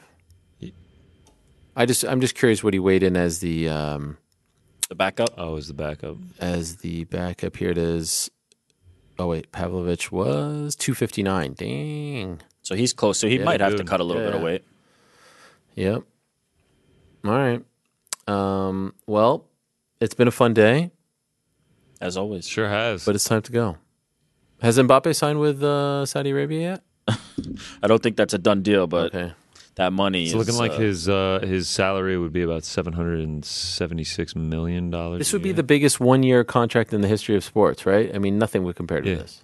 almost feels like the history of anything The history of mankind. like it's just like a one year deal, and you can just skate off to Madrid. oh, and by the way, we didn't get the update. Tell us before we go. Uh, what is going on with this X situation? What do we need to know? Oh yes, yes. I mean, there's no there's no update. Uh, Fundamentally, nothing's changing. There's just kind of the obsession of Elon Musk with the letter X. You know, But Like, what? So he's he's just trying to- changing Twitter's name to X. Yeah. that's it. he's been trying to do stuff like this for a while. Um, eh, there's there's a lot of articles out here. Um, in 1999, there was a there was an attempt to make um, X, eh, X.com was founded in 1999. SpaceX is his company. Model X is a model of Tesla. So why not call it Um, Twitter X? His son is named X. I like Twitter XAI. X. So yeah, What is XAI? an AI thing that he's launching Oh, as well. his son's name is just X. No, it's like X Ash, like A something. Like Doesn't he have very- like ten kids or something? He's a lot of children. Yes. Right. I always thought it was Control Alt Delete. Hmm. That was his son's name. Mhm. Could have been. Imagine he had a son, Control, then Alt, and then Delete. Um, so is this happening? Is this a done deal? No, it's a done. Deal. I mean, uh, you, you go on Twitter right now. The logo in the top left is just an X. You're kidding. No, it is. Twitter.com. Go to Twitter.com Or you can go to X.com. X.com, whichever one you think is faster. I don't Make see it that. the bird. I'm on Twitter.com right now. Refresh it. Twitter.com slash home.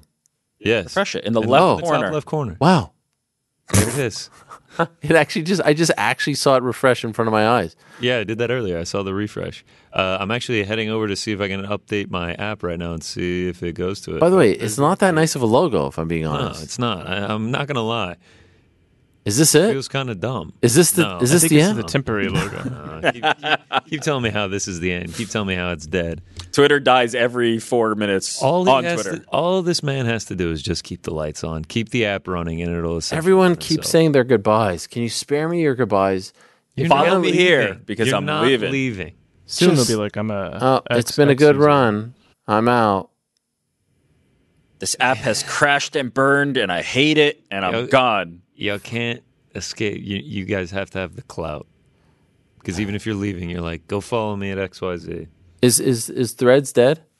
Oh my gosh. Uh, it is, it's Yes, not it dead. is. Literally not- haven't thought about it since Yes. the first week. Look, it has haven't lost. thought about it. Haven't looked at it. I looked at. I look at it as much as like any other like background app that you just don't need on your phone. it lost a lot of momentum.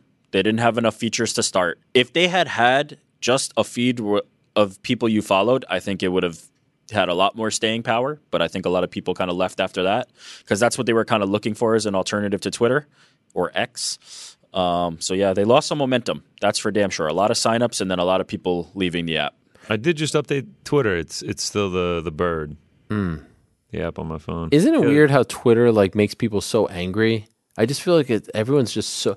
What do you mean? If, if there's ever been an indication that people are addicted to Twitter, it's that like they keep going on Twitter to just proclaim how angry vent about Twitter, Twitter. is making them. Like that seems like a weird thing to do. With It seemed like they do that on all the platforms. Yeah, Yeah. I, I've never, I don't recall a platform sparking such animosity. Probably because on like Instagram you can just post pictures and reels. Is anyone venting about Instagram? Is anyone venting about TikTok No, this or is like this Facebook? is a mini blog. It- you- Frank, you're a Reddit guy. I'm assuming that mm-hmm. people vent on there. all the time. you love Reddit, don't you? I mean, I, I, do. mean, I also love Reddit. Really? How, Reddit? how often? half I, of the I like. Twitter. Twitter's pretty hilarious. F- fair point, Frank. Uh, is that your go-to, Frank? Is it your homepage? yeah, that's uh, Don't not don't my they call it the home, homepage. the homepage of the internet? I feel like that's Yeah. that's Oh, tagline. really? I never go on Reddit. Yeah, I'm not as Just big one Reddit page. guy. I mean, It's just one page. Always brings a tear to my eye when you make the uh, front page. Does that happen often? Yeah, it does. Yeah, Oh wow. Why'd you tell me? I do, but then you don't respond. So I'm like, well, Yeah. Oh, here goes Frank talking about not responding. is that actually true? I don't think I've ever seen you post That is- anything about. I uh, sent it to him individually. Uh, Such nonsense. You have never texted me, and I've Called not you in the middle of the responded. night, like, Oh, bro, Skeptical. you're on the such front page. Craziness. skeptical. Frank is now. You're doing the thing now where you're ignoring us completely, right? We we have Oh, been yeah. officially muted. I have read everything you guys said over Sure, the past few right. days. We're even But- talking about you What did I in the say thread. about you last night? I missed that one. Wow. Wow. Were, Were you, you- somehow You know what? referring to me but under a different name? And I had no concern of him reading the text message because I knew he I'm gonna wouldn't. go look now. He wouldn't read it. Wow, that is amazing. Look, my wife has been out of town. I, I Oh, don't want to be caught That's- with like, oh, you were just on your phone the whole time. Yeah, my wife's been out of town. What, What have you been doing? excuse. What an excellent Painting. excuse. Yeah. Hmm. Anything to show? Anything no, you want to show no, us? These are paintings I hmm. make for myself. Oh, nice, dude. Nice. Yeah. Can't wait for the next lineup drop. Ooh. That's very inside baseball right there. That's very inside It's- baseball. once once we're once we're making jokes about Slack, you know, etiquette, it's time to go. Uh, gentlemen, good afternoon. Thank you very much, uh, Frank. Great job as always by you. Ooh. that was good. Uh, you can hear my music. Oh yes, Tommy Aspinall. I, I'm gonna go. No, I'm not gonna do. I'm not going to. Uh, let's see. I'm gonna go check it out. Okay. Oh, I forgot to ask GC about Barbie. Polyespinol. Polyespinol. Uh, GC Barbie. Yeah. Yay, oh. nay. Uh, yeah, it was good. It was entertaining. Did you notice that when I posted the uh, lineup today, I had the Barbie Oh, music? Yeah. I Uh, noticed good for kids. I would not take your six year old to go see it. Wow. It's, it was a little more serious than I was expecting it to be. But is it like inappropriate? Mm, yeah. Yeah. Wow. Like for a six year old, yeah, there's a few lines. Which movie did you enjoy more? Oppenheimer, no doubt. Really? Yeah. Rick, did Also you a take your big daughter? Guy. No, he's he's he's off headphones. Sorry. he, he, he No one checks out in-person quicker. Zoom log off.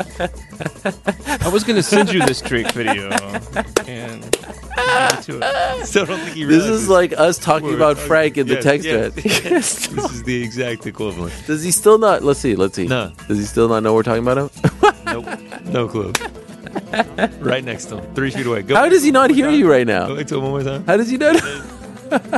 That's not. That's how close we are. That's how close we are. That's good work by Alex. Uh, thank you very much everyone who tuned in today. Thank you to Paul Craig. Thank you to Tom Aspinall. Thank you to Lerone Murphy. Thank you to Grayson Waller. Thanks to them. Thanks to all of you. Back on Wednesday, same time and place. Until then, I say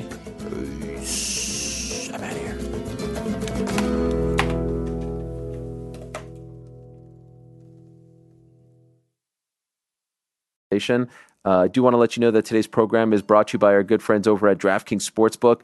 UFC 300 is here. DraftKings Sportsbook, the official sports betting partner of the UFC, is giving new customers a shot to turn five buccarinos into $150 instantly in bonus bets with any UFC 300 bet. So uh, there's a lot of close fights. Jamahal Hill, Alex Pereira is a close one. Um, one that is of interest to me, Kayla Harrison, Holly Holm going the distance. Um, obviously, Zhang Weili is a big favorite. The biggest favorite on the card is actually Bo Nickal against Cody Brundage. That may not be a surprise to you. Uh, so there's a lot of interesting things on this card, and the place to be for it all is DraftKings Sportsbook. So go to the DraftKings Sportsbook app now. Use the code the MMA Hour. New customers can bet five bucks to get $150 instantly in bonus bets.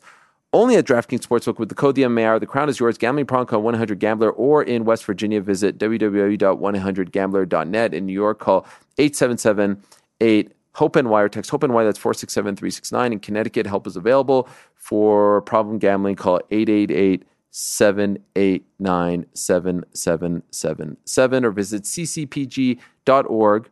Please play responsibly on behalf of Boot Hill Casino Resorts in Kansas. 21 plus age varies by jurisdiction. Void in Ontario. Bonus bets expire 168 hours after issuance. See dkng.com slash MMA. Dot com, yes. Uh, for eligibility and deposit restrictions, terms, and responsible gaming resources. More to dos, less time, and an infinite number of tools to keep track of. Sometimes doing business has never felt harder, but you don't need a miracle to hit your goals. You can just use HubSpot because their all in one customer platform can make growing your business infinitely easier. Imagine this high quality leads, fast closing deals, wildly happy customers, and more benchmark breaking quarters. It's not a miracle, it's HubSpot. Visit HubSpot.com to get started today.